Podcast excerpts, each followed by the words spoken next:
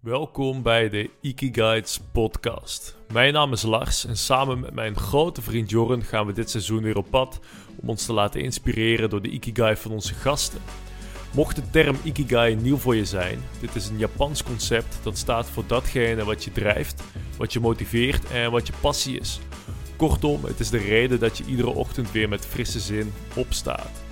Vandaag zijn we op bezoek bij Joren Lukacek, maar je zult hem beter kennen als Joren Luca.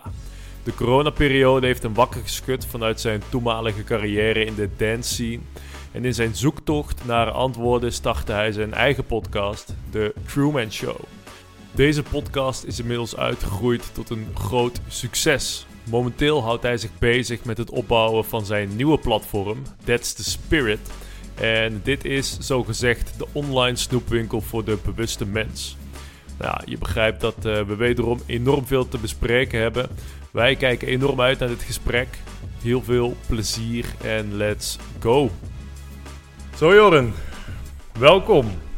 Jullie welkom. Ja, wou ik zeggen. Uh, het was natuurlijk het plan om de podcast in onze camper op te nemen. Daar hadden we jou lekker mee gemaakt en daar keek je zo naar uit. Maar... Ik, maar, e- maar, echt, maar echt leuk dat je er gelijk mee begint, want daar, daar keek ik echt naar uit. Het me echt leuk gelijk om met jullie in een, eh, in een camper dit op te nemen. En een soort, ja, want ik kijk altijd als jullie dat doen en denk ik, eh, best wel vet. Jullie pakken gewoon een camper, jullie rijden gewoon heel Nederland door.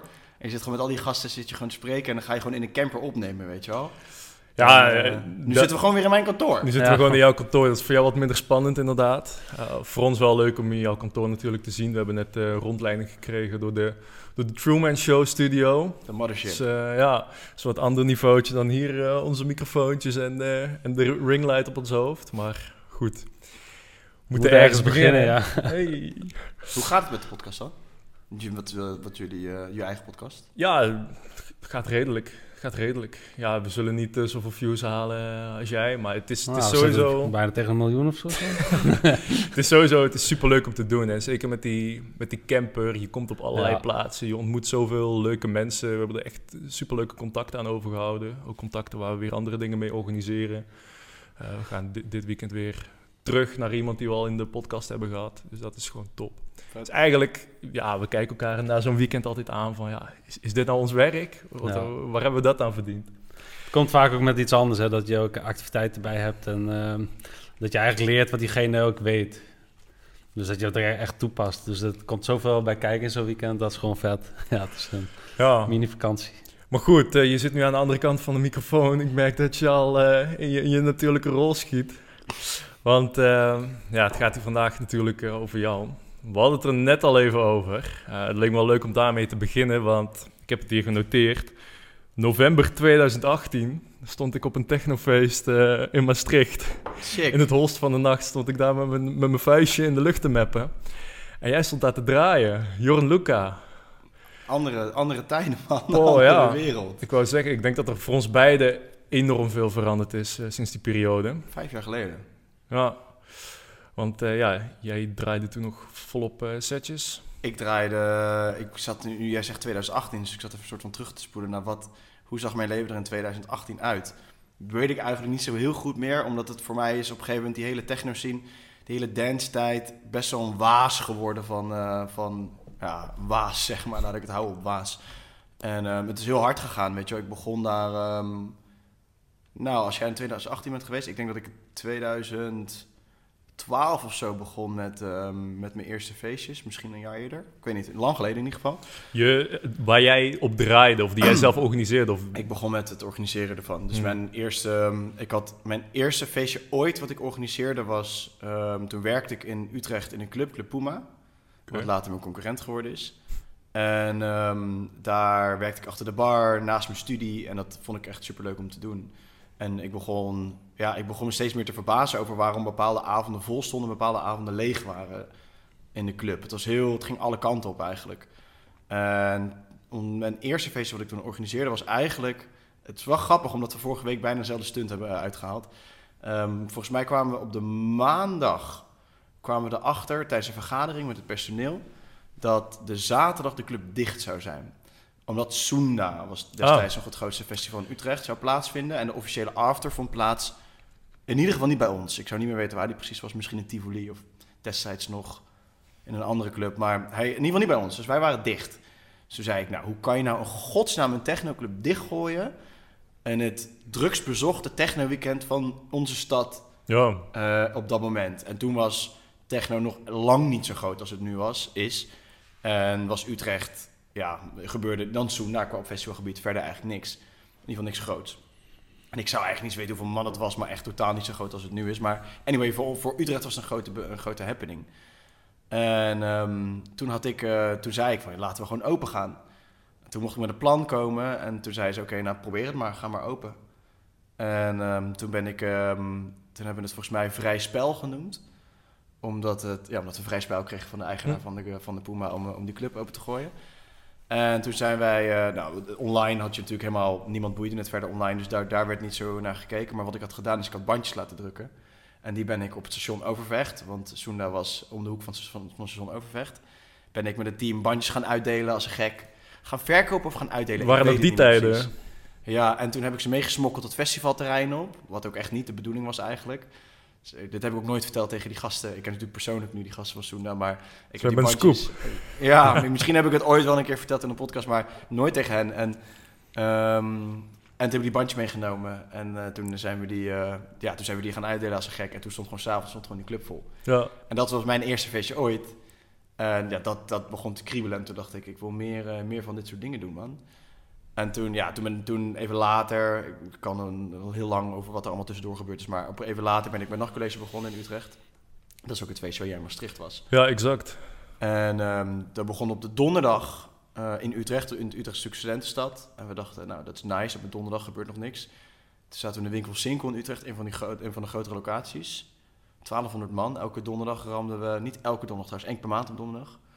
En dat ging zo snel goed dat we naar Groningen gingen, dat we ehm, naar Nijmegen gingen, dat we naar Maastricht gingen, naar Eindhoven, Eindhoven. gingen Ben ik ook nog wel... eh, naar eh, Arnhem, naar Leeuwarden, naar Amsterdam, Breda, Tilburg. Dus Zo, op een gegeven moment zaten we gewoon, en dat was ook wel waar de waas een beetje begon, zaten we eigenlijk, eh, dat was toen niet alleen maar op donderdag, donderdag, vrijdag, zaterdag, zaten we eigenlijk elke dag in een andere stad in een hotel. En met de hele equipe.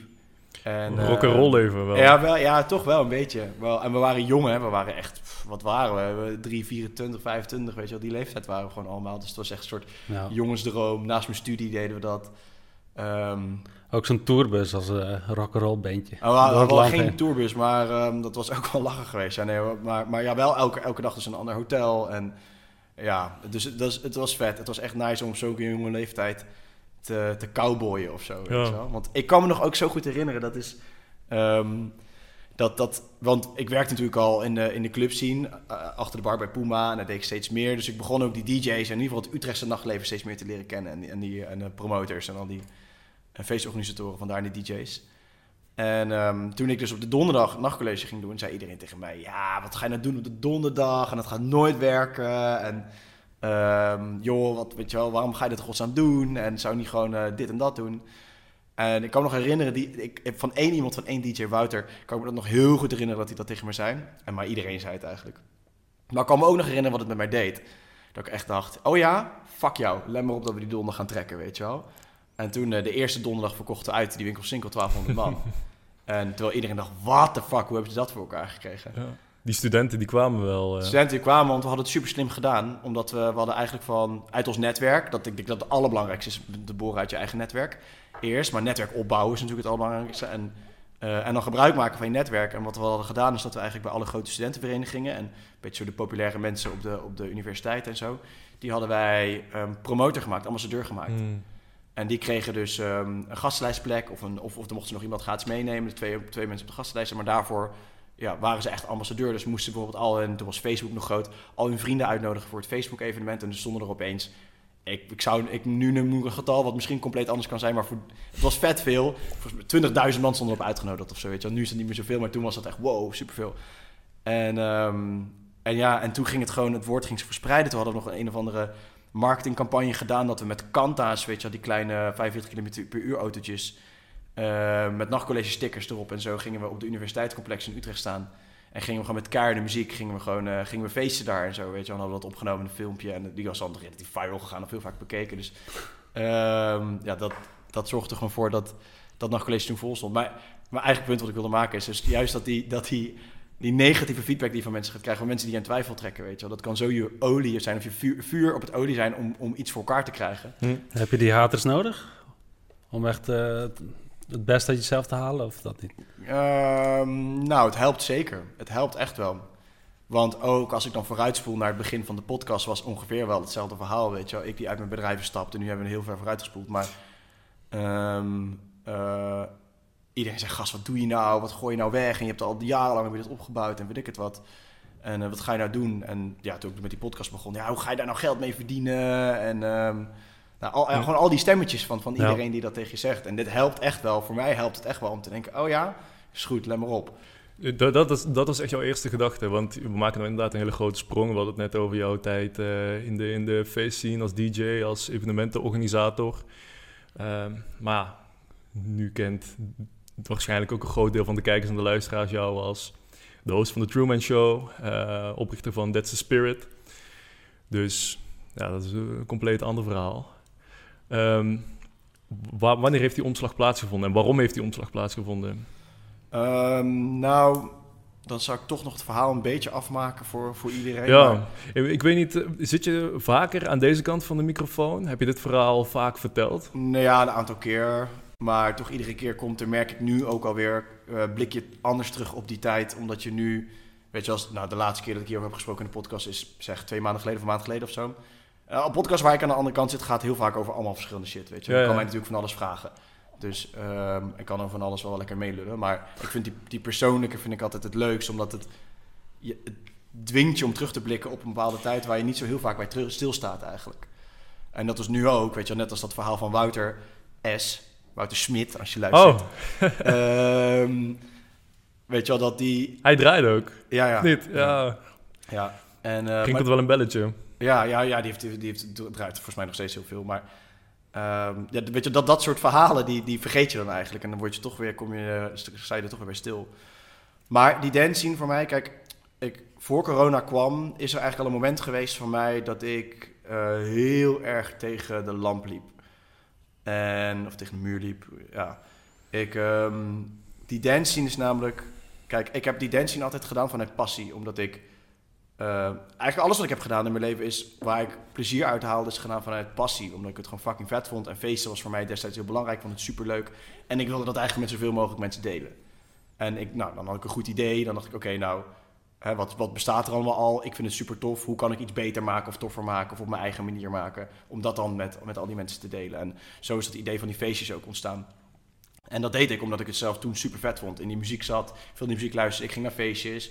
Ik ging zelf naar, naar, naar de grote festivals en zo. Dus ja, dan, dan wil je daar graag eh, je werk van maken. Het was niet je werk van maken, dan wil je dat gewoon graag zelf ook doen. Die ervaring zelf ook neerzetten. Ja, eh. ja op je eigen beter manier. juist, dat je denkt van ah, dit kan ik beter? Of dat... Ook soms, ja, zo, is- zo is de Truman Show echt begonnen, maar ehm, dat, ja, ook, ook wel vaak, ja. Maar, maar ik denk dat de initiële drijfveer is wel echt het, vanuit passie, driven. Ik vind het heel tof en ik wil het graag met zoveel mogelijk mensen delen. Zo zijn die feestjes ook begonnen. Alleen, ik heb wel altijd al, vanaf mijn jeugd, ik ben denk ik op mijn vijftiende begon ik met drank en drugs. En ehm, eh, ja, echt al, volgens mij 15, 16 begon ik met mijn eerste pilletjes en zo. Hm. De- en dat, ja, ik heb, een, ik heb op veel fronten best wel een ingewikkelde jeugd gehad en zo ook. En ik weet op mijn 15 en 16 zijn mijn ouders uit elkaar gegaan, wat een grote impact heeft gemaakt. Dus ik ben daar wel, ehm, mijn uit, uitweg daarin was de verdovende middelen en feestjes. Ja, precies. Want hoe ben je in die scene geraakt? Aan de hand van vrienden? Of heb je Ja, zelf opgezocht? Ik ben, ik, ik- toen zat ik al, toen ik dus 15, 16 was, ging ik, eh, want ik woonde in, in Bergen op Zoom, of in Woensrecht eigenlijk. En ik ging eh, naar België, naar, ehm, naar de toen nog hardcore, hardstyle, jumpstyle was een beetje in aan het komen. Naar die clubs allemaal. Stonden gewoon ieder weekend stond er een andere Belgische club aan de pillen, helemaal, eh, helemaal naar de tering te gaan. Ehm, en ik stopte met, ik was met één middelbare school gestopt, andere middelbare school gestopt. En weet je, ik was gewoon Hmm. ik, die, in die fase van mijn leven, een donkere, donkere fase. Het ging gewoon rebelleren. Ik ging losbreken uit een ouderlijke situatie waarin ik me niet echt gegund werd om los te breken, zeg maar. Dus ik, ja, ik probeerde echt mijn mijn voeten op de aarde te zetten en mijn eigen persoon te worden. En dat heb ik in extreme heb ik dat, heb ik dat doorgevoerd. En daar kwam dus die feestjes kwamen er ook echt bij kijken. En drank en drugs, dat escapisme was toen al vluchten voor, voor de realiteit, deed ik toen echt al enorm. kappen met al die opleidingen en zo, of met, met, de- met de scholen en zo. En toen toch weer verder gegaan.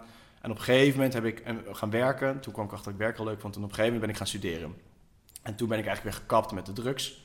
Toen was mijn drugsfase ook weer voorbij. Maar zuipen bleef ik doen, want studentenleven... Nou, jij weet sowieso hoe het gaat. Ik weet niet, ja, maar jij, jij zei het ook al dat je flink hebt gezopen in, ja, eh, ja. Toen, toen je jong was. Dus nou, dat was gewoon drie keer in de week in de kroeg. En gewoon eh, chicks mee naar huis nemen. En gewoon, eh, weet je wel, de sport was om gewoon dat te doen eigenlijk. Ehm, en waarom ik in de dance scene terecht ben gekomen... is omdat ik op een gegeven moment ben gaan werken. Omdat ik geld moest verdienen, omdat ik te veel opzoop. En, ehm, en ik heb altijd gewerkt, want ik vond werken leuk. En toen kwam ik eigenlijk in een club scene terecht. En zo ben ik in een feest terechtgekomen. Nou, toen dat verhaal, dat weten jullie. Hm. Maar wat er dus tegelijkertijd wel ge- gebeurde... is dat ik gewoon... ehm, de drank en drugs ligt zo voor het oprapen in dat wereldje... dat dat werd steeds heftiger en steeds erger. En op een gegeven moment ga je van één feestje in de maand... naar drie, vier feestjes in de maand... naar een jaar feestjes organiseren... zijn we de club begonnen. Na drie, vier nachten in de week open. En daarnaast ook nog feestjes door heel Nederland organiseren. Dus ik was op een gegeven moment, op donderdag begon mijn weekend. Ik was maandag tot met donderdag op kantoor, donderdagavond eh, was dan het eerste feestje en dan tot zondag door. En in het begin was dat dan, in het begin weet ik nog, dan begin je, oké, dan gaan we uit eten met artiesten. En dan is het een klein beetje alcohol drinken en dat is dan oké. Eh, en dan om twee uur begin je met coke. En dat is een beetje een stelregel, weet je wel. Maar op een gegeven moment wordt het, om één uur begin je met coke. Om twaalf uur begin je met coke. Om elf uur begin je met coke. En op een gegeven moment tijdens art, de artist dinner, als je klaar bent met eten, ga je al de eerste keer naar de wc.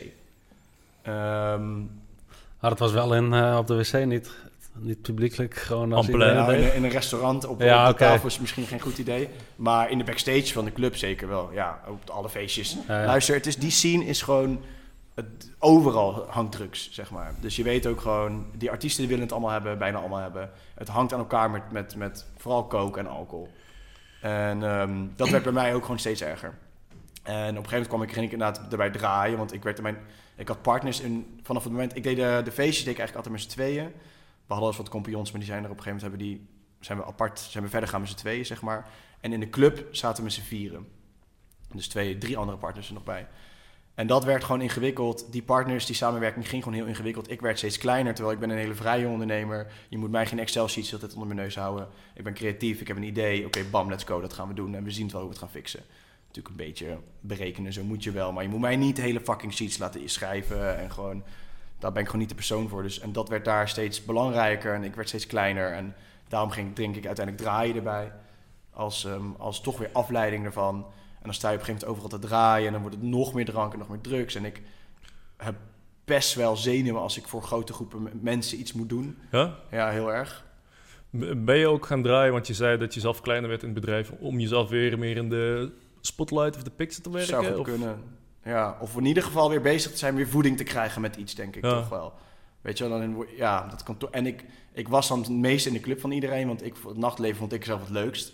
Dus ik was dan ook gewoon, ik woonde naast de club bijna, dus het was bij mij altijd after eh, thuis, dat weet ik het hoe laat. En eh, personeel en iedereen mee en ja, gekke tijden. Maar draaien mm, heb ik denk ik wel nodig gehad om, om mezelf op de been te houden of zo ergens. Ja, terwijl ironisch genoeg heeft het mezelf echt kapot gemaakt. Ehm, en ik weet dat dus op een gegeven moment werd dat steeds erger, steeds meer drugs. Drie dagen in de week, drank en drugs. En door de week gelukkig niet, maar dan wel in het weekend. En het weekend was gewoon één grote waas. En daarom, als ik aan terug- 2018 terugdenk, denk ik... Waas, weet je wel. Geen idee meer hoe het precies zat. Ja. Eigenlijk maar En, zo ehm, kort geleden als je het zo zegt. Terwijl het is maar vijf jaar geleden. Ja, ja. dat is zo'n groot verschil met het leven die je nu hebt. Bizar, maar echt niet normaal. En ik denk, want dat was rond die tijd, ik denk 2018, 2019, denk ik voor, voor het eerst echt problemen heb ervaren van mijn drank- en drugsgebruik. Want ik was aan het draaien, ik moest op thuishaven draaien in Amsterdam, Hm. moest afsluiten. En ehm, ik was voordat ik begon al zo tering bezopen dat ik niks meer kon. En tijdens het draaien, ik moest een back-to-back draaien met een vriend van me. En eh, ik, ik kan me niet meer herinneren, ik weet niks meer. Maar ik heb blijkbaar drie keer dezelfde track achter elkaar eh, ingemixt. Ik heb mijn shirt uitgetrokken. En op een gegeven moment hebben ze me gewoon achter de draaitafel weggehaald. Nee joh. En ik werd wakker en mijn ex keek me aan en ze zei... Jij weet niet meer wat je gisteren hebt gedaan, of wel? En eh, toen dacht ik, fuck, oké, dit is alle grenzen over, zeg maar. Ja. En ehm, toen ben ik echt zo geschrokken ervan. Toen heb ik die eigenaar van Thuishaven opgebeld. Heb ik mijn excuus aangeboden. Ik heb gezegd, gozer, ik kan me niet herinneren meer, maar het is geen excuus. Maar ehm, dit is gewoon fucked up, man. En dit is gewoon echt fucking slecht voor mij. Super onprofessioneel. Ik kan het niet maken. En eh, ik bied hem excuses voor aan en ik verwacht niet dat je me vergeeft. Maar ehm, ja, dit ga ik nooit meer doen, man. Dit is gewoon, eh, ik ga, dit, dit gaat te ver. En toen ben ik van de een op de andere dag gestopt met alles. Ah, kijk. Eh, drank, drugs, alles gestopt. Peuken, alles gekapt. En ehm, voor echt wel een paar maanden. En toen gunde ik mezelf weer om soms een wijntje te gaan drinken of zo. Maar eigenlijk vanaf toen, later nog wel wat drugs gebruikt, maar bijna niet meer. En toen merkte ik al van, wat doe ik eigenlijk nog in dit wereldje? En ehm dan begon die vraag, kwam er steeds verder, steeds vaker van, wat doe ik je eigenlijk nog? Ja, want die vraag wilde ik dus ook stellen. Het lijkt wel alsof drank, drugs en al, alles van dat eh, onlosmakelijk verbonden is met die wereld. Ja, Terwijl die wereld ook juist ehm, probeert uit te stralen dat het een wereld van vrijheid... Hadden het daar net trouwens ook al even over. Dat het een wereld van vrijheid is, van liefde, van verbinding. ehm, dat soort zaken. het is Alleen- allebei waar. Het is, het is zowel een wereld van liefde en verbinding en vrijheid. Ehm, omdat ik, en dat heb ik wel mooi gevonden aan die scene. Want het is wel verbroederend. Ja. Zou dat ook zo zijn als er geen drugs was dan? Goeie vraag. Kan die wereld bestaan zonder drugs? Ook een goede vraag. Ehm, Heb je het antwoord? nee, ik heb daar het antwoord niet op. Alleen wat ik wel... Kijk, wat ik denk... Dit, toen, ik die ba- toen ik basis startte, die club startte... Toen, ik zei het net al eventjes... Toen realiseerde ik me op een gegeven moment... Toen zei ik al op een gegeven moment... Wij zijn feestjes aan het organiseren voor depressieve mensen. Ja. Die ieder weekend aan de ketamine... Zo hard mogelijk proberen te gaan... Om zo ver mogelijk van de realiteit weg te blijven. En toen dacht ik ergens... Het is iets moois. Want dit helpt de mensen hen door de week helpen. En ergens vind ik dat nog steeds wel een beetje zo. Maar vooral denk ik nu, ja, het is een, een pleister op de bloedende wond van alle trauma wat eronder verscholen ligt. Want dat is wel wat ik denk. Het zijn vaak hoger opgeleide mensen in die techno scene ja, dat is inderdaad ook wel een interessante. Ja. die gewoon echt de weg kwijt zijn. En, ehm, en bij uitstek populair in de LHBTQ-community, zeg maar. En ehm, volgens mij zeg ik het gewoon in één keer goed. Of zijn er tegenwoordig meer letters bij? Ik weet het echt Plus was je Plus was je vergeten. Nou ja, plus, plus. Oef, oef, oef. Maar Straf. denk je dat eh, de vele echtscheidingen, omdat jij begon natuurlijk bij je eigen ouders die gingen scheiden. ehm, zou je dat, ja, één vraag is, zou je dat nu anders aanpakken dan met drank en drugs wat je destijds deed? En denk je dat de vele echtscheidingen in de maatschappij, ehm, ja, dit soort feesten eigenlijk, ehm vooral met drank en drugs, en wat je zegt, eh feest voor depressieve mensen eigenlijk, eh, blijft voeren? Antwoord op je eerste vraag is misschien wel het meest relevant. Ik zou hetzelfde hebben gedaan. En weet je waarom? Hm. Omdat ik niet in staat was om het anders aan te pakken. En ehm, het Maar kan me de- raken dit, maar... En, en, en dat bedoel ik ook met dat ik... Ik heb laatst had ik ook, in een podcast realiseerde ik me dit ook ergens... Is dat soms kunnen we niet anders. Zijn we zo getraumatiseerd op bepaalde vlakken... dat ons, geen wat ons in leven houdt... Dat is hetzelfde als je kopingsmechanismes... als je van je nul tot je tweede, weet je wel? Nou, die hele, die innerlijk kind, dat, dat, die kind, die kindstukken in jou... die dus niet hebben gekregen wat ze nodig hadden... dus dat ze niet eh, de liefde hebben, onvoorwaardelijke liefde hebben gekregen... of dat ze eh, geen veiligheid hebben gehad... of dat het ging om een van de oude figuren... dus dat het, hè, parentificatie... Nou al die dingen dan ook die je ook kunt opnoemen... waarom jij eh, getraumatiseerd wordt... Dat klinkt heftiger dan het is, maar nee, trouwens, het is wel heftig. Maar eh, in, die, in die hele jonge jaren... ehm, daar ontwikkel je copingmechanismes die Ja. ons in, nu nog steeds bezighouden. In, in, hè, dus je ontwijkt bepaalde pijnen of je gaat, ehm, in mijn geval ga je draaien om aandacht te krijgen of weet ik het wat. Je gaat allemaal dingen doen om jezelf goed te voelen, om weg te gaan van het diepe eenzaamheidsgevoel wat er in jou rust. Alleen als jij 15 of 16 bent en je ouders gaan uit elkaar en je hebt daarvoor al te dealen met best wel veel shit, dan is misschien wel hetgeen wat mij in leven heeft doen houden destijds het feit dat ik met een pilletje op naar de club kon. Ja. Je kon dat er niet bij hebben nog eens. Ik denk niet dat ik het erbij kon hebben. En daarom wil ik soms, probeer ik ook wat minder zwart-wit te denken over mijn tijd in die dance scene en wat ik daar toen deed. Want toen ik wakker werd door corona en, en, ehm, en, en ook echt mezelf ging aankijken, zo dacht ik, wauw, die dance scene is giftig. En dat is die ook. Hij is ook giftig. Alleen misschien is het soms wel voor sommige mensen exact dat wat het op dat moment moet zijn, om niet over te gaan tot iets anders drastisch. Ja. En heb je net als ik een moment nodig waarin je moet weggetrokken worden achter de draaitafels om te voelen van dit dient mij niet, dit is destructief. Snap je? En, en, en is het dus zowel iets supergiftigs als soms misschien wel het enige wat mensen even Ja. op de been kan houden. Maar, maar met de bewustzijn die je nu hebt en de kennis die je nu hebt, Stel, er luisteren nu mensen die eh, aan het startpunt staan van, van waar jij stond, of dat de ouders gaan scheiden. Zou je dan een ander advies geven? Of zou je dan zeggen van eh, met de wetenschap van nu en de bewustzijn van nu zou ik het toch anders doen? Ik snap dat je destijds, ja, dat is het beste wat je op dat moment kon doen. Maar nu denk je waarschijnlijk anders over. Ja, ik, ik weet het eigenlijk niet of ik er echt anders over denk. Ja, natuurlijk. Is het verstandig? Is het, kan, kan je sla je heel veel ellende over door het, door, het, door het niet te doen? Ja, weet ik. Ik weet het eigenlijk echt niet, man. Het is denk ik ook een moeilijke vraag om voor jou persoonlijk te beantwoorden. Want ik ga ervan uit dat je redelijk tevreden bent met waar je nu bent en het proces wat je hebt doorgemaakt. En dat als onderdeel van dat proces. Maar Nodig. ideaal gezien, als je het gaat generaliseren, dan eh, heb je natuurlijk liever dat er een bepaalde opvang, een bepaalde backup is voor mensen die door trauma gaan. Zeker als je het over jonge, jonge kinderen hebt, Mm. of jij was 15, Mm. 16, eh, ouders gaan scheiden, nou, had al veel meegemaakt. Ja, het is niet ideaal om je uitvlucht in het feesten te zoeken. Het is sowieso niet ideaal dat je die uitvlucht nodig hebt. Je hebt liever Nee. dat er een soort van vangnet is. Ja. Maar ja, dat is er heel vaak gewoon niet. Nee, dat zou zeker goed zijn. En ik denk wat, wat het allerbeste zou zijn, is dat op die leeftijd dat soort gesprekken gewoon al gevoerd worden. Ja, Ik denk wel dat daar, ik voel wel dat daar wel enigszins verandering in is. Hè? Ik bedoel, we hadden het net al over Gabor Maté bijvoorbeeld. Maar hoe groot zo'n man wordt, hoe populair zo'n man wordt, dat is echt niet alleen maar bij de oudere generatie. Die meiden die hier werken zijn allemaal tussen de 20 en de 25, weet je wel. Allemaal daarmee bezig. ja. Ehm, dus Maar is dat omdat ze er allemaal mee spelen of omdat ze allemaal interesse hebben in meer? allebei, denk ik. Ja, di- di- dit vind ik altijd zo'n interessante vraag. Van hoe kan het dat die generatie... Ik, ik heb het dat idee namelijk ook, hè, dat die op veel grotere schaal bezig is met dit soort thema's al. Veel, ja, mensen noemen dat dan wakkerder of bewuster. Dat vind ik het, goede woord. Veel bewuster bezig zijn met reflecteren van... Oh, er gaan bepaalde dingen mis in mijn leven of ik loop telkens tegen hetzelfde aan. Hoe komt dat en wat kunnen we eraan doen? Hoe, heb jij daar een antwoord op? Hoe, hoe, hoe het kan dat daar zo'n shift aan lijkt te zitten? Ja, als je het kwantumfysisch bekijkt en zo, dan hangt het natuurlijk ook ergens in het bewustzijn. Maar ik, ik, denk, ik, denk, ik denk sowieso dat het een collectief proces is. En ik denk vooral dat onze generatie daar nu heel veel mee bezig is. En daardoor wordt het groter en populairder. Ik denk dat wij, dat wij echt wel inzien dat de generatie van onze ouders en zo zoveel op ons hebben doorgegeven. Dat onbewust natuurlijk. ehm, dat wij daar nu voor zijn om dat, om dat stop te zetten. Maar ik denk ook dat, dat situaties als corona en, en 9-11 en al die grote wereldgebeurtenissen daar ook bij helpen. Omdat het ons toch in een soort shock brengt even van... wat is er nou waar of niet? Wat is, er, wat is de realiteit, ja of nee? En klopt het allemaal wel? En ik weet niet, ja, voor mij natuurlijk... Ik zie natuurlijk een corona en ik denk niet alleen ik... maar er zijn, ik spreek mensen in de podcast natuurlijk... 150 opnames inmiddels die al 30, 40 jaar met deze materie bezig zijn... En die zeggen, sinds corona is het zo... Wordt mijn een Karen Haarmaker zondag. Hm.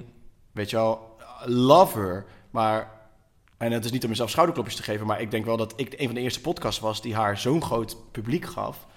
En zij, wat haar leven is veranderd sindsdien, weet je wel. En dat kan denk ik alleen omdat dus blijkbaar het publiek zo gegroeid is... die, die naar haar wil luisteren. Maar aan de ene kant natuurlijk het, het verhaal wat zij stelt... over, over de machtsstructuur en zo... maar ook Jungiaanse psychologie, schaduwwerk, traumaheling... en, en, al, en al dat soort thema's.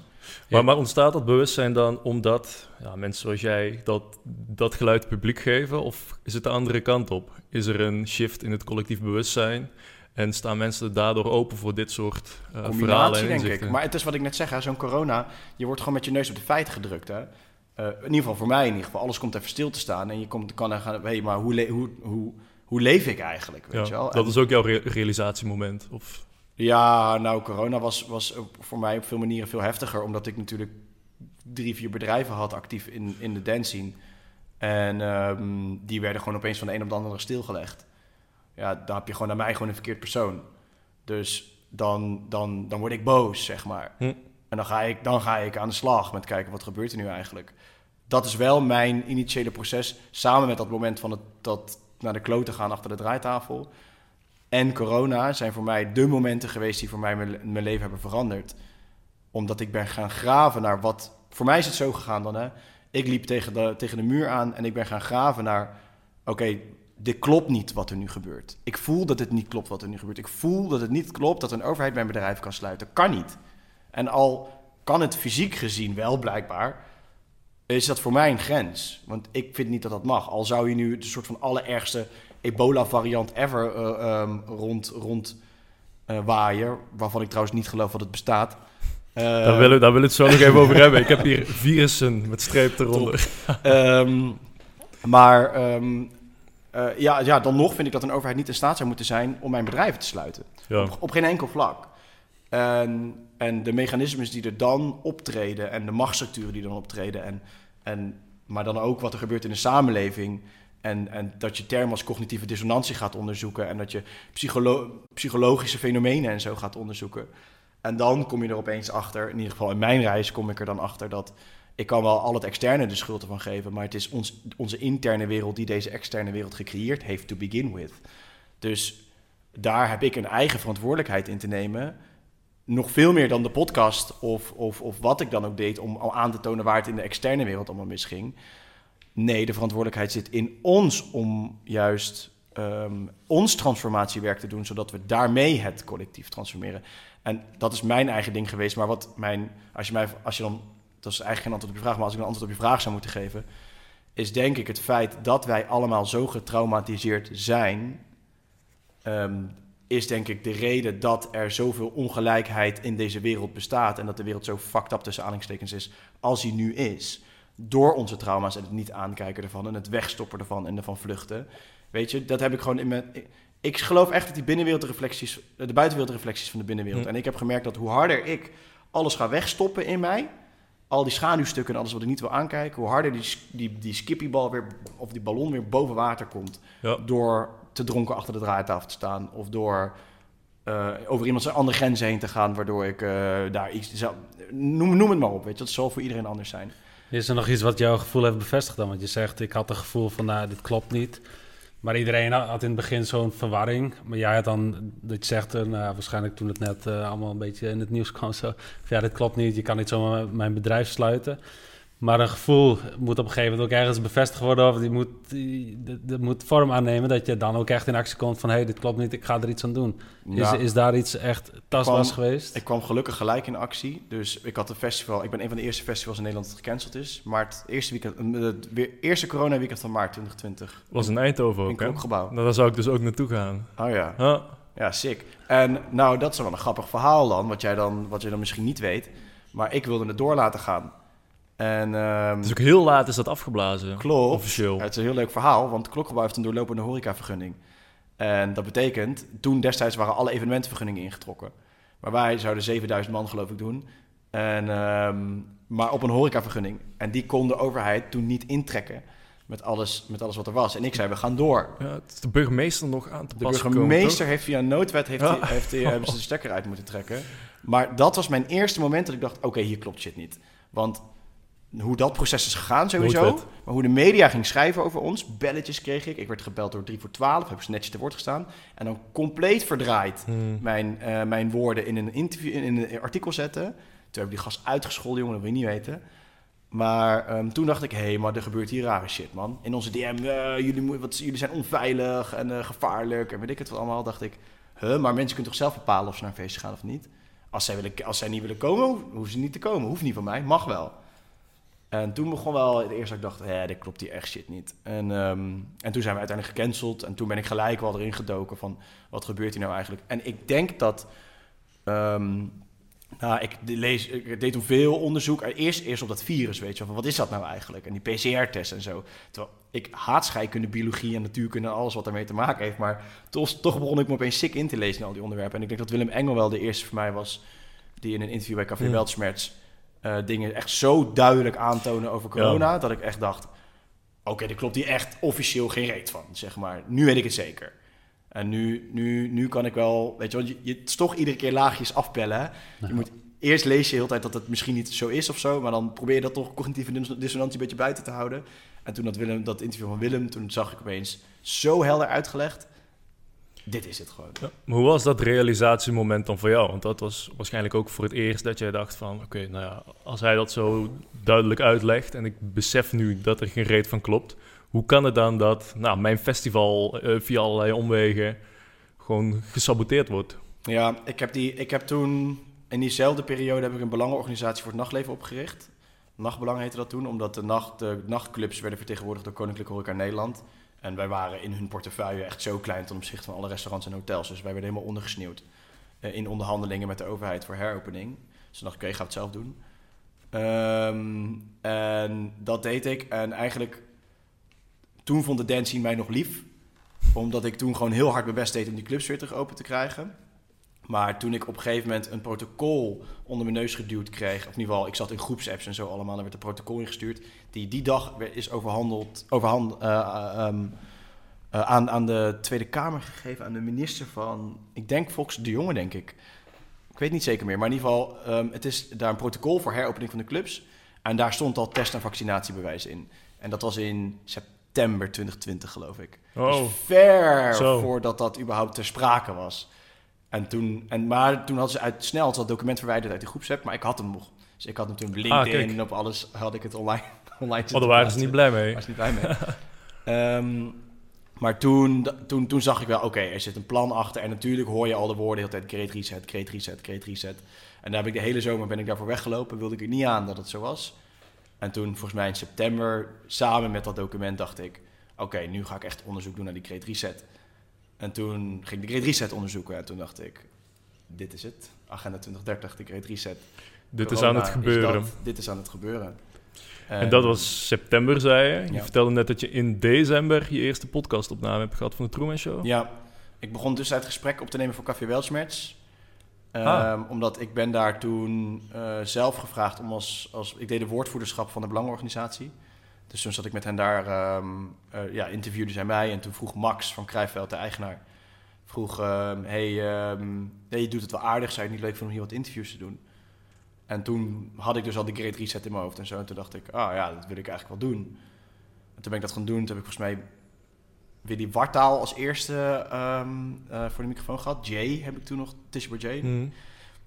En, ehm, en toen begon ik steeds meer, toen begon ik over de PCR-test en toen begon ik steeds meer, en Jan Storms ook nog een keer trouwens, ehm, daarop te gaan. Toen heb ik denk ik een 7, 8 al gesprekken voor Café Weltschmerz gedaan. En toen voelde ik al van, ik wil, eh, ik wil mijn eigen pad bewandelen, ik wil het zelf doen. Ja.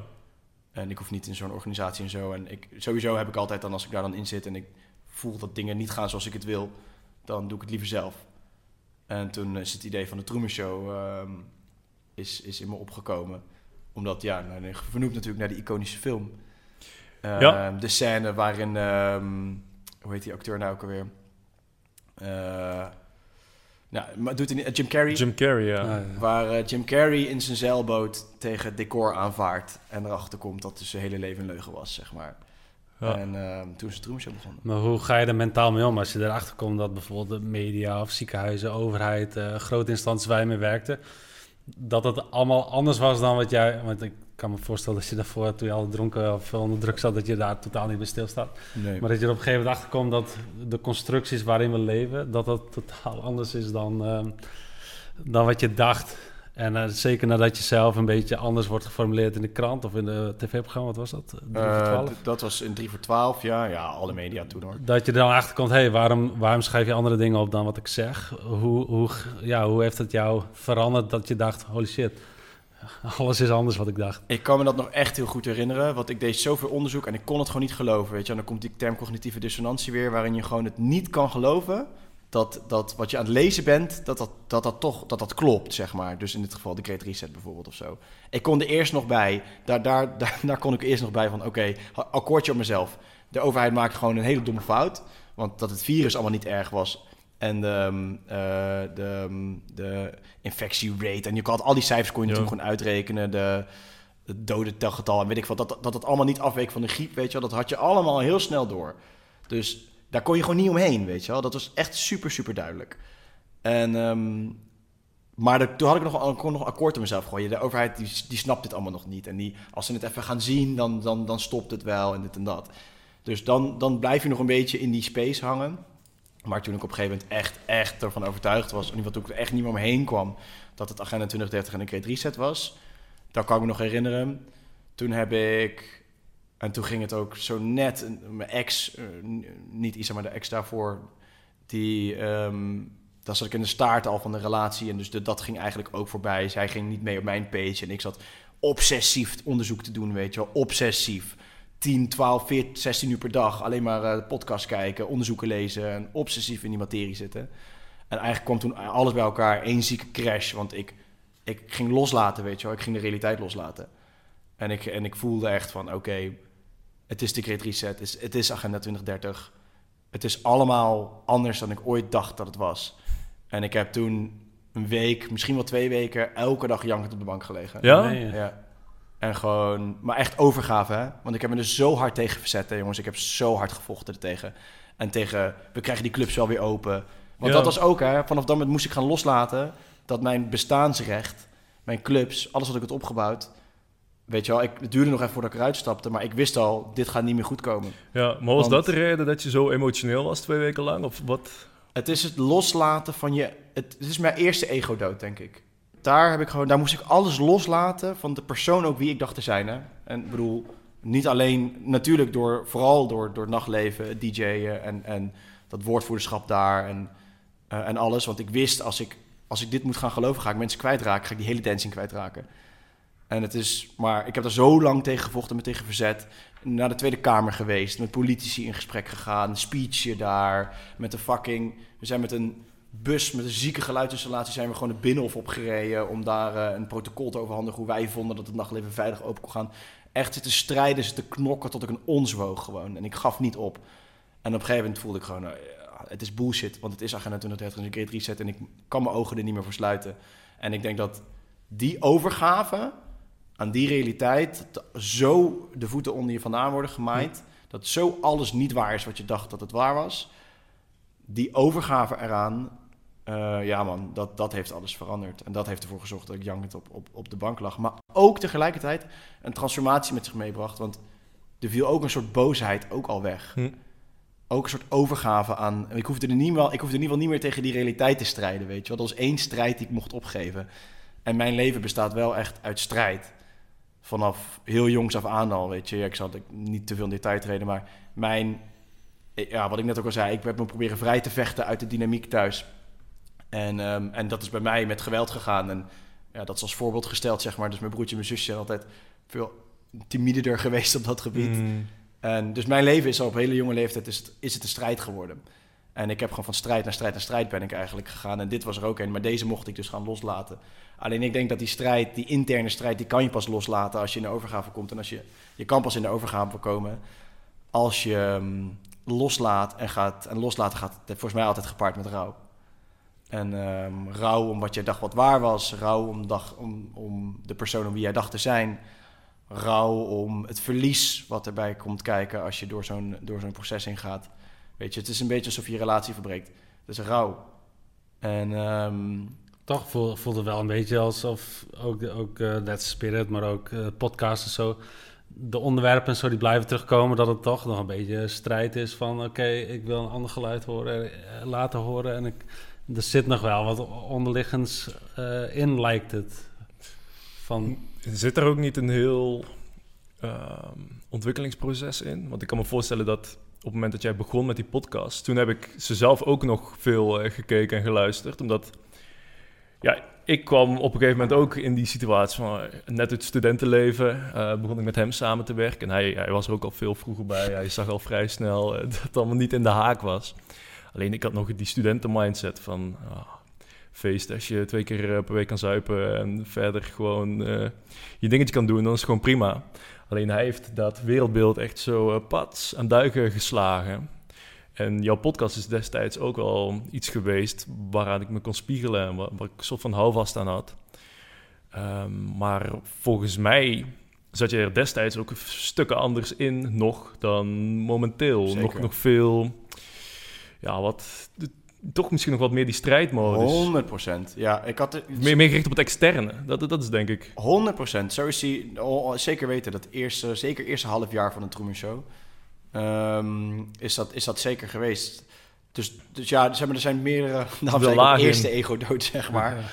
Ehm, daar zijn gewoon daarna nog weet ik het hoeveel achteraan geklapt. En ehm, nou, wel een aantal in ieder geval. Dus ik, ik denk, die, die, ik kon in ieder geval daar, dat was wel mijn grootste doorbraak destijds met de Great Reset en die onder ogen komen. Want daar kon ik in ieder geval die strijd in de dance zien en een stuk in mezelf al loslaten. Want die stuk van die identiteit loslaten biedt ook ruimte voor andere dingen. En ik denk dat ik daardoor dus ook de bedrijven kon loslaten en met iets nieuws kon beginnen. Ehm, om, om, ja, om- omdat er ruimte voor ontstond op een gegeven moment. Maar ik had natuurlijk nog zeker strijd, want ik dacht... Toen kwam nog een nieuwe strijd.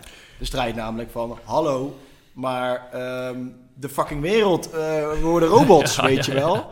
Eh, al die vaccins en al die troep. En, eh, en, en, ja, nou ja, en niet alleen dat, weet je, vrijheid werd je afgenomen. Je mocht niet meer naar, naar restaurants en clubs. Hoewel ik dat al niet meer zo heel erg vond. Maar ik dacht gewoon vooral, hoe de fuck kunnen jullie dit nou niet zien? Weet je wel, hoe kan je nou niet... Hmm. Hoe kan je nou niet zien dat dit het is? Dus toen werd, toen werd natuurlijk mijn drijfveer wel ehm, de Great Reset en al die dingen uitpluizen en die, en die aan, de, aan de man brengen. Maar het proces wat daar natuurlijk op volgde is dat ik ehm, op een gegeven moment...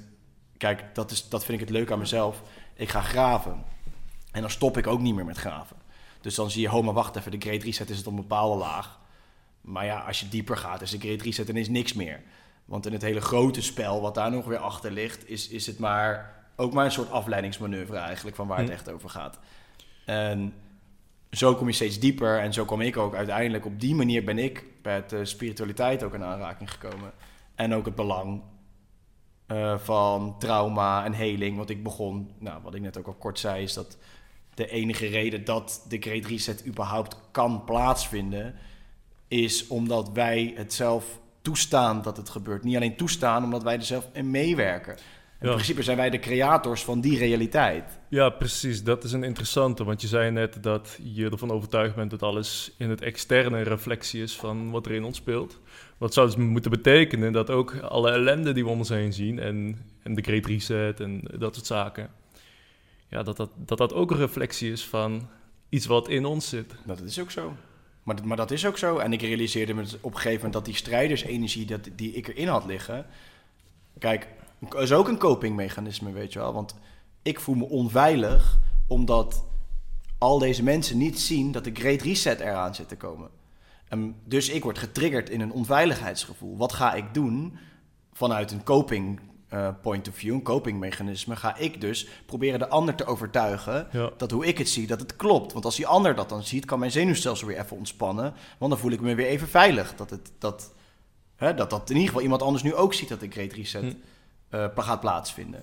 En zo, maar, maar wat je dus vervolgens wel doet, want je wordt hard tegen hard en je kan misschien wel een paar mensen overtuigen. Maar heel veel, tegen heel veel andere mensen kom je zo lijnrecht tegenover te staan. En ik denk dat dat botsen voor even niet erg is, omdat je het nodig hebt om het onder ogen te kunnen komen. Maar ik ben me wel gaan realiseren dat doe ik niet meer kwaad dan goed op dit moment. Door me zo hard op te stellen tegenover de ander, de ander een schaap te noemen. Die ander noemt dan weer de ander een wappie. En ik dacht, oh, maar wacht eventjes, weet je wel. Dat die hele verdeel- en heers shit is, Ja. maakt het alleen maar erger. exact. Is dat ook het, het idee dat jij dat effect echt had? Eh, Praten we al over de eerste periode van de Truman Show? Ik denk Want- dat voor mij de grote omslag is geweest Marcel Messing. Ehm, en tegelijkertijd kreeg ik een relatie met mijn eh, inmiddels ex. Ehm, en liep dat spoor allemaal tegelijkertijd. En ik weet nog dat ik naar ehm, Frankrijk ging, want mijn ouders hebben daar een huis. En daar ben ik een week of twee weken lang ben ik daar gaan reflecteren en gaan, en gaan journalen. Voor het eerst dat Ah. ik dat deed eigenlijk. Over mijn jeugd, dan ook die vroeger heb meegemaakt. En ja, dit allemaal weggestopt, weet je wel. Ehm, dus dat is wel gelijktijdig met de Truman Show. Dat is door de Truman Show, mede door de Truman Show is dat gebeurd. Zeker ook door Marcel. Niet per se dat Marcel nou zo dat traumastuk zit. Maar Marcel heeft voor mij weer een stukje los doen laten. Namelijk de fysieke realiteit. Hmm. En Marcel praatte natuurlijk over de Anunnaki en over Argonten en over het, het toneel achter een toneel achter een toneel, zeg maar. ja.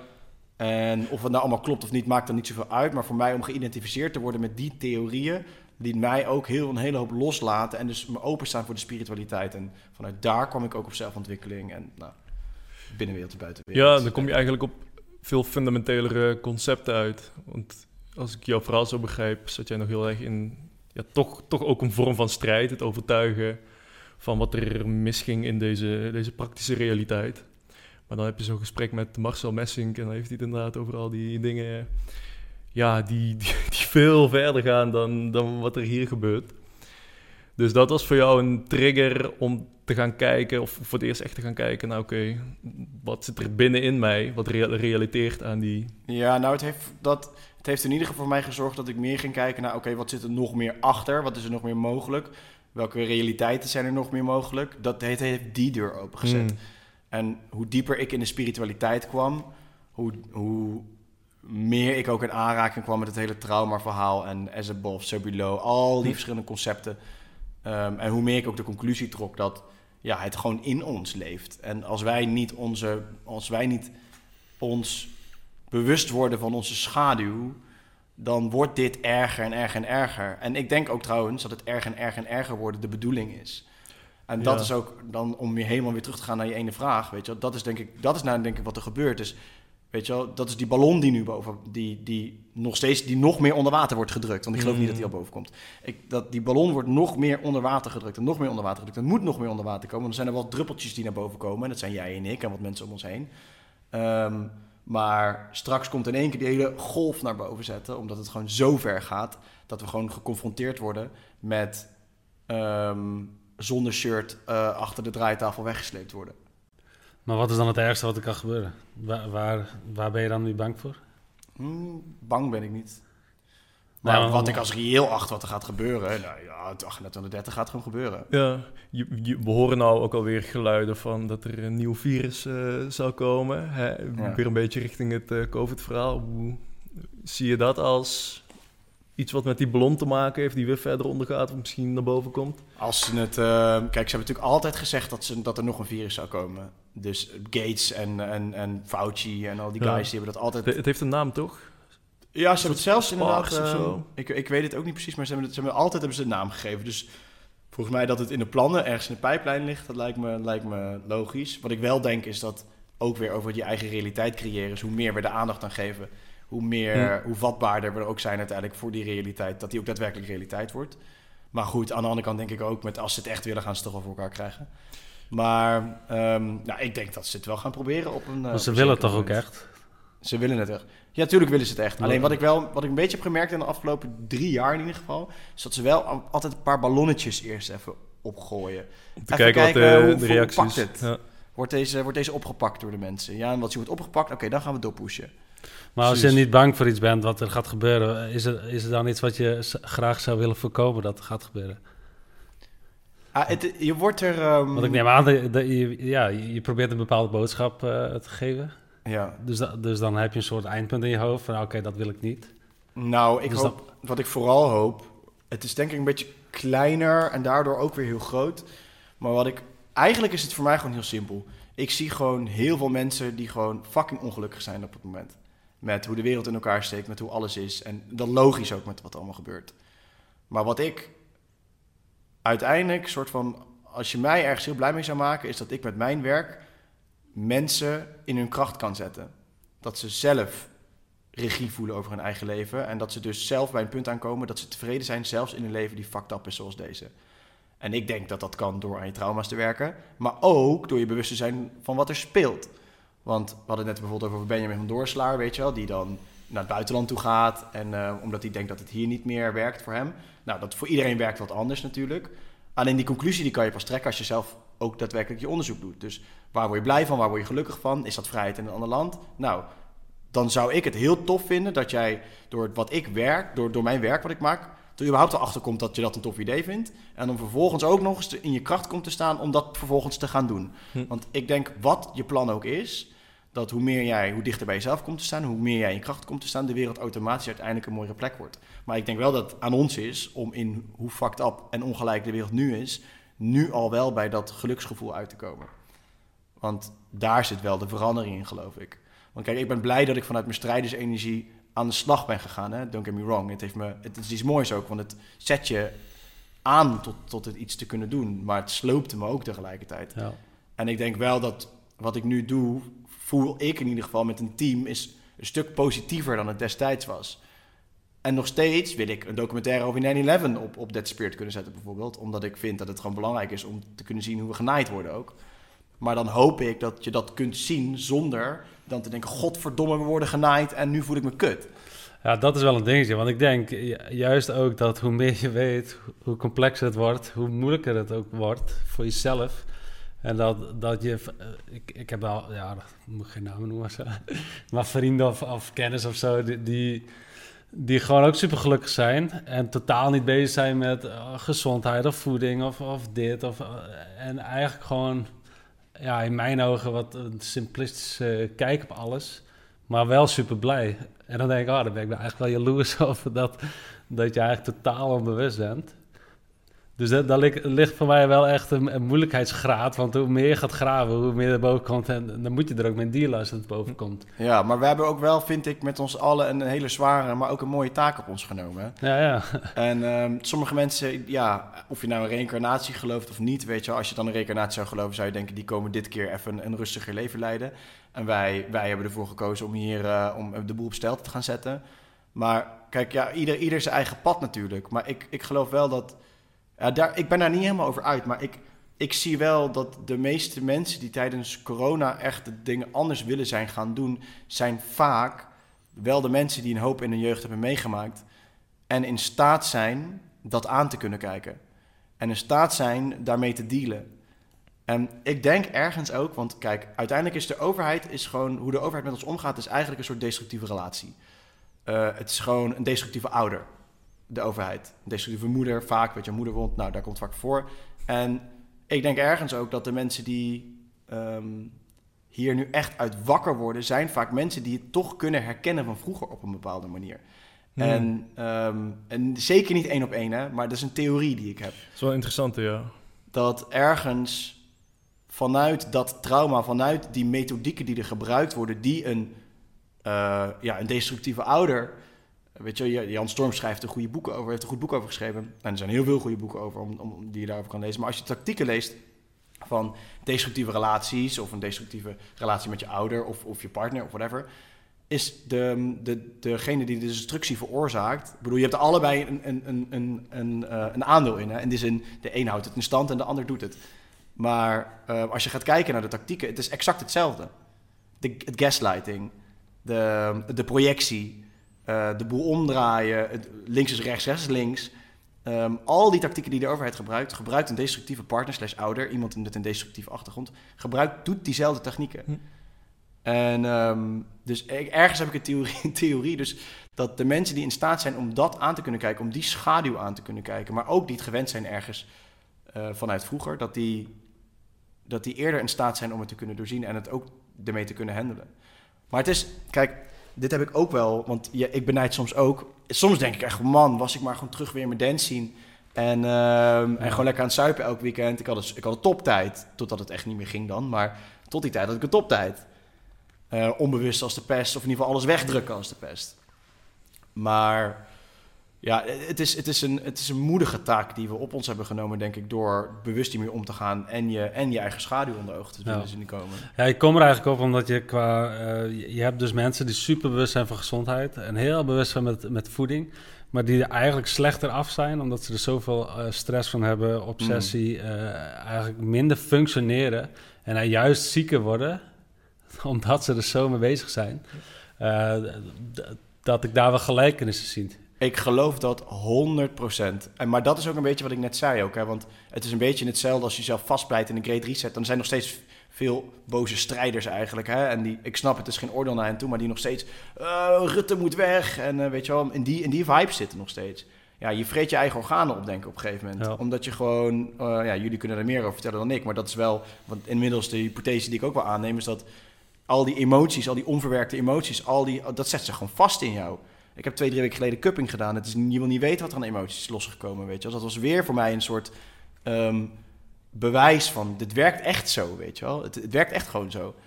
En dus die, er is de kans, hè. Je kan je ook vastbijten. En dat ik zie het ook in, in, in te uh, hè, dat je er echt gaat, oké, ik moet nu dit, want als ik dan dit niet eet, dan krijg ik dit en dan heb ik daarmee problemen. En dan, of uh, de Great Reset, als ik me dan niet nu daar hou, dan wordt het ook ja. dogmatisch op een gegeven hm. moment, weet je wel. Ja. En, en ik denk dat, dat dan ben je verder van huis. Maar dan denk ik tegelijkertijd, wat zit daaronder dat je die controle nodig hebt? Wat zit eronder dat je het niet kan loslaten? En waarom heb je die vastigheid of die, die, dat onderzoek, of weet je wel, wat, wat is de energie die daarachter zit?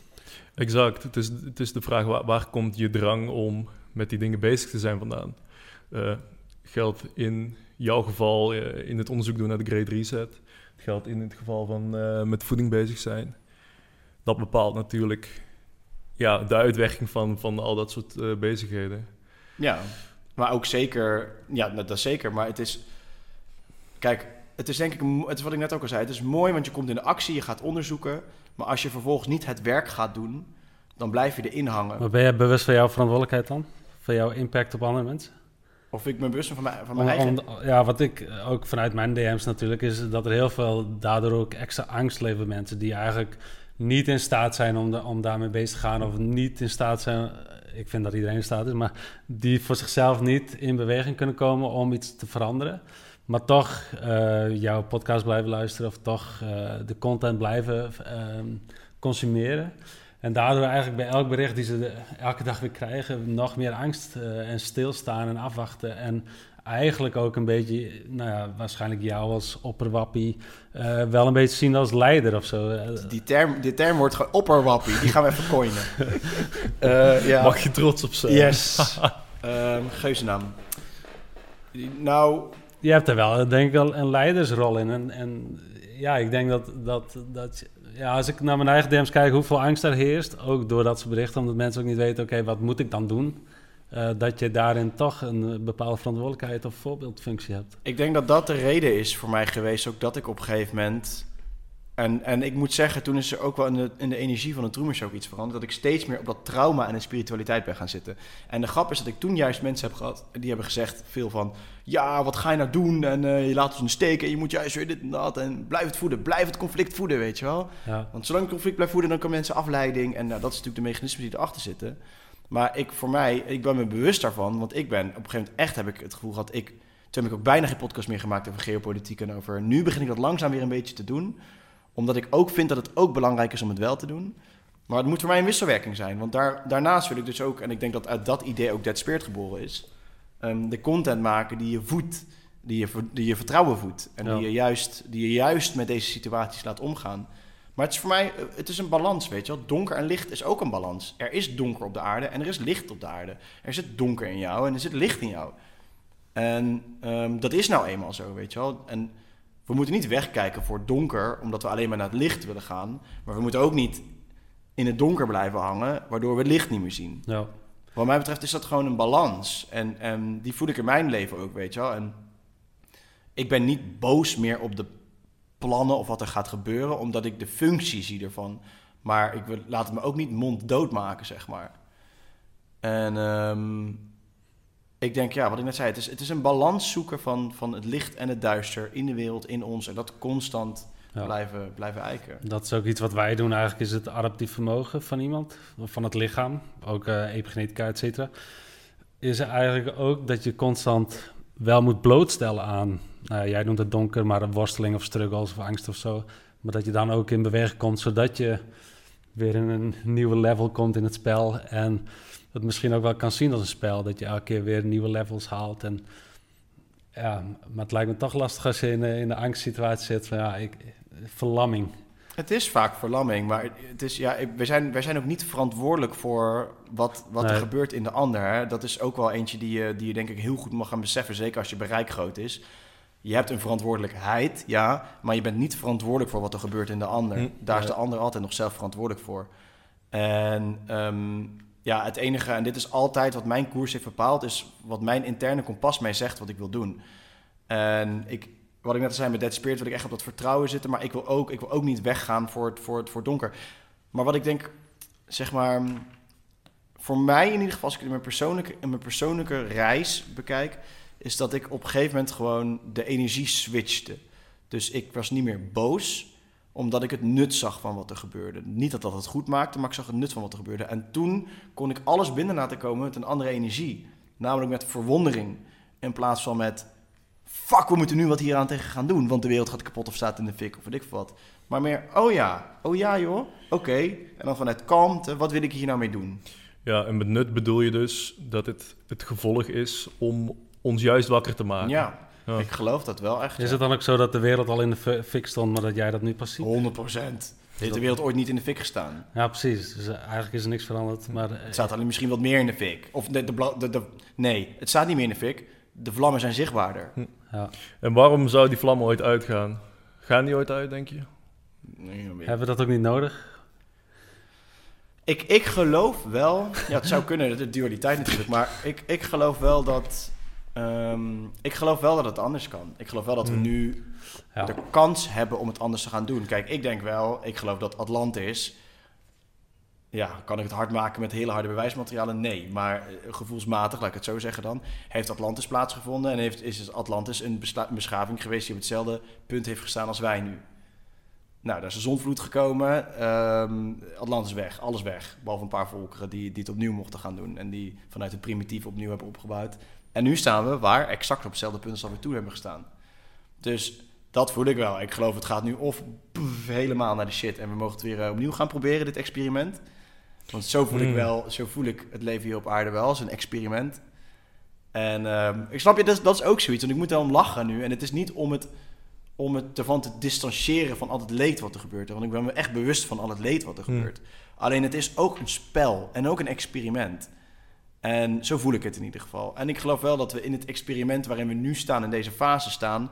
Oké, gaan we het nu zien en echt transformeren naar een leveltje up?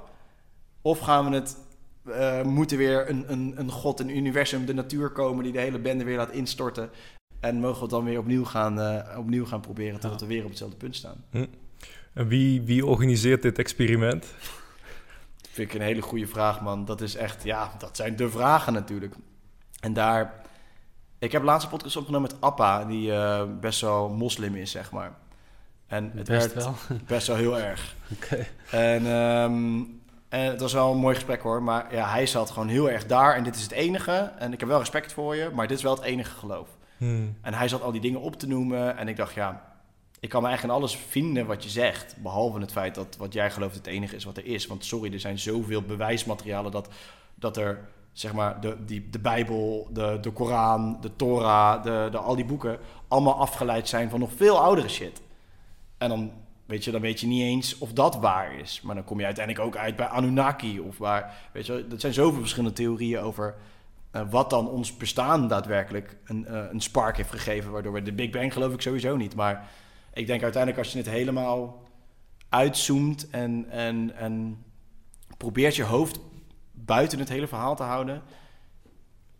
Is niet ook een beetje in lijn met de kwantumfysica alles bewustzijn en heeft het bewustzijn zichzelf gecreëerd om zichzelf te kunnen ervaren? Dat, eh, dat is inderdaad een diepe, ja. En ehm, zijn we niet allemaal, de tafel, jij, ik, onderdeel van hetzelfde bewustzijn... waarin we terug naartoe keren op het moment dat we sterven. Ik heb met Pim van Lommel een podcast opgenomen, cardioloog... die bij, weet ik veel hoeveel, onderzoek heeft gedaan naar bijna doodervaringen. En het is natuurlijk Hmm. opmerkelijk dat al die verhalen overeenkomen. Ja. Maakt niet uit waar je op de wereld zit. Al die verhalen van die bijna doodervaringen zijn hetzelfde. En, Hoe ehm, gaan die dan? je wordt, eh, je, inderdaad, wit licht is het er geloof ik bij. En je wordt opgehaald. Iedereen wordt opgehaald door zijn directe kring. Ehm, en ehm, ja, en iedereen die dan weer terugkomt, is bijna doodervaring, dus je komt weer in leven. Heeft, bijna iedereen heeft te kamp met een verruimd bewustzijn. Voelt zich opeens verbonden met de ander. Voelt wat de ander voelt. Omdat wat zij dus ervaren is, zij voelen sowieso ehm, dat alles wat zij de ander hebben aangedaan in hun hele leven, voelen zij weer voorbij komen in, een- in een split second. Dus daarom is het ook handig om je karma even op te ruimen als je hier op, deze, als je hier op aarde nog rondloopt, om dat te voorkomen. Eh, als je daarin gelooft. En, ehm, maar dus allemaal komen ze terug met een verruimd bewustzijn, met een soort gevoel alsof ze onderdeel zijn geweest van alles. In het moment dat ze er dus niet meer zijn geweest, zeg maar. En allemaal hebben ze die ervaring. En ja, dat ligt natuurlijk wel in lijn met als je denkt dat we ehm, dat dit allemaal bewustzijn is wat zichzelf gecreëerd heeft om zichzelf te kunnen ervaren. Maar E, voor hetzelfde geld zijn we fucking computersimulatie en zitten we gewoon heel Ja. moeilijk te doen allemaal. En is het gewoon, zijn we gewoon de Sims, weet je wel. Hoe zou die ideale samenleving eruit zien dan, als iedereen dat eh, bewustzijn heeft waar je het net over had? Ja, ik kan, het is, ik heb hier eh, ook een- ooit een podcast opgenomen met Flavio Pasquino, die echt dat botste, hij vanuit het hele cognitieve en ik veel meer vanuit de gevoelslaag met elkaar in gesprek waren. En ik, hij, ja, hoe gaat het eruit zien? En we hebben toch wegen nodig en we, iemand moet dat toch regelen? En, en ik heb gewoon een soort van het romantisch beeld voor me dat wanneer het bewustzijn daadwerkelijk zo stijgt, en ik denk wel dat dat ergens aan het gebeuren is. En ook een leuke theorie dat dus de dier kruipt steeds meer richting de mens. Dus je ziet ook steeds meer filmpjes waarin dieren lijpe mensachtige dingen doen. Het laatste filmpje gezien van die zeehond eh, onder water met die duiker. Fucking vet. Ik heb tranen in mijn ogen. Ik heb het Oh, die net Insta. deed alsof hij dood of uh, Nou, nee, nee, nee, hij was gewoon aan het duiken, die duiker. En die, en die dolfijn moet ik zeggen, die zeehond dacht dat hij aan het verzuipen was. Ja, precies. Dat Zij dacht, fuck, ik moet hem helpen. Zij zat aan zijn, aan, had zo'n, zo'n- echt zo'n duikpak met zo'n, eh, met een, met een, eh, zo'n wetsuit met zelfs een, een hoofdgedeelte. Hm. En, en die, die zeehond die zat dus aan dat ding te trekken om hem naar boven te halen. Maar die duiker dacht, hij wil gewoon spelen met mij. Dus die duiker bleef gewoon. Zwom die zeehond weg, kwam die met een andere zeehond terug. Met z'n tweeën ze hem naar boven te krijgen, lukte ook niet. Soms ze met z'n tweeën weg, kwam ze terug met een hele fucking familie aan zeehonden. En hebben ze echt die, toen had die duiker het op een gegeven moment door. En toen is die duiker mee naar boven gegaan. En toen, eh, toen waren die zeehonden waren blij, want die dachten dat het veilig was en die zeehonden weer weggezwommen. Hmm. En dat soort lijpe verhalen dus de hele tijd. En er is dus een theorie dat omdat de dieren dus ook in bewustzijn stijgen nu, collectief, dat die steeds Ah. meer richting de mens kruipen qua bewustzijn. En dat, dat die, die werelden meer met elkaar gaan kruisen. Nou, ik vertel dit ergens, omdat het, of het waar is, weet ik ook niet natuurlijk. Ik vind het echt wel een leuk idee. Maar ik denk gewoon, als ons bewustzijn stijgt, is dat dit soort dingen zich organisch zullen gaan ontvouwen allemaal. Alleen ik denk gewoon niet dat het, als mensen dat beeld hebben, dat het van de een op de andere dag gebeurt. Ik denk gewoon dat wij communities, en dat zijn we al aan het doen volgens mij, gaan opbouwen in andere landen vaker dan Nederland. Omdat Nederland, nou ja, zet hier maar een community op. En ik denk toch wel redelijk dat we in het oog van de storm zitten hier. Ehm, maar denk ik dat, dat ja, in die communities gaat gewoon, dat wordt er opnieuw geëxperimenteerd. En daar wordt denk ik opnieuw uitgevonden hoe dan, hoe dan, het, leven, hoe dan het leven zal plaatsvinden. En ergens, weet je, een tijdje tijdens corona en zo zei iedereen toch parallele samenleving en zo. En ik vind dat Ja. ingewikkeld, maar ehm, ik, snap wel, ik snap wel het idee ervan. Weet je, er, er ontstaan bijna parallele samenlevingen nu al. Hè? Want even Dead Spirit is dan een videoplatform. Ik bedoel, Gaia, het lijkt op Gaia, maar ik, ik vind het aardser en, en op onze manier meer real, zonder Gaia af te vallen. Maar eh, het, het, het wordt, waar Gaia is op zich ook wel een goed voorbeeld van. Het is gewoon een, een platform à Netflix, maar dan gewoon een, iemand die Netflix kijkt, een standaard iemand die Netflix kijkt, zal nooit naar Dead Spirit gaan. Die zal niets van het bestaan af weten, weet je wel. En, en wij hechten er heel veel waarde aan, omdat we informatie op zijn kop kunnen krijgen van wat er op Netflix of op andere eh, platforms te zien, te zien is, weet je wel. Nou, jullie met, wat, met jullie werk doen natuurlijk ook. Een gemiddelde mainstream NOS-lezer zal echt denken, waar de fuck he- hebben die gasten het over? Toch, of niet? Ja, daarom gebruik ik ook graag krantenkopjes. Want heel veel, precies. heel veel mensen lezen kranten of kijken naar de televisie, maar horen eigenlijk niet of lezen niet wat er staat of zo. En dat vind ik interessant. Want jij zei zo net ook van, eh, oh fucking hell, we worden robots. Maar eh, we, we leven ook al een beetje tussen robots of zo. Heb ik, zo voelt dat. Ja. Dus als je dingen leest, dan, dan denk ik, hey, zie je wel wat er staat? Of, eh, of, nou, moet ik niet over mijn ouders beginnen, maar die zitten dan s'avonds wel eens voor de televisie en dan kom ik daar en dan kijk ik ze aan van, horen jullie wel wat, wat te zeggen of zo? Maar dat komt helemaal niet binnen, dus dat is ook wel een beetje... Want ik dacht, want wij hadden laatst eh, iemand in de podcast die deed Vision Quest. Hmm. En die vertelde juist dat door in het bos te gaan zitten en helemaal één met de omgeving te worden, dat je frequentie eigenlijk de, frequentie aanneemt van, het, van de natuur. En dat dieren gewoon bij jou komen zitten, Oh, omdat ja. je dezelfde ja, frequentie aanneemt. Dus dat vosjes of hetjes of zo s'avonds gewoon bij je komen zitten. Is het dan dat we omhoog gaan of juist Ja, ja. eh, weer Terug naar de terug, natuurfrequentie. teruggaan. En dat je dat nu ook heel veel ziet eh, rondom ons, dat back to the basic. En dat mensen steeds meer waarde hechten aan natuur. En eh, dat we misschien wel gewoon weer een beetje teruggaan, juist. Het zou kunnen. Misschien eh, ontmoeten we elkaar in het midden ergens. Maar ehm, ja, wat dat betreft is, voor, is progressie natuurlijk... Ja, wat is vooruitgang? Ik geloof ook dat... Ik, wat, daarom vind ik jullie werk ook heel tof. Ik, ik geloof ook dat eh, wij juist de vooruitgang is meer in de natuur te vinden. Maar zonder... Want die vind ik wel vaak... Zonder technologie overboord te gooien of zo. Ja, Want Ja. technologie heeft ons ook, luister, ik bedoel, net zoals met alles, maar Instagram en al die shit is, is, is best wel kut. Ehm, met censuur en alles wat daarbij komt kijken. Maar ja, weet je, ik heb 50.000 plus volgers op Insta, eh 80.000 plus volgers op YouTube, jullie eh, 30 en weet ik het hoeveel. Of meer nog. Ehm, Ja, want dat vind ik interessant ook. Want daarom vroeg ik jou ook van waar, waar ben je bang voor? Kijk, ik ben best wel bang voor smart cities. Dus eh, als het smart grid er zo dicht gaat. Alleen aan de andere kant, het, het, het ja, hangt vanaf wie er aan de knop zit. Maar het kan ook een fantastisch mooi technologisch systeem zijn... waardoor de samenleving wel veel meer samen eh, kan komen... en eigenlijk Eh, kijk, als AI het baan overnemen en zo, er is minder hersendoodwerk, waardoor mensen ook weer tijd krijgen voor andere dingen. Kijk, de, de, je- wat jij zegt, met de technologie kun je ook heel veel moois eh, doen. Alleen ja, het is toch constant het geld wat erachter zit die bepaalt waar we heen gaan. En daar ben ik dus bang voor eigenlijk. Want als dat web sluit, eh, met de QR-codes, met eh, de facial recognition en dat soort dingen, dan is er ook geen weg meer terug voor mijn gevoel. En daarvoor strijd ik dan nog een beetje. Of nou, het is niet echt strijd, maar het is iets wat je ziet komen. Alleen ik zie dan ook wel echt de potentie van, van het systeem. Het kan ook veel goeds brengen. Maar ja, ik, geloof, wel, eigenlijk ook gewoon daar niet in dat, dat we dat voor elkaar krijgen. Ik ook niet. Ehm, en dat vind ik jammer, want, ik, want je zegt, we kunnen ook samen met de technologie eigenlijk fucking vette dingen doen. Dat denk, maar dat denk ik ook. En ik geloof ook wel dat dat, dat, dat, onze, dat dat ook wel onze toekomst is. Alleen ik geloof dat we het gewoon heel klein opnieuw moeten gaan opbouwen. Want ik ben wel van mening, net als jij, dat er niet echt meer ehm, de smart grids en shit een, ontko- een onkomen aan is. Ik, ik denk dat dat gewoon gaat gebeuren. Ja, Maar ja, dat moet dan denk ik ook maar gebeuren voordat mensen dan in die situatie daadwerkelijk terechtkomen en dan denken: fuck, waar zijn we in beland in godsnaam? Weet Ja, je wel? Iedereen heeft zijn gekomen? moment. Weet je, dat is ook. We kunnen arrogant gaan doen en gaan zeggen: van, ja, maar wij zien het, eh, dit en dat. En ja, maar als ik met mensen spreek, die zien het al sinds 9-11. Die zien het al Mm. nog veel eerder, weet Ja. je wel. Die hebben al weet ik het hoeveel dingen meegemaakt. En die roepen al 30, 40 jaar te zeggen van jongens, dit gaat mis, dit gaat mis, dit gaat mis. En wij komen nu door, door corona Ja. aan, ik in ieder geval. En dan ga ik er datzelfde lopen verkondigen. Ja, eh, dat is tegen mij ook al honderdduizend keer gezegd. Ik, ben, ik geef ook gewoon mijn paspoort af als ik ga vliegen naar eh, weet ik veel waar, weet Ja. je wel. Dus ja, maar dat is ook ding wat we net over hadden. Bijvoorbeeld, eh, nou, ze willen heel graag dat je elektrisch rijdt. Nou, je begint gewoon met in het centrum gewoon een milieuzone. Nou, dan mag je nu geen diesel meer, dan dat. Dat je elk jaar eigenlijk een leveltje op gaat. Dat je eigenlijk geen keuze hebt, want anders kun je nergens meer rijden. Klopt. En dat zie je ook met de armoede. Ja, constant een, st- een klein stukje groter. Maar waar zit je grens? Hè? Dat vind ik nog steeds wel een relevante vraag. Waar zit je grens? Die, heb, die kan alleen jij voor jezelf bepalen. En dan kan ook niet iemand anders veroordelen waar jouw grens ligt. Want iedereen zet zijn grens op een gegeven moment ergens anders neer. Oh, ik vind dit heel belangrijk. Nou, dan doe ik daarvoor wel even dit. Ik ben heel corona gevlogen. Ik had ook nee kunnen zeggen.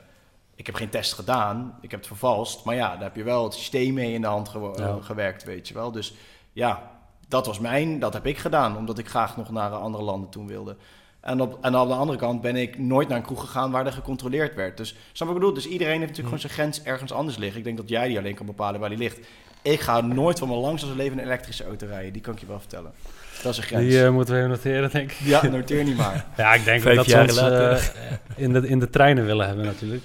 Ja, maar eh, laat ik zo zeggen, ik blijf een auto rijden. En, ehm, en ook, ja, ik zeg het nu keihard, hè, maar misschien over een paar jaar heb je me inderdaad helemaal te pakken. Maar die digital ID ben ik ook gewoon niet bij. Ja, en dat is dus ook een lastige, want ook dat gaat langzaam. De, nu me, je hebt natuurlijk ehm DigiD. Nou, op een gegeven moment was het zo, ja, je mag nog altijd de papieren versie, bla bla. Ja, totdat het niet meer kan. En dan kun je geen bankzaken meer doen, dan kun je niks meer doen. En dan heb je geen keus. Dus da dat is het enge wat ik van de hele smart grid vind. Op een gegeven moment eh, heb je gewoon geen keus meer. En nu hebben wij op zich nog een keus, omdat wij nu nog beslissingen kunnen maken. Nou, als je kijkt naar China, eh, die mensen, ja, als je niet mag vliegen, dan kun je springen wat je wilt. Maar Ja, je gaat gewoon niet vliegen. Dus dan moet, eh, voor mijn gevoel moeten de beslissingen nu vallen over jouw leven, over over de toekomst van je kinderen. Hmm. Moeten nu gemaakt worden. En daarom geloof ik niet in Nederland. Want hoe, hoe denk jij erover na dan? eh, voor jezelf eh, als persoon of eh, later met gezin?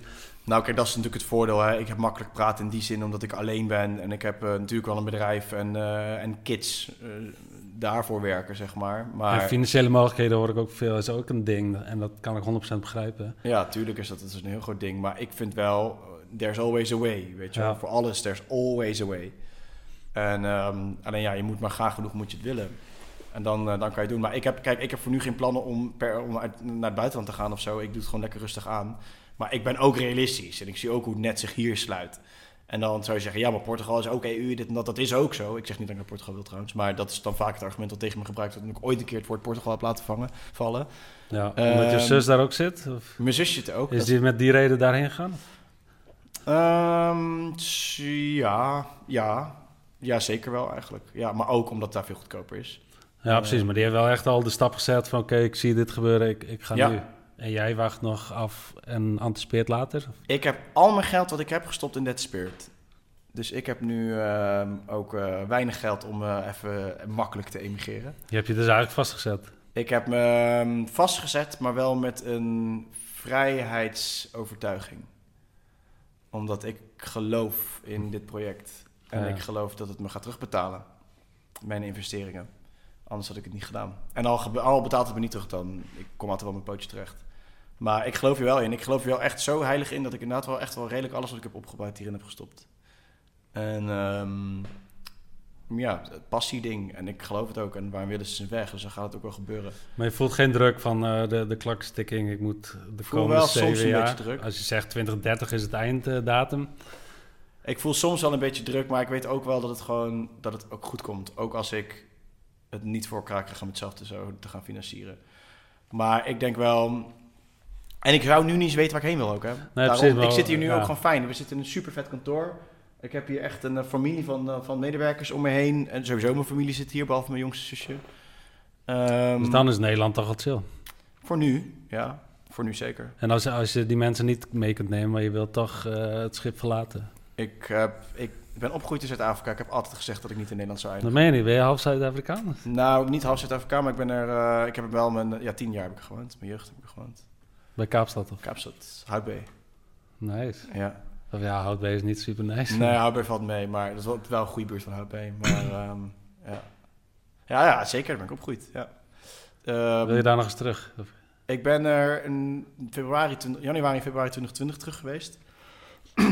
en ehm, Toen was daar ook niet super leuk, denk ik. Want het eerste lockdown-jaar daar was ook niet... eh, maar het was voordat daar iets was. Ja, oké. Nederland was het eerder dan daar. Ja, precies. Ehm, dus er was eigenlijk niks aan de hand toen ik daar zat. Ik kwam juist terug in de chaos. Ja. Maar of ik daar... Ja, ik natuurlijk... Allerliefst zou ik daar naartoe teruggaan. Alleen, ik hou ook rekening met... ehm, dat vliegen steeds lastiger gaat worden. Ja. En dan word je dan over gevangen gesproken. Ja, als je dan... Ja. Daarom vind ik Zuid-Amerika en zo, dat klinkt allemaal leuk. Maar ik hecht wel waarde aan, ehm, aan toch een beetje die community vibe. En ik zou het wel kut vinden als ik mijn nichtje niet meer zie opgroeien, eerlijk gezegd. Ehm, Dat is eh, ook eh, de ketting die ons dan een beetje...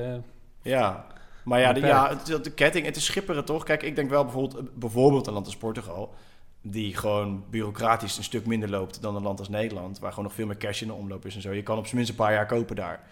Jawel, maar je moet wel overal je burgerservice nummer opgeven. Dus als je dingen koopt zo in de winkel of tankstation, dan vragen ze om je eh, eigenlijk je, je BSN-nummer. Want dan, dan wordt het automatisch geregistreerd van ja, Ja. jij koopt dit en dit. Daar zijn ze al wel veel verder in. Daar zijn ze wel verder. Dus ja, het is, het is, ja, het is Het gaat, het, het is, maar het is schommelen, maar dat is ook wat ik zeg. Hè. Je moet dus altijd bij jezelf kijken van wat, is het, wat zijn mijn prio's, wat vind ik belangrijk en, eh, en wat wil ik doen. Maar ik voel voor mij, en dat is zelfs los van de ehm, wereldproblematiek, heb ik altijd wel gezegd dat Nederland niet mijn eindstation is. ja. Alleen mijn haast, zoals die misschien in corona, tijdens corona er wel wat was, die is er af. Omdat ik denk, ik, weet je, je moet op een gegeven moment ook gewoon denken, ik zie het allemaal wel. Je moet Ja. ook een soort van set basisvertrouwen in jezelf hebben. Dat jij in staat zal zijn om met de situatie te dealen zoals die op dat moment gaat zijn. Zoals we tijdens corona hebben gedaan. Zoals, luister, als jij in staat bent om schaduwwerk te doen en je eigen schaduw onder ogen te komen, dat is echt honderdduizend keer zwaarder dan, dan wat de overheid nou weer gaat verzinnen, weet je wel. En wat ik net al zei, there's always a way. Het is gewoon, ben je bereid om het risico te lopen om die way te gaan lopen. Ja. ja, want als je het kijkt vanuit het eh, Chinese social credit system, eh, dan ben jij wel de lul in principe. Toch denk Want- ik dat... want, jawel, want ik denk, eh, ook daar is het zo, alles wat je online zegt, wordt gescreend met AI. En, en dat kost jou gewoon punten in dat opzicht, waardoor jouw Ja, kinderen niet naar de school kunnen, jij langzamer internet krijgt of niet kunt maar, vliegen. waarom blijf je in China hangen dan? Nou, omdat ik denk dat zo'n zo'n systeem hier ook komt. En als jij dan een heel verleden hebt op internet met je podcast, waar je allemaal anti-overheid dingen zegt, of al, misschien misinformatie, wat is zo meteen als misinformatie. eh, want dat zie ik nu ook eh, in mijn archief. Dan krijg ik in één keer een melding van 2021 of zo, dat ze een, een bericht van mij hebben gereviewd. En dat ik daar in één keer gewoon ellende van krijg van twee jaar geleden. Dus als, als dat zo gebeurt, en laten we van de worst case uitgaan. Jij eh, hebt gewoon te weinig punten om hier weg te komen. Is dat dan... Ja, maar, maar dat, kijk, daar geloof ik gewoon niet in. Ik bedoel, ik geloof wel daarin. Ik Nou, geloof helemaal in je het scenario. gelooft eh, dat je vliegen weggaat, eh, de auto geloof- is steeds moeilijker. Waar- Ja, tuurlijk, maar, je, eh, maar dat misschien is het mijn. mm, recalcitrantie dan of zo, maar eh, niemand gaat mij in Nederland houden als ik hier wil blijven. There's always a way. Weet je wel, there's always a way. Kom op, je kan me niet, als je een beetje kopie-kopie hebt, dan kan je altijd wel iets verzinnen met een netwerk om ergens naartoe te gaan. Ik ga me niet vertellen dat je hier, dat je hier, dat je, je houdt jezelf hier als je hier, eh, als je hier blijft. Eh, omdat een overheid tegen mij zegt dat ik in Nederland moet blijven, ben je helemaal gek geworden. Dikke later, daar ben ik echt niet bij. Ik, maar dan, als je dat, maar kijk, dan gaat het vuur in mij wel Ja, branden. precies, dan, dan komt de dan komt nog wel die strijder in me naar boven hoor. Ja. Want dan, dat, dat, daar gaan, daar ben ik niet bij. Daar ben ik echt niet bij. Voor mijn persoonlijke vrijheid blijf je af. Kijk, dat je vliegen en zo moeilijker gaat maken, prima, pak de auto. Maar je gaat mij Maar niet dat maakt het dus ook moeilijker. Wat, sorry? Dat maken ze ook moeilijker. Natuurlijk auto. maken ze het moeilijker, dus dat gaat ook op een gegeven moment niet meer gebeuren. Die heb ik ook wel En als jouw elektrische auto die je niet neemt, als dat de enige optie is, maar die auto bepaalt waar je wel en niet heen mag. Tuurlijk, maar dat zie ik ook gebeuren. Wa- Wat is voor jou de grens? Heb je dat helder? Of heb je zoiets van, oh, dat zie ik wel in de loop van de tijd? De grens waarvan je zegt van, nou... De grens wordt ook duidelijk. Ik denk dat je grens ook heel erg afhangt van je um, omgeving. Ik bedoel, jij hebt een tijdje in het buitenland zitten kijken... en nu met je kleine wil je toch in Nederland blijven, geloof ik? Nou ja, dat is, dat is wat ik zeg. Ik, ik denk, eh, ik kijk nog steeds naar het buitenland, maar wat je hier ook houdt is familie, vrienden en zo. Eh, wat gewoon bij jouw wortels hoort. Be- ja, dat hoort gewoon bij. En eh, ik vind het echt knap dat mensen echt de keuze kunnen maken, oké, toedeledook, ik zie jullie nooit weer.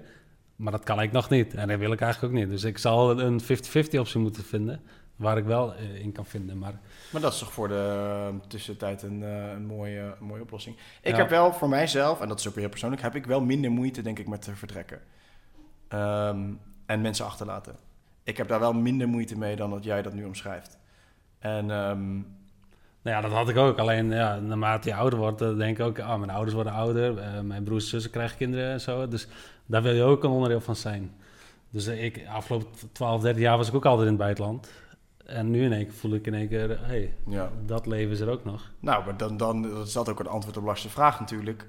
Ehm, het, je grenzen worden je duidelijk door de jaren heen en dat zal ook veranderen, want je vindt dan weer iets anders belangrijk dan, dan dat je misschien een paar jaar geleden vond.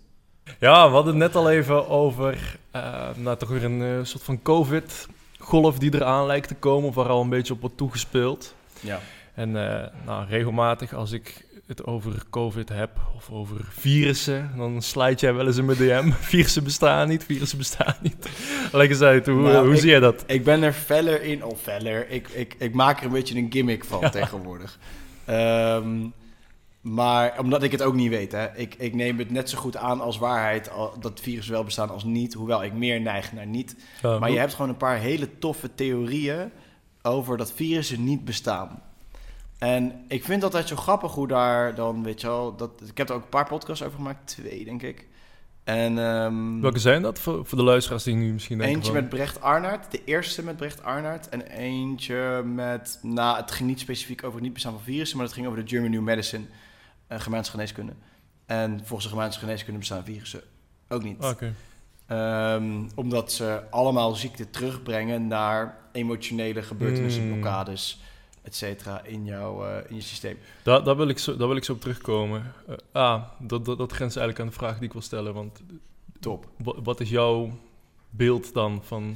Nou, kijk, ik, laat ik het zo zeggen. Ik vind de hele terrain theory vind ik wel echt super aannemelijk. Want ehm, ergens voelt het gewoon als je bedenkt dat wij hier op aarde zijn en dat we hier, weet je, hoe, hoe de natuur de natuur is. Vind ik een virus iets heel geks eigenlijk in dat hele verhaal.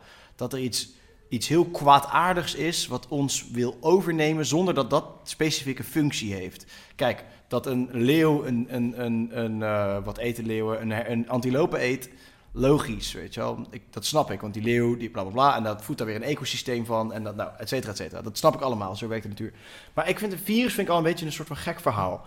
En, eh, maar dat is dan mijn persoonlijke ding. Maar als je aan die terrain theory kijkt, is natuurlijk wat terrain, de terrain theory zegt, is dat het dus ehm, je ehm, omgevingsfactoren de reden zijn dat je ziek wordt. En niet zozeer dat iets overdraagbaar is. En dan ga je daarin, want die documentaire, we hebben een documentaire op Dead Spirit staan daarover. En dat is best wel sick. Ze hebben dus echt best wel veel wetenschappelijke onderzoeken ook gedaan om dan aan te tonen dat het virus bestaat. Nou, de allereerste, die vind ik voor mij het aller, allerbelangrijkste, waarvan ik al gelijk denk, oké, dit is wel echt tering raar. Er is nog nooit in het bestaan van Mhm. alle virussen een virus geïsoleerd geweest. En isolatie is natuurlijk het, het los kunnen zien onder een microscoop. Dus bacteriën wel en dergelijke. Virussen nog nooit één. Zelfs geen coronavirus, maar überhaupt geen virus. Dus alles wat wij denken wat een virus is, is een computersequentie. Is een, is een formule uit de computer die dan een brokstuk van iets pakt, aanneemt dat dat een virus is en dat vervolgens in een model legt. En uit dat model komt dan een wat nu een virus wordt genoemd. Ja, werkt dat met amplificatie, van genetisch materiaal en dan op, op basis van bepaalde waarschijnlijkheid, zegt men dan... ja. Ja, ja, ja. Ja, dus het blaast op en inzoomen, inzoomen, inzoomen en dan inderdaad... Um, totdat je eigenlijk helemaal niks meer ziet ook op een gegeven moment. Als een hele PCR-test, nou, dan hoeven, dan hoeven we over te wijden hoe de PCR-test in elkaar steekt. Maar cycli uh, je omdraait. Ja, precies. Maar het, in ieder geval is het dus zo, het is nog nooit, je hebt nog nooit onder een microscoop, hebben zij uh, een virus kunnen zien.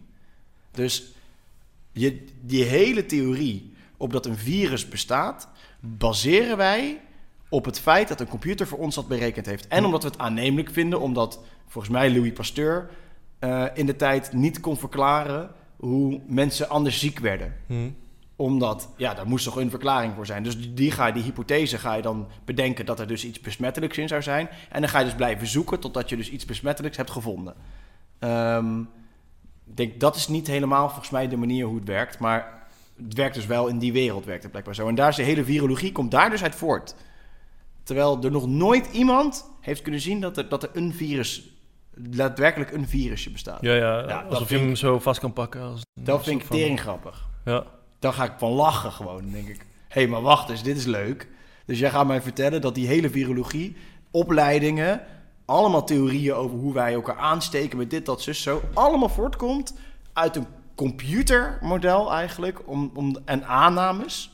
Nou, en dan vervolgens, wat, wat er dan, en hier weet ik niet of ik het goed onder woorden breng, maar wat zij dus zeggen, wat daar dus gezien wordt, is het afbreekproces van bacteriën. Dus bacteriën bestaan wel, die helpen ons inderdaad met beter worden. Hè? Want als je dus ergens, als iets niet lekker gaat, en volgens de Germaanse geneeskunde is het dus zo dat je in een herstelfase bent van een conflict, dan word je ziek, want dan ben je aan het loslaten. En dan komen die bacteriën. En die bacteriën die gaan jou dan helpen. Die bacteriën zijn dan ergens in je lichaam opgeslagen. Dus het is ook een theorie over gaatjes in je tanden, dat die daar vandaan komen. Um, omdat die bacteriën dan nodig zijn ergens anders in je lichaam, dat daar een gaatje vandaan komen.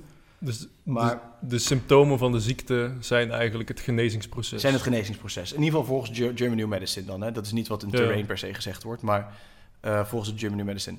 Maar in ieder geval, Um, en dat dus, wat dus gemeten wordt, de brokstukken zijn, de overblijfsels zijn van, dat, van ja, wat het dan ook was. In principe de bacteriën, het afbreekproces van het ziekte, blablabla. En dat noemt men dus virussen. Maar het zou net zo goed kunnen zijn dat... Um, nou, dus er is een theorie over de Spaanse griep bijvoorbeeld... dat ze toen een nieuwe radiofrequentie of zo aan het ding hebben toegevoegd. Ik weet het niet meer precies, zouden mensen zelf even moeten opzoeken. En hetzelfde met corona, 5G. Dus dat bij elke grote, echte grote pandemie, griepepidemie. De Mexicaanse griep was 4G. Echt waar? Volgens mij wel. Oké, nou kijk. Dus dat dat gepaard is gegaan met iets van een universele stralingsverandering in het, in het, in het, in dat specifieke gebied. Ja. Een andere theorie over de Spaanse griep is die ik super aannemelijk vind. En die trouwens met German New Medicine ook weer uh, overeenkomt. Is dat dus de Spaanse griep, het komt net uit de Eerste Wereldoorlog. Dus iedereen was in een vechtings, vecht, fight-or-flight mode. Iedereen was in een fight-or-flight mode voor zijn eigen leven. Door de Eerste Wereldoorlog. Als je in de loopgraven was of je was thuis, het was allemaal onveilig. De Eerste Wereldoorlog was voorbij. Je lichaam kan weer ontspannen. Je komt uit de conflictperiode ehm, um, van die oorlog. En je komt dus in, in, in de opruimingsproces. Dus je helingsproces eigenlijk. En dat is dan het ziek zijn. En dat was dus, omdat volgens mij, als je echt in de gym, volgens mij had Brecht het erover bij de podcast, die kon het dan zelfs nog specifieker. Angst is dan gekoppeld aan je longen, uh, bijvoorbeeld. En dan je longen is dan natuurlijk weer, dat was griep, dus je longen. En, uh, maar dat komt omdat iedereen angst was en die angst kon worden losgelaten. Dus om maar even aan te geven, uh, ik weet niet, misschien was het wel echt een, een Spaanse griep. Maar er zijn zoveel theorieën die het aannemelijk maken wat er gebeurt, wat niet per se met virussen te maken heeft. Dus Weet je, als je het alleen al je, omgevings, je omgeving en je omgeving rekent dan ook even trauma bij, weet je al, je onverwerkte emoties en alles wat je hebt meegemaakt in je leven. Als dat die ziekte veroorzaakt, ja, dan heb je een hele andere kijk op dan dat je denkt dat je wordt aangevallen door een random klein beestje. En daarom, ik, ik, heb, ik heb zelfs laatst, want mm, ik zag Blackbox, zag ik iets posten over uh, Marion Koopmans over de viruslek in Wuhan.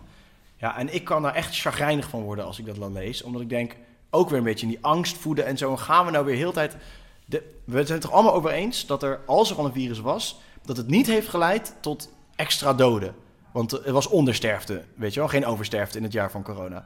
Dus daar waren we het allemaal over eens. Maar nog steeds willen we graag geloven dat er een viruslek was in Wuhan. Dus er is een viruslek geweest, maar dat virus heeft ervoor gezorgd... dat er minder mensen zijn doodgegaan dan normaal gesproken in dat jaar. Ja, weet je wel, kom op, waar hebben we het nou over? Dus dan, waarom gebruik je die theorie dan? Is het dan weer om mensen bang te maken of om een punt te maken... of dat de overheid wel allemaal slecht is en Marion Koopman slecht is? Dus ik had gezegd, ik wil wel lekker een keer komen praten... over het wel of niet bestaan van virussen. En niet om nou te gaan zeggen dat virussen per se niet bestaan... Maar, om, maar als we ervoor openstaan dat virussen niet bestaan, dan heb je wel een ander gesprek. En ik geloof ergens wel dat het niet bestaat en dat het zo'n grote hoogst is en het ons onze strot is geduwd, zodat we ook bang worden van elkaar weer. Hè? Hm. Het is ook weer een angstmechanisme. Dus je wordt ook weer bang van een onzichtbare vijand, een virus. Hoe, hoe, hoe. Stel je voor, je loopt een virus op, dan ga je, ga je, ga je de pijp uit, weet je wel. Maar, maar zie jij bijvoorbeeld zoiets als de coronapandemie dan ook eh, als een manifestatie weer van die angst? Zou, dat, dat, dat, dat, er weer... dat zou ik heel goed... Of 5G of zo, weet ik veel. Dat weet ik ook niet. Maar ik kan me heel goed voorstellen. Ik ben één week ben ik bang geweest voor corona. En toen dacht ik dat ik het had. En dan had ik echt... Ik ging gewoon kort ademen en zo. En mijn, Hm. mijn, mijn stiefvader is huisarts. En die heeft het nooit echt serieus genomen. Die zei, gast, ehm, doe nou maar rustig en dit en dat. Maar, en toen dacht ik daarna ook... Oh, realiseerde ik me dus ook... Wat dus paniek met jou kan doen, hè. Je gaat gewoon echt denken dat je het hebt. En ik geloof veel meer placebo, nocebo, whatever. Dat, ehm, dat, we het, dat, dat we het zelf manifesteren, inderdaad, precies wat jij net zegt. En, ehm, en trauma. Ik geloof echt zo erg in... Ja, mensen worden misschien moe van inmiddels hoe ver, hoeveel ik op dat trauma zit te hameren. Maar hoe erg, door dat cupping ook weer, weet je wel... Hoe erg dan emoties loskomen. En ik weet inmiddels wat het is om oude pijn te doorvoelen, weet je wel oude vastgezette pijn van vroeger die nog in je lichaam ergens zit. Als dat getriggerd wordt en dat wordt aangeraakt, is dat super heftig, maar het lucht ook heel erg op daarna. En ik had dat na dat cupping en ik realiseerde me gewoon door dus gewoon dat die, die aders in mijn bindweefsel, spierweefsel, whatever, dat kapot te maken, dat dat dus door die fysieke pijn heen te gaan, want dat doet, ik deed tering veel pijn. Ik heb aardige tatoeages, ik vond het in de buurt komen. Hm. Ehm, maar, en dus de dag later ben ik wankel en zit ik de hele dag te janken. Ja? Ja, maar echt, release als een motherfucker. Echt, echt oude pijn doorvoelen. We, ja, ik weet niet of je dat wil delen, maar was er een specifieke pijn die omhoog kwam? Of? Nee, want dat is oude pijn. Oude pijn is niet gekoppeld aan, aan stories. Oh, daar heb Ehm, je heb ik geen ervaren. beeld bij? Of? Oude pijn is, het wordt getriggerd door, kan getriggerd worden door iets in het nu, wat je raakt. Maar een oude pijn is een oude pijn en er zit niet meer echt een, een story aan gekoppeld. Dus er zit geen verhaal wat je is overkomen, waarom je die pijn ervaart. Je hebt die pijn gewoon in je zitten en dat moet eruit. Hoe weet je dan dat alles eruit is dan? Nou, alles eruit weet je natuurlijk niet, maar... eh, maar, maar ja, ik hoor, ik hoor het vaak, hè. Daar hadden we in de auto ook over. Maar dat je, dat heling is, is helemaal hot. En, en je kan je trauma's helen en zo, maar het lijkt erop alsof, alsof mensen nooit geheeld zijn. Ze zijn nooit bij een punt. Dus hoe weet je nou als je zo'n sessie doet en je gaat huilen en het komt eruit... Ja, of je dat dan de week daarna weer doet en, en zo ook in een loop kunt blijven zitten van heling... en je nooit ergens komt eigenlijk. Ik kan het alleen op mijn eigen leven ehm, eh, zien en betrekken. Maar, maar- ja, maar ja, dat En- bedoel ik, kun je dat uitleggen? Want ik, ik heb er nooit echt een beeld van, van wa- wanneer komt het punt dat je denkt... Ah, dit, dit, dit ben ik echt kwijt. Ik voel me echt eh, anders. Dat zie je terug als jij in bepaalde situaties waar je normaal getriggerd zou worden, niet meer getriggerd wordt. En ehm, vaak in relaties, maar dat kan in van alles en nog wat zijn waar je dat ervaart of waar je dat ziet. Waarin ik echt zie, waar, als ik nu kijk, als ik, als ik nu kijk in mijn huidige leven en dan dat dan vergelijk ten opzichte van drie jaar terug en dan nu bepaalde dingen nu, ehm, hoe ik bepaalde dingen nu aanpak, onbewust zelfs, hè. Dan laatst realiseerde ik me echt, dat was het, dat ik weet even niet meer, ik weet niet of het handig is om het voorbeeld te noemen, maar ik zal proberen zonder het voorbeeld specifiek te noemen. Maar ik deed iets en ik dacht, wow, dit had ik drie jaar geleden echt. En dat kwam realiseer ik me een paar dagen later. Drie jaar geleden op zo'n destructieve andere manier aangepakt dan dat ik het nu zou aanpakken. En ik voel niet eens meer de behoefte om het te doen zoals ik het destijds had gedaan. En die groei, dat voelt voor mij wel ehm, dat dat gekoppeld zit aan het releasen van die oude vastgezette pijnen en emoties die in jou zitten. En ik vind ook, het helingsproces kan mensen zien hoppen van heling naar heling naar Ja, heling naar precies. heling. Ja. En dan kan je zelf, bedoel, dan wordt dat ook een soort copingmechanisme. Exact. Ja. En die, die zie ik ook gebeuren. Heel veel zie ik die gebeuren zelfs. Alleen, ik heb dat voor mijzelf niet het idee dat dat bij mij het geval is. Omdat ik, ik ben er ook niet constant mee bezig. Maar je wordt op een gegeven moment... Weet je, mensen kunnen zeggen, ja, ik ga nu naar deze therapeut en ik ga nu dit doen. Maar als er niks aan de hand is, is er niks aan de hand, weet je wel. En ik, de grootste helingsprocessen zijn bij mij voortgekomen uit mijn leven... door gewoon keihard tegen de muur aan te lopen. Maar is dat, is dat dan niet eh, ook direct heling? Want eh, als ik kijk naar eh, relaties, als, als ik nou, tien jaar geleden een relatie ging uit, helemaal kapot van, helemaal getraumatiseerd, laat zo zeggen. Tweede relatie, neem je wat dingen mee die in de eerste relatie fout zijn gegaan. Gaat toch weer stuk. Eh, nou, kom je in een derde relatie. dat je er steeds dingen meeneemt en jij zegt nu, ik reageer totaal anders dan dat ik drie jaar geleden deed. Is dat dan ook niet gewoon een stukje levenservaring dat je nu weet van oké, Hoe heb jij je gevoeld na die relatiebreuk? ja, dat je je echt kut voelt. En wat heb je toen gedaan? Ja, dan, ja, dan moet je een specifiek voorbeeld... Romeis. Huilen? eh, nee, Je hebt niet gehuild om Nee. de relatiebreuk. nee. Koud. Ik, ja, nee. ik, ik, ik, ik relativeer snel of zo. Ik kan ook in- inzien van, oké, het werkt niet. Het is kut. Doet wel even pijn of zo, maar... Het, Maar sla je dan niet een heel gevoelstuk over? nee, niet per se. Dat, dat is wel het eerste wat, wat de- mensen denken natuurlijk.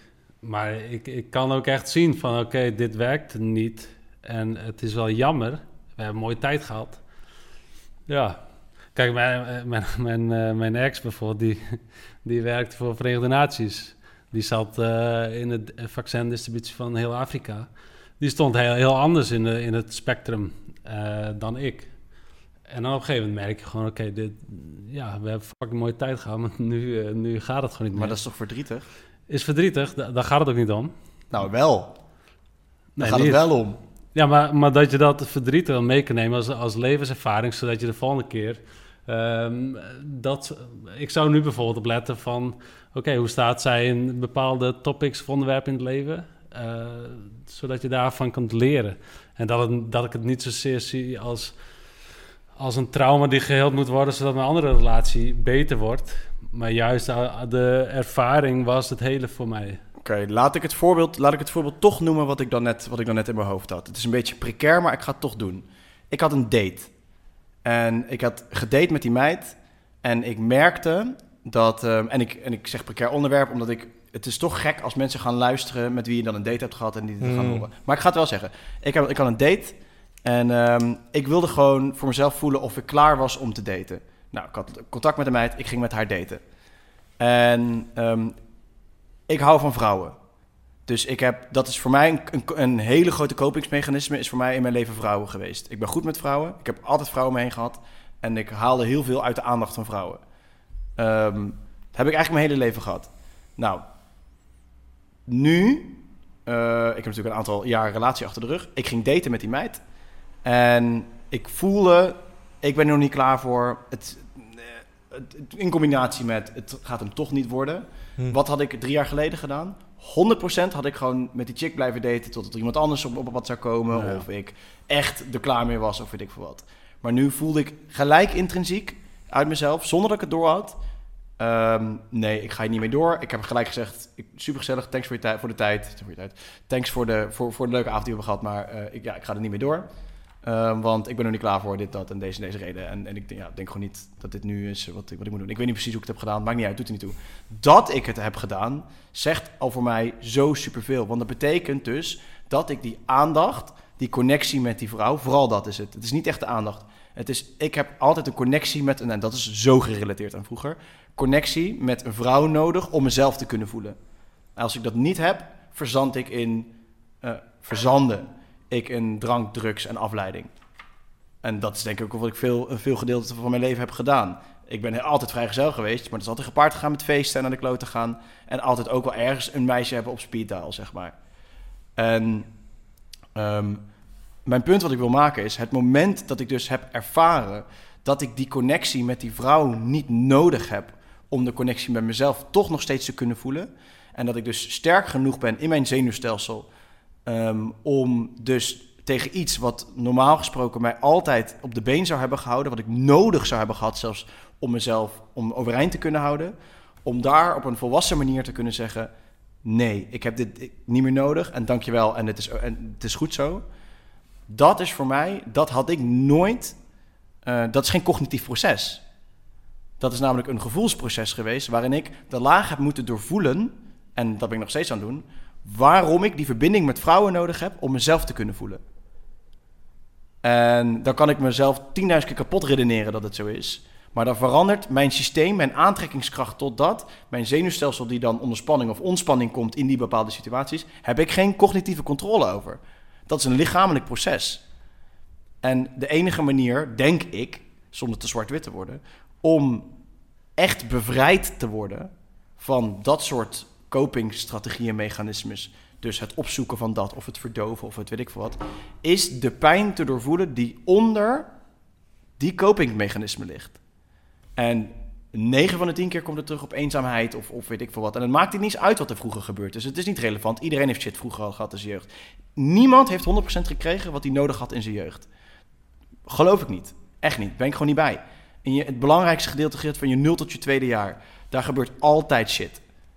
En um, dat is niet een soort van verkooppraatje om iedereen aan een traumaheling te helpen, want dat is totaal niet zo. En dat, gaat, dat komt op je pad wanneer je dat vanzelf nodig hebt, of wanneer je tegen de lamp loopt, of weet ik veel wat. En dat jij het cognitief af kan, ben ik heel blij voor jou. Maar ik, in mijn leven voel ik dat ik door het doorvoelen van die pijnlijke lagen die in die schaduw verstopt liggen, dat daar licht op te schijnen, dat de bevrijding komt daaruit. En ik, in dit specifieke voorbeeld, voelde me bevrijd dat ik dus dit op een mooie, volwassen manier kon afhandelen met die meid.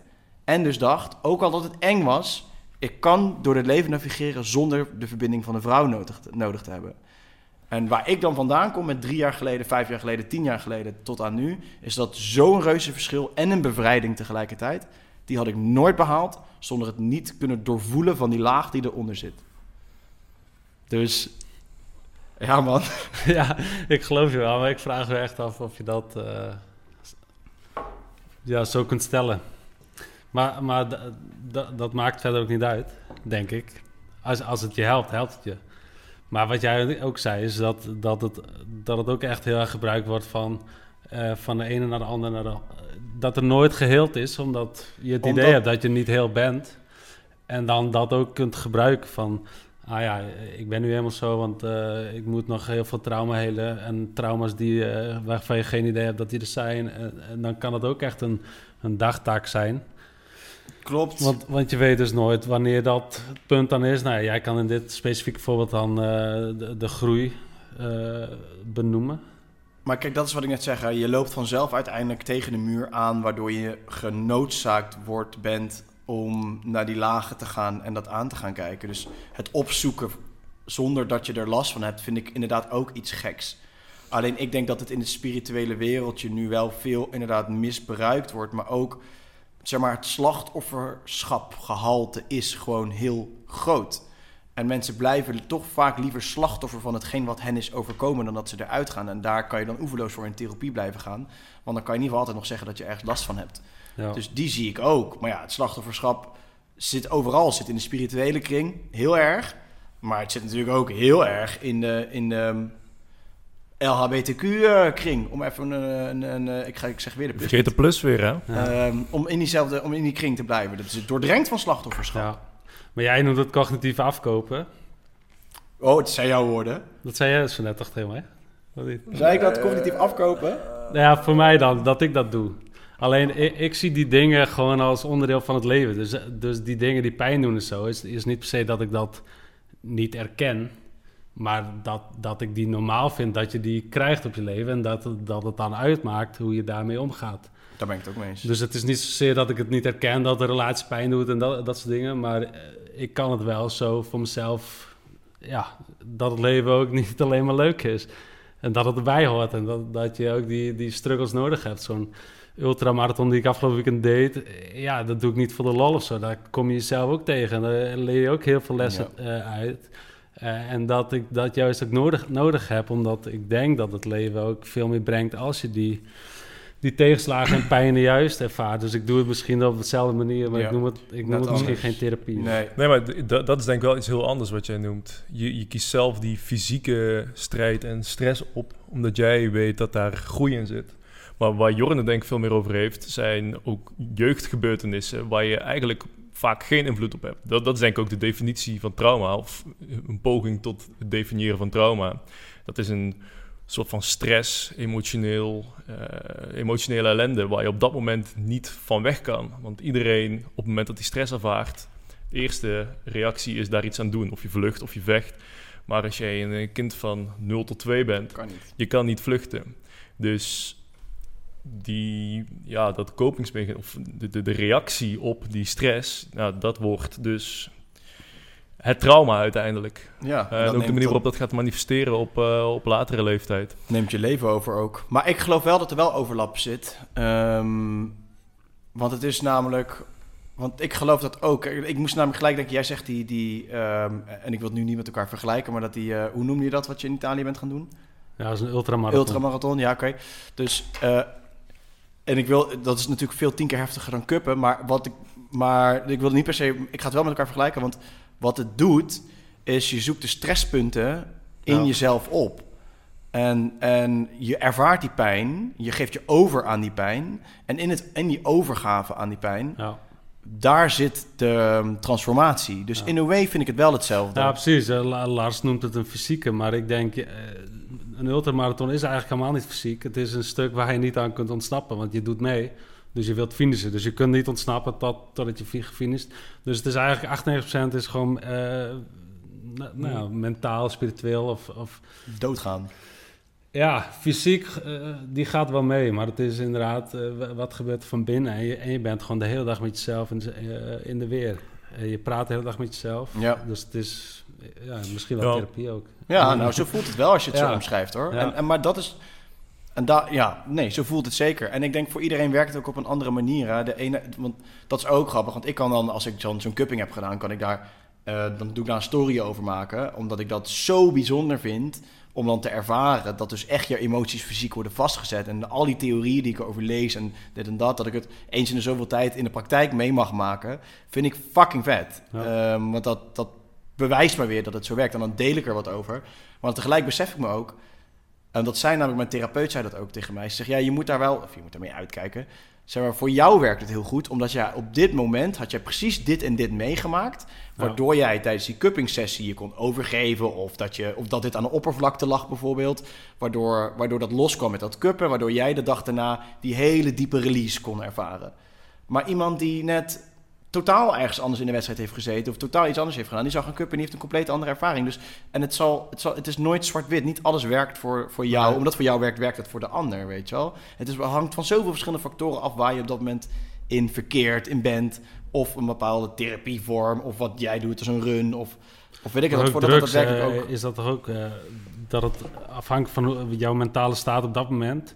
Dus als je met tien mensen hetzelfde drugs neemt, dezelfde hoeveelheid, dan kan iedereen een andere ervaring. Ja. Wij hebben vorig jaar die mushroom ceremonie gedaan. Ja, totaal andere ervaringen hebben we beide gehad.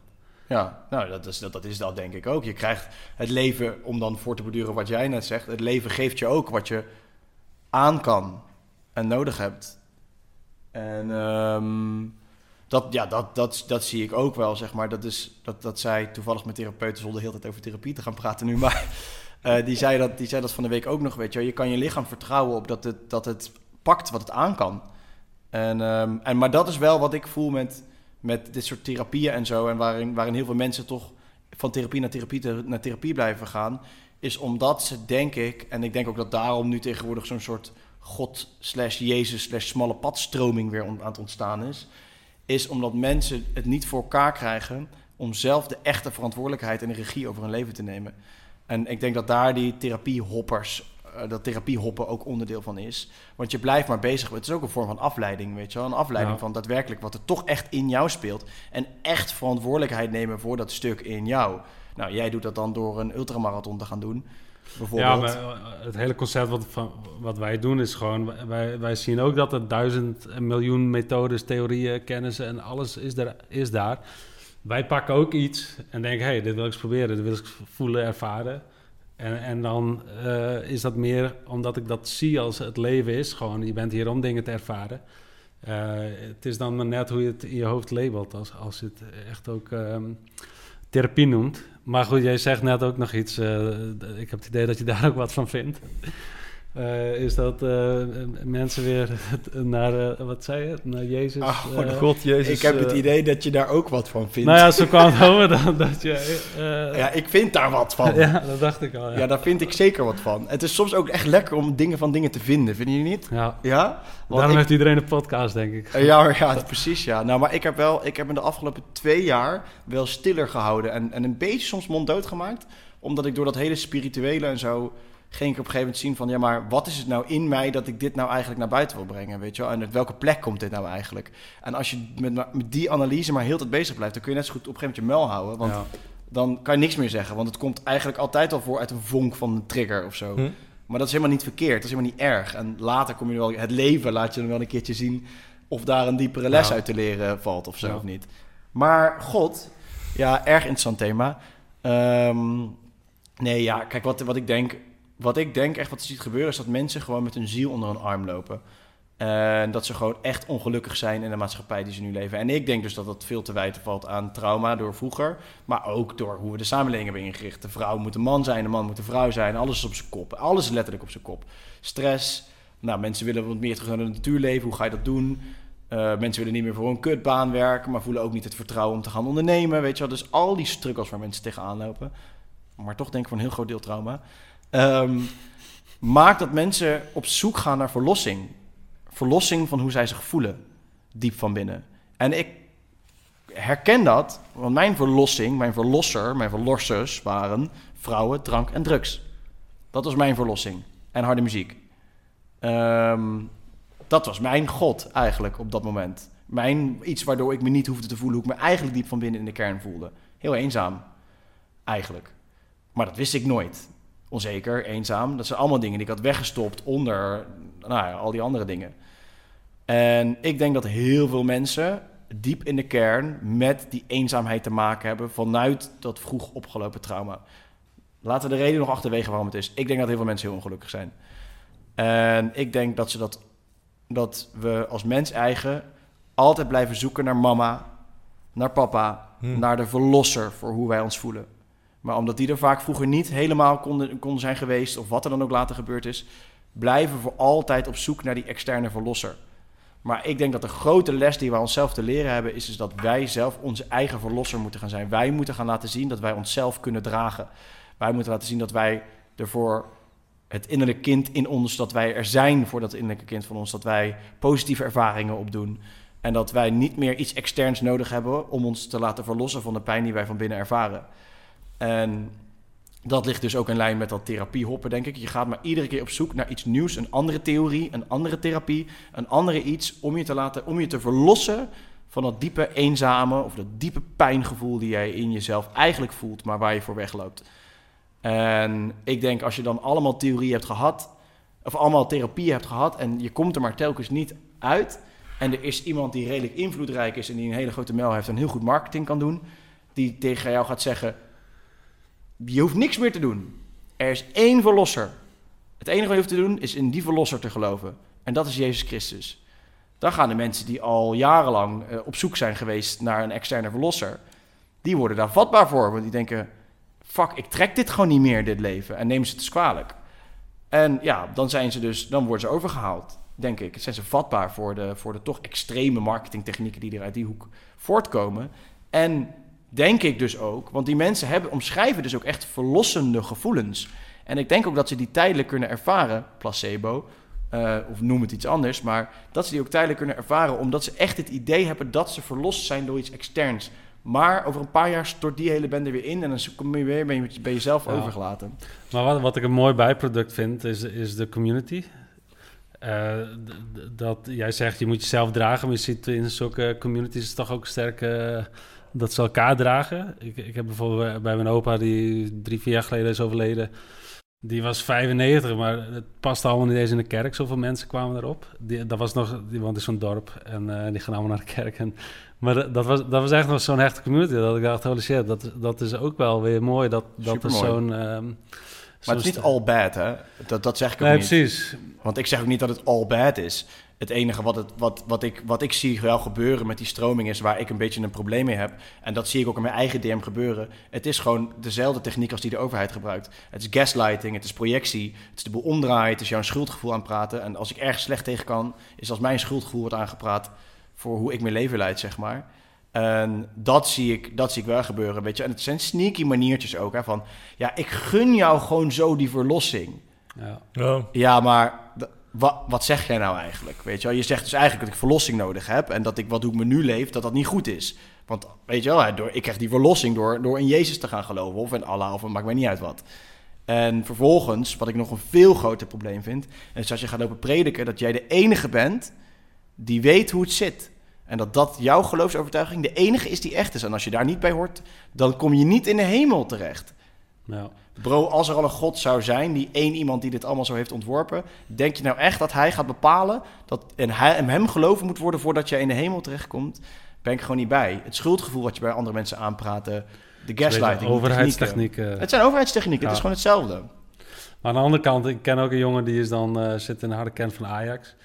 Daar is Ajax eigenlijk precies hetzelfde als wat Jezus veranderd is. Die, die zitten de hele week spandoeken te maken. De, bij elkaar op, op verjaardagen en zo. En, eh, eh, alles rondom Ajax. En dat is echt... Er gaat niks meer anders dan dat. En die geloven ja, dat dat hun leven is. Dat is wel een mooie ge- vergelijking. die geven alles op, eh, maar het is ook alleen maar drank, drugs. eh, de, ja, het is hun leven. Dus het is eigenlijk ook een soort... eh, En als ze in Rotterdam komen, slaan ze de Rotterdamse tering in en andersom. En, Ja. wat, doen, en wat doen moslims en christenen met elkaar? En daar heb je mijn, mijn grootste punt, vind ik, met het hele verhaal. Is het, werkt, het zorgt helemaal niet voor verbroedering. Het zorgt voor, uiteindelijk op collectief en grote schaal, zorgt het juist dat mensen tegenover elkaar komen te staan. En juist voor, weet je wel, dat, dat post ik ook van de week ergens. Jesus Christ, hebben we dan niks geleerd van de afgelopen drie jaar? Gaan we nu weer in hokjes denken? Het is de hele tijd hokjes die overal opgeplakt worden. De hele fucking tijd hokjes die overal geplakt worden. Ik denk echt, het schiet, waar kom je niks mee vooruit? Dan ga je juist weer honderden jaren terug mee, terug mee in de tijd. En ik, ik, het mooie eraan vind ik de community dingen. Ik vind als je de Bijbel leest dat er heel veel vette dingen in staan. Over, hoe, nou ja, principiële dingen, moraal, morele dingen eigenlijk. Overtuigingen waarvan ik denk, nou, daar kan ik het echt wel mee eens zijn. Kan ik het echt in vinden. Die toevallig ook bijna allemaal identiek in de Koran en in de Torah staan, zeg maar. Torah staan. Ehm, dus ik, er staan ook hele mooie dingen in. En die community, ik vind die communities fucking vet. Want ik, ik denk dat het belangrijk is dat we meer teruggaan naar zo'n community ding. Maar een vrijere community in plaats van die gevangen communities die, die, die dat met zich voortbracht. En sowieso, het, mijn grootste punt is, ja, het is echt de technieken die er gebruikt worden, van ik echt denk, Ja. mijn gewoon overeind gaan staan. En de verdeeldheid die het met zich meebrengt. Want het zorgt gewoon voor verdeeldheid. Ja, Ja. ja, ik Hm? vind zelf ook dat, dat hoe meer je zeg maar op het ehm, verschil gaat zitten, wat we heel erg doen, ook, ook met dat, eh, hoe heet dat, eh, equality alles, dan gaan we eigenlijk juist meer focussen op hoe verschillend we zijn. Terwijl eh, als je zo'n campagne wil doen, zou je eigenlijk veel meer moeten focussen op dat we allemaal hetzelfde zijn. Dat was bij mij, ik in die podcast met Appa zei ik dat ook de hele tijd. Ik zeg maar, luister dan, zeg maar, wat jij zegt tegen mij, zeggen christenen ook tegen mij. En wat jij, en zeggen joden ook tegen mij. En al die dingen die jullie zeggen, het, er zit zoveel waarheid in, weet je wel. Maar er zit zoveel overlap in. Volgens mij denken we allemaal best wel hetzelfde over heel veel van die hele fundamentele zaken. Ja. Over hoe je met elkaar om moet gaan en over Absoluut. al die dingen denken volgens mij allemaal hetzelfde over. En dan kunnen we, in plaats van dat we daar de hand over schudden, is het slotpleidooi toch altijd nog. Ja, maar als je niet gelooft in wat ik geloof, is het niet goed. Ja. Bam, is dat, klaar, is dat niet de beperkte cognitieve eh, vermogens van mensen? Want als je nu weer het Ajax Feyenoord verhaal... als Nederland zelf al op het WK speelt, dan, dan springen ze elkaar over. eh, dus dan zijn ze denk ik weer vergeten. Dus het concept is ook heel erg beperkt. En ik denk dat dat het cognitieve beperktheid van mensen eigenlijk gewoon is. Dat ze... Ja, eh, mensen zijn eigenlijk gewoon heel raar. Dat is sowieso een hele goede conclusie, man. Ze zijn sowieso gewoon raar. ja, Maar ik denk, ja, ik denk het wel. En het is, het is voor mij het grootste ding. En, en ergens vind ik dat Ajax Feyenoord verhaal ook wel grappig inderdaad. Want je wil gewoon verlost worden van hoe je je voelt. En dan wil je gewoon iets bij, bij iets bij horen wat jou die verlossing brengt. ja. En het, dat is heel menselijk, denk ik. Want uiteindelijk ben je altijd nog op zoek naar papa en mama. En, ehm, en ja... Maar zijn ja, we ook altijd onderdeel geweest van de community, denk ik. Ja, en ik denk dat het ook tof is aan die community. Maar je kan ook pas, denk ik, elkaar echt dragen in de community als je jezelf kan dragen. Ja. Dat is denk ik wel een groot verschil. Want als je afhankelijk, als je echt... Er zit iets moois in afhankelijkheid, hè. Maar Wat kan je iemand brengen als je jezelf niet eens kunt dragen? En dan krijg je communities die denk ik scheef gebouwd zijn. Bij heel veel van de communities pleuren toch altijd uit elkaar ook, weet je wel? Ja, omdat ze gaan nemen. Ze kunnen niet geven, dus eh, dan neem je bij anderen. Ja, nou, eh, ja, precies. En, en ik denk, ja, dus daarom, je hebt jezelf eerst te kunnen dragen. Ja. En dan kan je echt iets komen brengen ook in een, Ja. in een positie. Ja, exact. Je, je zou juist... ehm, het zou juist een 1 plus 1 is 3 situatie Ja. moeten zijn... in plaats van dat je afhankelijk bent van je community... om überhaupt Dat denk ik ook. En te kunnen zijn. een bepaalde mate van afhankelijkheid is natuurlijk mooi, maar er moet wel wederkerigheid in zitten dan. En als die wederkerigheid niet kan bestaan, dan houdt het wel gauw op. En die wederkerigheid, denk ik, kan je pas brengen als je jezelf kunt dragen. Ja, Als je het fundament in jezelf legt en niet het fundament telkens extern ergens vandaan moet gaan halen. ja. Hey, eh, we hebben het een hele tijd terug even over 2030 gehad, agenda 2030. En toen noemde je tussen mond, neus en lippen even door. Wat is het eigenlijk? Mond, mond en lippen, neus en lippen? Nou, weet wat ik bedoel. Eh, dat daar nou, grotere plannen achter zitten, maar dat er nog een groter spel is. hè. Ehm, denk je dat eh, het geloof waar we het nou over hebben, eh, christendom, eh, de islam, dat dat onderdeel is van, Dat van dat groot spel? Of dat een van de, de touwtjes is waaraan Dat getrokken denk wordt? ik zeker weten. Ja, nou, zeker weten doe je nooit. Maar ik denk dat ja. Ik denk wel dat het ehm, in. Ik bedoel, daarom vind ik het soms zo opmerkelijk dat we dan lijken we daar weer een soort van terug de tijd in te gaan of zo. We hebben allemaal gezien de afgelopen drie jaar wat, wat verdeel en heers doet. En dan gaan we opeens weer allemaal aan die geloofsovertuigingen mee, weet je wel. Dus het is. Ik denk inderdaad dat dat, dat, dat een van de eerste momenten is geweest om. Ik, een hele interessante documentaire laatst over gezien. Ik ben even kwijt hoe die nou heet, maar die liet dat dan echt zien over hoe dat eh, uit het Romeinse Rijk is over, over- overgekomen eigenlijk. En, en in stand gebleven. En hoe, ze, hoe zij eigenlijk die geloofsovertuigingen ehm, hebben bedacht om toch die Roman Empire verder, verder in te zetten. Want dat ook de katholieke paus nog steeds eigenlijk terugkomt, eh, die hele die lijn terugkomt uit, ehm, eh, uit de Romeinse tijd. Hm. En hoe die nooit eigenlijk afstand, hoe die nooit niet machtig meer zijn geweest. Want er ligt, denk ik, heel veel macht in, ehm, in Rome bij, eh, bij, bij de katholieke kerk en bij de Zwarte Paus. En eh, de Jezuïeten en, eh, en, en alles wat daar nog in die, in die schaduw een beetje opereert en zo. Ik denk wel dat daar, ehm, dat daar veel, veel te halen valt. Maar ik, ik, ik, ik denk dat die geloofsovertuigingen aan zich inderdaad wel bij dat spel horen van, van verdeel en heers, ja. Het grotere spel achter de schermen. Ik denk dat al die concepten, die constructen die zijn bedacht, daar links, rechts, eh, conservatief, progressief, al die politieke stromingen, het is allemaal onderdeel van hetzelfde soort spel. Ja, Ja. ons af te leiden van dat we eigenlijk hetzelfde zijn. Ja, precies. Dat, is politiek. Ehm, maar we hadden het net ook over dat in principe wat er in de basis in een Bijbel staat, of in een eh, Koran, dat dat best wel, da- daar is heel veel voor te zeggen. En daar zullen weinig mensen het mee oneens zijn. Maar denk je dan dat dat dan dus bewust op, op bepaalde manieren is geframed? Waardoor het op andere manieren te interpreteren is en dat dat tot de ellende leidt? Ik denk het wel. Je hebt ook theorieën over ehm, de Kataren. Ken je de Kataren? Wel ooit eens horen vallen, is ja. een volk in Zuid-Frankrijk. En dat de echte christenen eigenlijk, zoals ze genoemd worden. En dat was ook ja, in de tijd voor...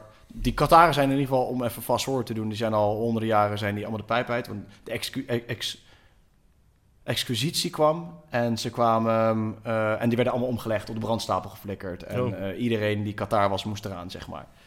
Maar ze hebben dus eh, geschriften gevonden van die Kataren. En ehm, wat zij eigenlijk zeggen, en het lijkt eigenlijk, wat zij eigenlijk zeggen is, is dat, een beetje wat ik net ook altijd zeg, is dat alles zit in onszelf.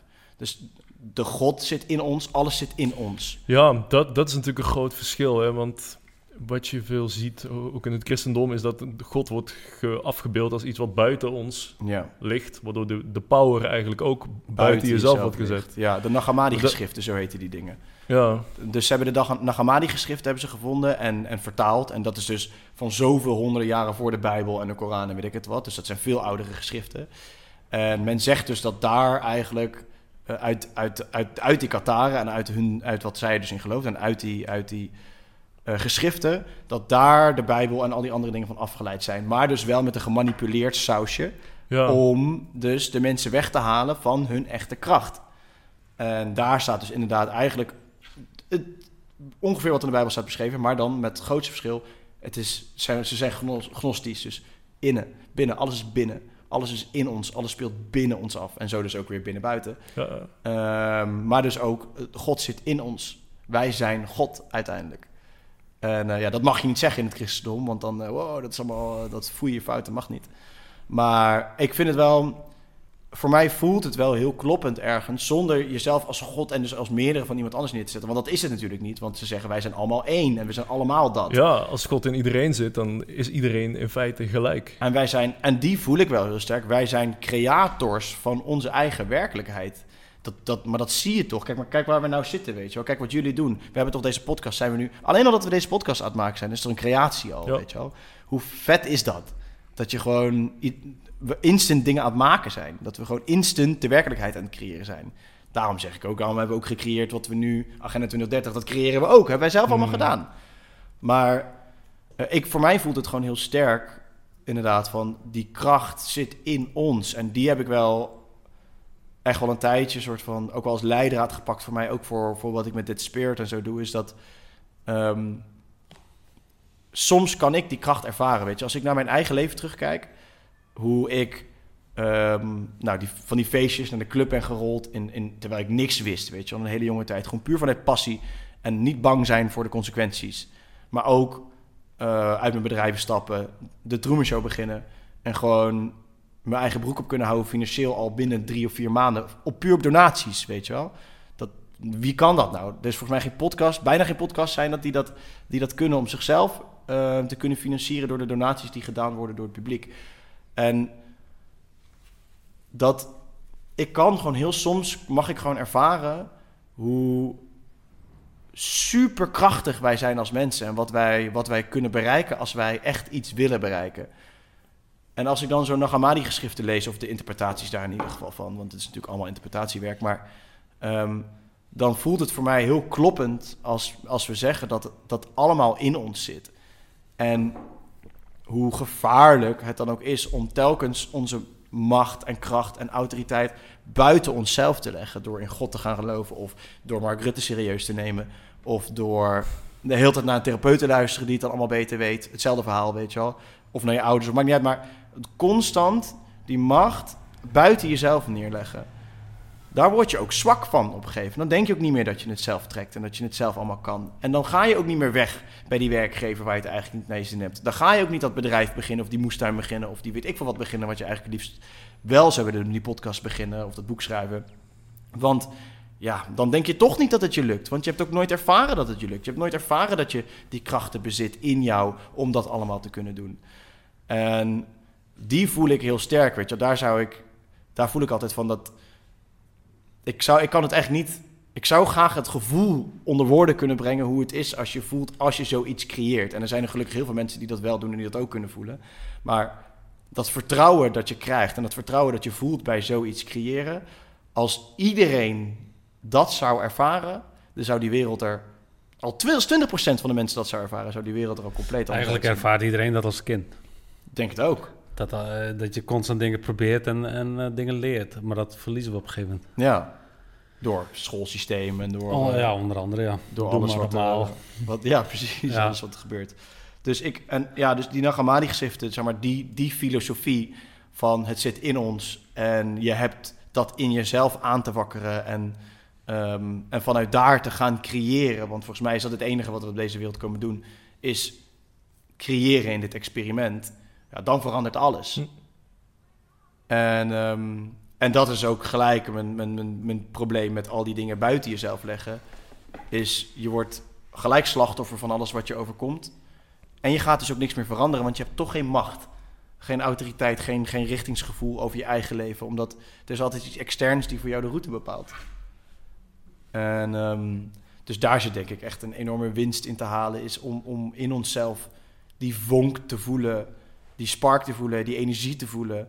En, eh, en dat creatieproces erin te gaan. Is dat dan niet de dodelijke formule van comfort? Dus jij, jij hebt een bepaalde pijnpunt gehad die groot genoeg was om in actie te komen. eh, je scheiding of eh, corona, de, je bedrijven dicht en zo. Dat je daar echt vuur van krijgt. Maar dat de meeste mensen eigenlijk ook zo comfortabel zijn... dat ze ook helemaal geen idee hebben wat jij hier zegt. Van, wat, Ja. waarom zou ik al die dingen doen? Niet, niet, niet uitgenodigd worden om naar binnen te gaan. Ja, of eh, om, om minder comfortabel te worden door de banen te zeggen. Of eh, te gaan sporten of te gaan dit of dat. Dat hoeft ook allemaal niet. Ik denk dat wat ik net ook allemaal zei, ook echt alleen maar binnenkomt bij mensen die wel willen, maar ehm, nog niet of het al hebben gedaan. Maar, maar iemand die inderdaad comfortabel gewoon op zijn 9 tot 5 baan het allemaal wel prima vindt. Ja, die denkt, de gast wat zit nou te lullen, dit is Ja. toch best zo. Ehm, Maar ook die mensen zijn er wel de- veel, denk ik, die eigenlijk wel zoiets hebben van... ja, ik vind het eigenlijk kut. maar ja, heel veel. echt een stap zetten. Maar- dus wel bewustzijn ervan hebben, maar eigenlijk niet ehm, kunnen. Nee. willen. Ja, kunnen. Ik, ik denk dat voor, voor hen, en, en en ik denk ook dat dat precies de doelgroep is op wie ik me richt ook ergens of zo, weet je wel. En, en de mensen die het gewoon al bewust zijn en verder willen dit en dat. Omdat daar valt zoveel winst te behalen. Ik weet niet, volgens mij is dat Baptiste dat laatst, zeg maar, Baptiste Paap. Ik, oh, iemand zei het in ieder geval tegen mij. Hij zegt, maar je moet ook niet vergeten hoe dankbaar we met de mensen moeten zijn die in, die in dat comfort blijven zitten. Zei ik, "Huh, maar hoezo dan? Hij zegt, ja, hoe denk je dat dit allemaal gemaakt wordt? Als iedereen, Hmm. als, als iedereen, en de riolen en weet ik wat allemaal, weet je wel. Als iedereen ehm, eh, nu opeens zou gaan denken, oh, maar ik, ik heb veel meer te behalen uit mijn leven en dit en dat. Dan blijven al die kutklusjes, zo, weet je, zo gezegd, die blijven liggen. Dan komt, komt de wereld ook niet vooruit. Ja. dacht ik, ja, je hebt misschien ook wel een soort van eh, groep aan onbewuste mensen nodig om, eh, om, om vooruit te kunnen. Uh, Of dat komt de AI voor ons doen. Dat Dat de doorbraak is die we nodig hebben om de toename in bewustzijn te supporten. Ja. Dat zou ook nog kunnen. Dat vind ik ook wel grappig, is dat... eh, Allemaal mooi samenvalt weer. Dat je op een gegeven moment zo'n zo'n tijd had dat je niet meer laag opgeleid mocht zeggen en zo. eh, dat was denigrerend. Maar dat nu juist de hoogopgeleiden gaan de lul zijn omdat AI eigenlijk het denkwerk kan Ja, overnemen. en dat de zogenaamde laagopgeleiden, die lagen de ballen uit hun broek, want die verdienen goud geld meer, nu. ja. Want als je een verbouwing wil doen bij je huis of zo, nou, die kunnen flink factuurtjes schrijven. Ja. Eh, en dat zal eh, voorlopig ook wel zo blijven. Dus dat, dat ehm, ja, met AI wordt een interessante... Hoe kijk je daar tegenaan? Ik vind hem heel lastig. Ik vind hem heel dubbel ergens. Omdat ik ergens ook wel weer zie. Het kan je ook wel heel echt vooruit helpen of zo. Maar ik vind het ook wel iets spookies of zo. Dat we.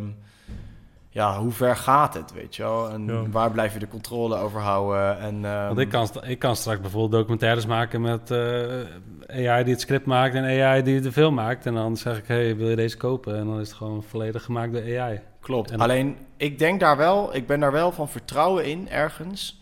Dat ik wel denk dat mensen die nog een ziel hebben, dus vooral de niet gevaccineerden. Ik ehm, het toch even zeggen. Klein grapje. Ehm, nee, maar dat de mensen die, die, die denk ik steeds dichter bij hun kern komen, steeds toch meer in aanraking komen met hun spiritualiteit. En, en met de natuur en, en met ja, waar het leven eigenlijk over gaat, creatie. Denk ik wel. Weet je, dit is altijd met het Spirit ook wat één ding gezegd. Ik wil op de gevoelslaag zitten. Veel Ja. meer dan op de cognitieve laag. En ik geloof gewoon niet dat die machines voor ons die gevoelslaag kunnen gaan vervangen. En ik geloof dat wij als, als gevoelswezens, wat we toch zijn, met een brein die ons, ons gevoel ondersteunt, denk ik. ehm, dat, in een goed geval, dat wij nep van echt gaan onderscheiden.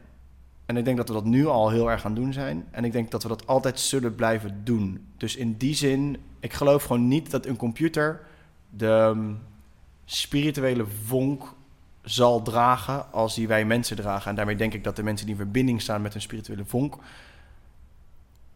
eh, de echtheid zullen gaan zien. Ja, denk, denk je ook niet dat mensen meer op zoek zullen gaan naar die spirituele vonk als ze merken dat alles vrij dood, grijs en grauw wordt door AI? Denk het wel.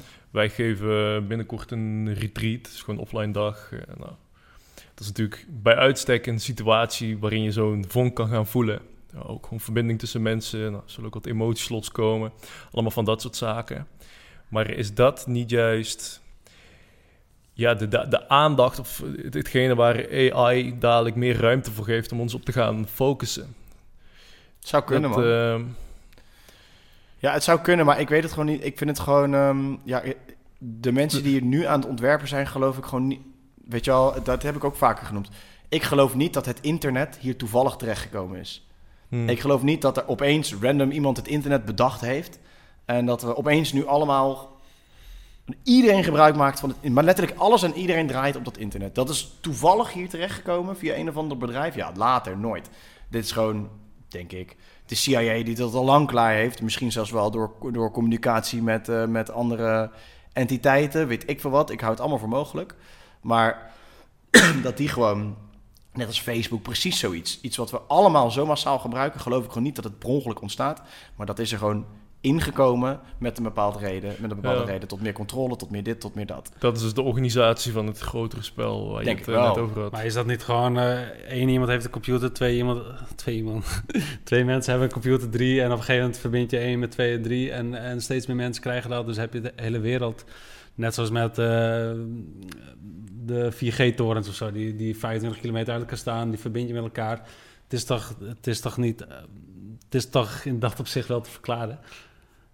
Hoe meer mensen dingen gaan gebruiken, hoe, hoe, hoe makkelijker we straks ook alles kunnen connecten. Dus de Internet of Things krijgen we juist nu, omdat we eigenlijk alleen maar apparaten gebruiken die je ook kunt aansluiten. Maar in principe heeft het de Military Industrial Complex heeft op alle uitvindingen die er gedaan worden, loopt ze 20, 20 30 jaar voor. Zij bepalen wat er, wat er, wat er bij ons komt. Ja. Sorry, maar ik, ik ben inmiddels echt wel van mening dat we zo gecontroleerd worden dat als zij bepalen wat er bij ons komt. Dus als zij vinden dat wij het internet moeten gaan gebruiken, dan gaan wij het internet gebruiken en op de manier hoe zij willen dat wij die gaan gebruiken. Gefaseerd Ja. in etappes. En dan denk ik, kijk, wat ik wel denk, is dat tegelijkertijd zij onderschatten, en dat doen ze telkens, hoe creatief wij zijn.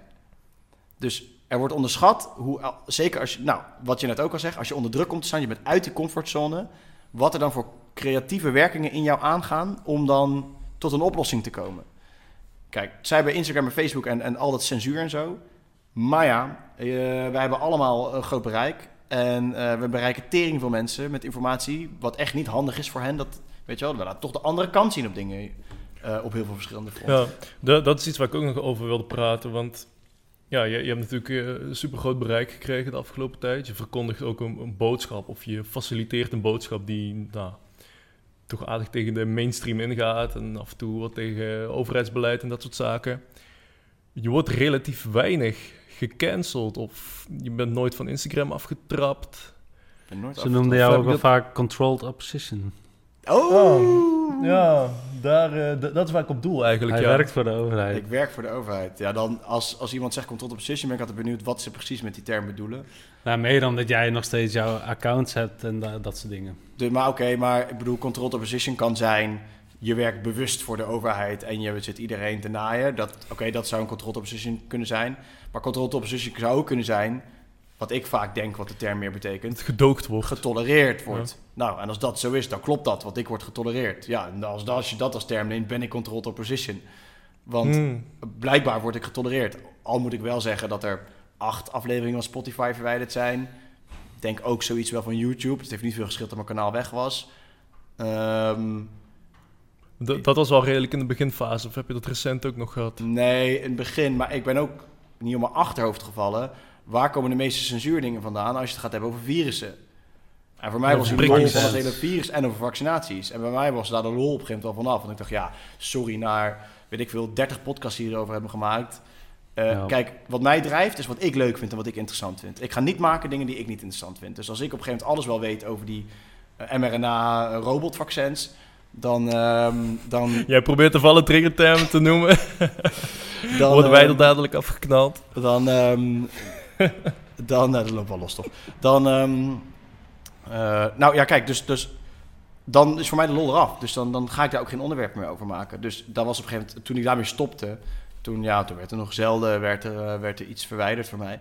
Ehm, en op Instagram ben ik natuurlijk ook op een gegeven moment veel rustiger geworden, omdat ik veel meer aandacht had aan Dead Spirit en het opbouwen van dit, van dit verhaal. Ehm, dat ik mijn social media kanaal ook wel een beetje heb laten ondersneeuwen eigenlijk. Maar daar ga ik binnenkort wel weer verandering in brengen. Maar ehm, ik denk dat dat wel... Ik ben ook kalmer geworden. Hm. Weet je, je, het is ook hoe meer jij je verzet tegen hetgeen wat er gebeurt... hoe meer, hoe meer dezelfde energie jij terugbrengt naar de energie die op je afgevuurd wordt. Hoe meer je die strijd aangaat, tot hoe meer ontploffingen het ook gaat, eh, gaat, gaat, eh, gaat, gaat lopen. Maar ja, luister eventjes, niet gecanceld en zo.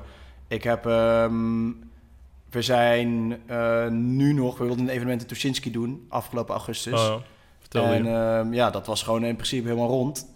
En toen zijn ze met een aantal kutsmoesen, drie weken later, eh wilden ze ons heel niet antwoorden. Een paar kutsmoesen tussendoor, hebben ze ons gewoon eh, geweigerd hoor.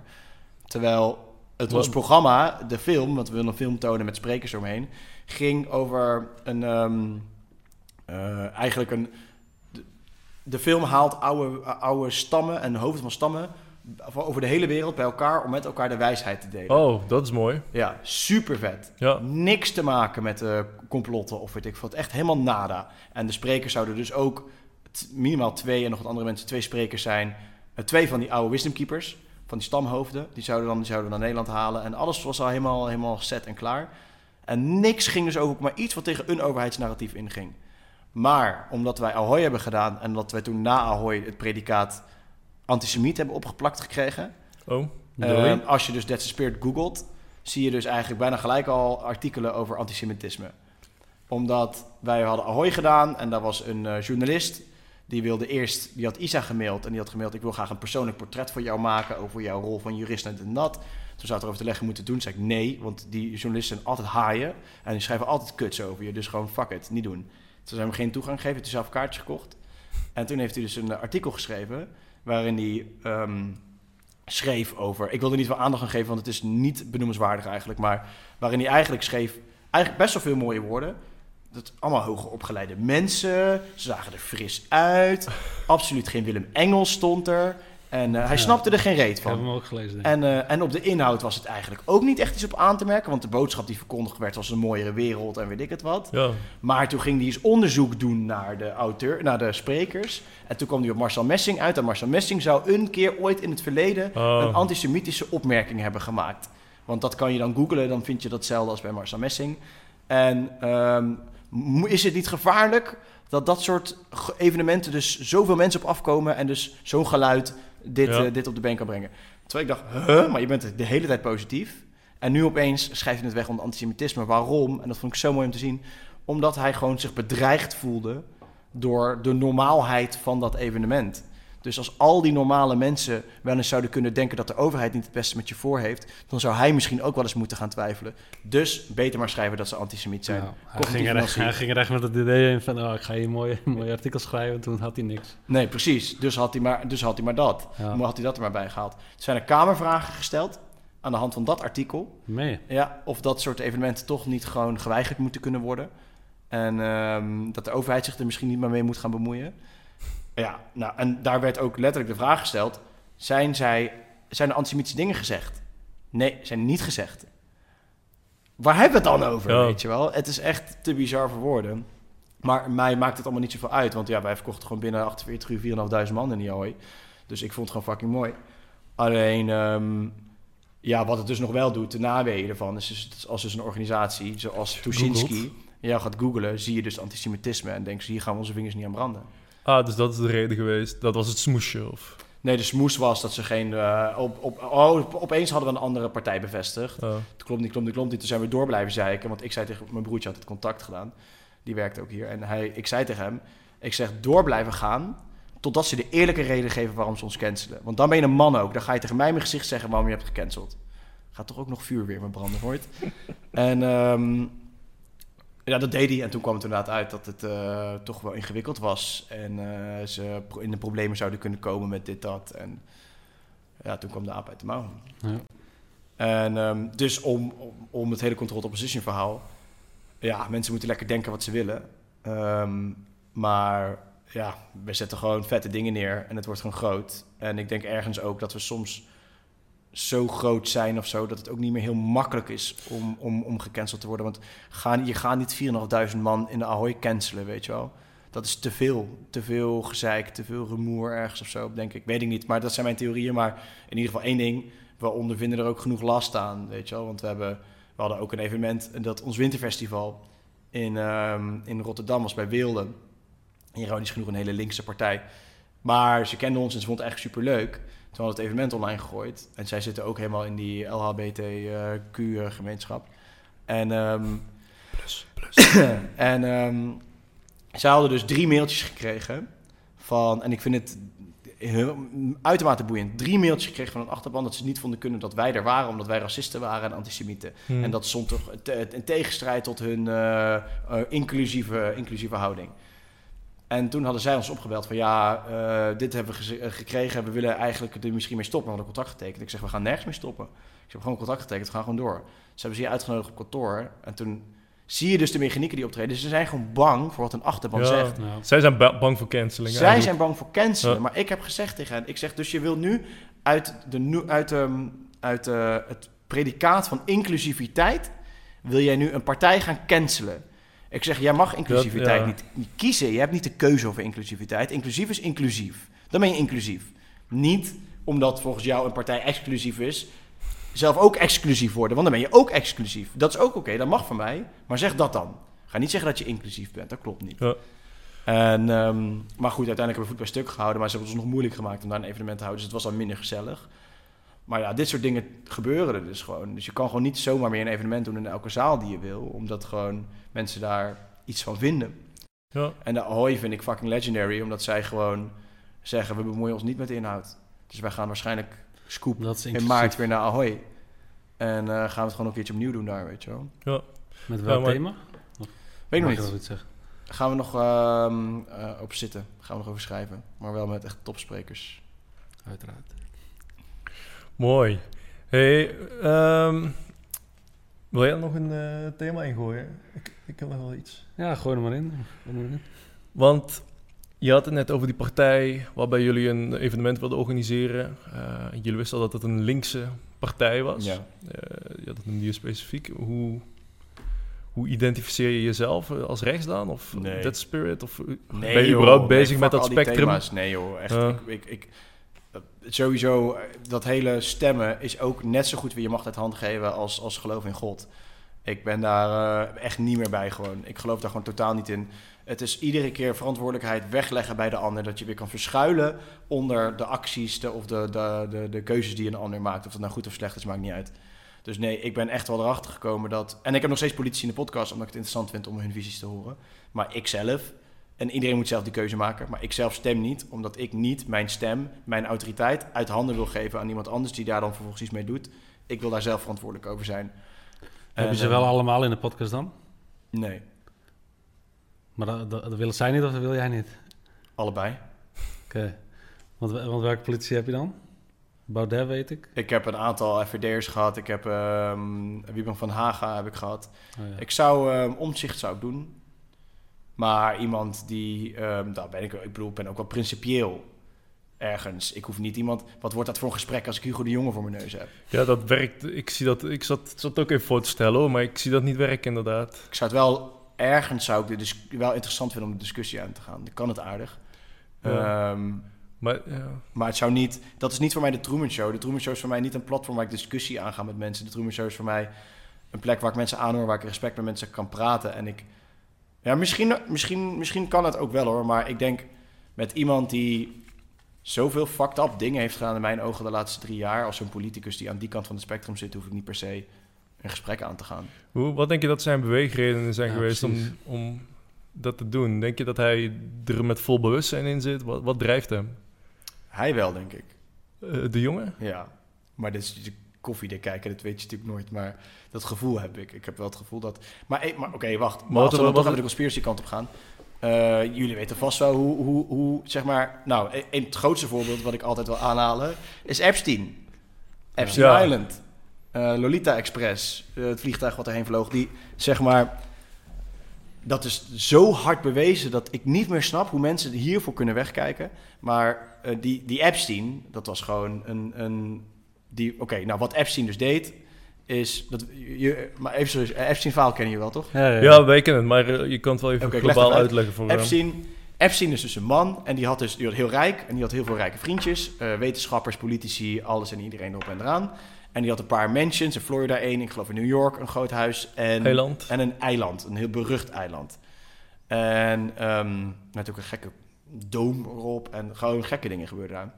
En Epstein is een aantal jaar geleden opgepakt en die heeft zogenaamd zelfmoord gepleegd in de gevangenis. Nou, als je dat gelooft, die, opeens waren de camerabeelden uit Ja, en, en lag, hij, lag hij dood in zijn cel. heel veel toevalligheden achter elkaar. Alleen maar toevalligheden achter elkaar. Dus hij is of omgelegd of hij leeft nog steeds. Ja. Wat denken jullie? Het laatste. Hij leeft nog steeds, hè? Ja, denk ik ook. Ik heb daar nooit eh, diep over nagedacht, maar Nee? ik, ik besef wel dat het een heel, eh, heel frappant verhaal is, ja. Ik denk ook niet dat hij dood is. Ik denk dat ze hem gewoon eh, in leven hebben gehouden en ehm, dat hij nu mag rentenieren. Maar oké, hij, hij had dus al die, al die plekken. En hij nam dus mensen als Bill Clinton en ehm, heel veel bekende Andrew, Prins Andrew. en heel veel andere bekende mensen, wereldleiders, nam die mee naar zijn eiland. Bill Gates ook, toch? Gates is volgens mij ook op die flightlogs bijgekomen. Je hebt van die flightlogs van de Lolita Express, dat vliegtuig van hem, wat Ja. dan al die mensen naar dat eiland toe haalde. Die kun je volgens mij, Wikileaks heeft die, ik weet het niet, maar die kan je ergens, kan je die, kan die terugvinden. En, ehm, maar die Epstein is dus gepakt, want die is gepakt met kinderporno. En net als Prins Andrew ook gepakt is met, met, met kinderporno. Die heeft zichzelf er onderuit weten te lullen. Ehm, en Epstein, ja, die werd dus gepakt en die werd dus omgelegd. En de vrouw van Epstein, Ghislaine Maxwell, die is nu veroordeeld, geloof ik, en die zit vast. En alleen, ze hebben, eh, ze hebben dus, wat zij dus deden, en doen, deden, is dus ehm, vrouwen leveren, en jongens denk ik ook, eh, kinderen leveren aan bekende mensen eh, om daar seks mee te hebben. En ze hebben dus ook in, dit, in die mansion in New York, gevo- ook geheime camera's gevonden en nou ja, overal geheime camera's gevonden en shit. Ehm, want ze leggen dus ook die bekende mensen vast als zij aan die kinderen zitten. Mm. En nou, ze zijn dus veroordeeld. Dus dat dit gebeurd is, dat die kinderen verhandeld zijn, gehandeld zijn door Maxwell en eh, Epstein, is duidelijk. Dat is bewezen. Daar ligt niemand over. Maar de politie Alleen- wist het ook al heel lang. De politie wist het ook heel lang. Alleen, ze, niemand geeft de cliëntenlist vrij. Dus wie waren de klanten van die twee mensen? En dat is waar ik nu iedereen over zit. Van ja, hallo, je kunt die twee mensen wel oppakken, maar die, dat boeit ons helemaal niet. Wie zijn hun klanten? Die moeten boven water komen. Want als dat daadwerkelijk de mensen zijn die op die flightlog staan, de Bill Gateses, ehm, Bill Clinton, uiteraard Clinton, ehm, en, en al die mensen die omheen hangen, ja, dan heb je natuurlijk echt iets. En dus is de theorie dat ehm, iemand als Epstein werkt voor de CIA of voor de Mossad of eh, een van die geheim, eh, geheime in- inlichtingsdiensten, om eh, wereldleiders op vast te leggen met, als ze met kinderen bezig zijn, omdat dan zijn ze chantabel en doen ze dus wat de schaduwmacht wil Hmm. dat ze doen. Ja, sick is dat, hè. Maar, maar hoe komen we van Hugo de Jonge naar, naar dit? Nou ja, die Nou, kan nu een wel leggen volgens mij, zonder dat ik eh, daar iets over ga zeggen. Nee, maar ik weet het natuurlijk niet. Hè. Ehm, maar kijk, voor mij is één ding wel duidelijk en evident, is dat dit gebeurt onder wereldleiders. Dat Ja. is zo. Die, echt, die Pizzagate, eh het zijn ook allemaal dingen, die mails van de, de, de Podesta's, ehm, bij, van de Clintons destijds, en Obama trouwens. Pizzagate, is dat daar onderdeel van? Dat rinkelt ook al een belletje bij? Nee, geen onderdeel. Ja, ik denk wel dat uiteindelijk dat er onderdeel van is. Maar Pizzagate is dat, ging, dat zijn eh, documenten eh, gelekt door WikiLeaks, Julian Assange. Ehm, ook een bizar verhaal trouwens. En wat het, ik moet het, is lang geleden dat ik erin heb gedoken, maar eigenlijk wat het, het ontmaskert eigenlijk ook eh, het, net, het pedofiele netwerk in, Hmm. ehm, in de Amerikaanse regeringskringen. En ze hadden daar een, een, een pizzatent. Ehm, en dan die eigenaar daarvan was dan weer een gast. Of volgens mij ook weer een, een Illuminati guy. En oké, nou, dan moet je maar zelf even allemaal opzoeken. Pizzagate is genoeg over te vinden. En eh, waar hoe ze met codewoorden ehm, bepaalde jongetjes of meisjes bestelden. En, ehm, en dat deden ze dan door bijvoorbeeld... Een, eh, oh ja, dat, zo was het. Ze gingen pizza's bestellen. Dus ze bestelden een pizza, vaak bij een bepaalde pizzatent vandaan. En die, die pizza's hadden dan met toppings. En dan elke topping stond dan weer voor een ander geslacht, leeftijd, eh, etnische achtergrond, bla bla bla. En ehm, dat waren dus mails van John Podesta, medewerkers van, van de Clintons, naar de Clintons, naar Obama. Die dan ehm, pizza's bestelden om zes uur 's ochtends of midden in de nacht. Zo.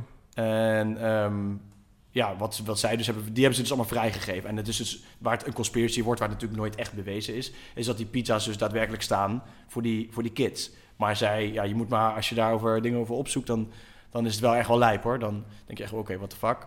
Best wel kans dat dit waar is. Ehm, dat die pizza's dus inderdaad codenamen zijn voor... eh, Ja, wat ik nu eh, bijvoorbeeld veel lees is met Maui, dat er gewoon ook heel veel kinderen zijn verdwenen. Tering veel. En een weeshuis met weet ik het hoeveel kinderen, 2000 kinderen of zo ja, verdwenen. ja, het ging over meer dan duizend kinderen. ja. Dat vond ik ook weer een gek verhaal. Haiti, ehm, toen die aardbevingen daar waren. De Clinton Foundation die heeft daar ehm, de boel proberen zogenaamd eh, ehm, eh, weer op te bouwen. Dan moet je alleen al naar geldstromen kijken van die, van die, van die, eh, van die stichtingen, van die, van die miljardairs. Maar uiteindelijk hoe weinig geld er van al het geld dat opgehaald is bij, bij Haiti uitgekomen is, is echt insane. Het is gewoon een soort witwaspraktijk, net als dat Oekraïne dat nu ook is, die oorlog. Een witwaspraktijk waar gewoon al dat geld gewoon daar naartoe gesluist wordt en weer floep, zo in één keer terug wordt gesluist naar, uh, ja, naar dat was rijkste. interessant, want BlackRock heeft nu die contracten dat hij Oekraïne mag wederop bouwen met het geld. Ja. Dus het, het, geld komt uit Amerika of, of bij ons weg. En dan automatisch ook weer in dezelfde bedrijven.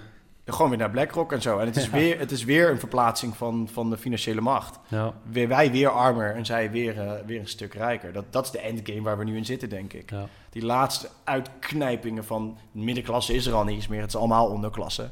Eh, naar de vloep, naar die multimilliardairs. Ik, ik kan me voorstellen dat jij ook op social media gewoon ook heel veel haat krijgt. Als ik kijk naar mijn eigen inbox, ik ben nog redelijk... Je bent Vind een lieve jongen, hè? Vind ik zelf. Eigenlijk ben je gewoon een lieve Maar ik jongen. krijg ook redelijk, wat- redelijk wat haak, maar, eh, haat, maar dat zal bij jou toch wel eh keer 10, keer 100. Ik ga je vertellen dat dat echt heel erg meevalt. Ja? Maar ja, dat komt ook... Jullie zijn wel een stuk actiever dan ik laatst tijd op, eh, op socials. Hè? Dus dat scheelt wel een hoop. Ik heb wel veel haat gekregen nog. Op Instagram eigenlijk weinig. 2020, 21 ook niet. Ja, toen heel veel. Ja. Ja, maar op precies. Insta ook weinig hoor. Ehm, op, ik zat op Twitter en toen Oh. op- in, in Twitter zat ik toen echt op een gegeven moment binnen een half jaar op 30.000 volgers of zo. Dus en toen zat ik ook, dan zit je dus echt in het nest bij Sander Schimmelpenis en dat soort gasten allemaal. En ehm, ja, dan wordt het, en hoe heet die andere nou ook weer? Tim eh, Hofman. En ehm, dus dan zit je heel de tijd met hen, met hen in een soort conflictachtige situatie. En daar ben ik op een gegeven moment uitgestapt en gezegd, fuck it, ik- die Twitter is echt te, te ja, negatief en te haatzaaiend en zo. Dus daar stap ik uit. Maar op Insta is het eigenlijk altijd wel, heeft altijd wat meegevallen hoor. Ik moet wel zeggen, ik vind YouTube altijd een heel apart publiek. Dus als ik dan soms comments ga lezen onder mijn podcast, dan kan ik wel lachen. Maar dat is ook Op zoiets... wat voor manier? Nou, dat ik echt denk, wat zijn dit voor commentaren, weet je wel? Dat men, daar gaan mensen wel los ook, weet je Ja, wel? ja, ja. wel. Daar zijn mensen wel aan het haten, vaak. Of niet vaak, ook, dat komt ook voor. Ehm, Maar die kijken het dan wel, dus die reageren op de inhoud of is het gewoon... eh, nee joh, echt op de inhoud. Nou, soms ook, maar vaak niet. Het is wel interessant dat die mensen toch de moeite nemen om, eh, om Ja, te kijken. dat, dat is ook zo'n levensvraag. Van waar komt dat dan vandaan? Dat je iets Ehm, wil kijken wat je niet wil kijken eigenlijk. Ja, nou ja, kijk, dat je je, reageert. je, hebt- je hebt drie soorten mensen die, die het met je eens zijn, dus die, die kijken graag naar je content. Je hebt mensen die het oneens zijn en dan, ja, die kijken niet naar je content, want die denken van ik heb wel iets beters met mijn leven te doen.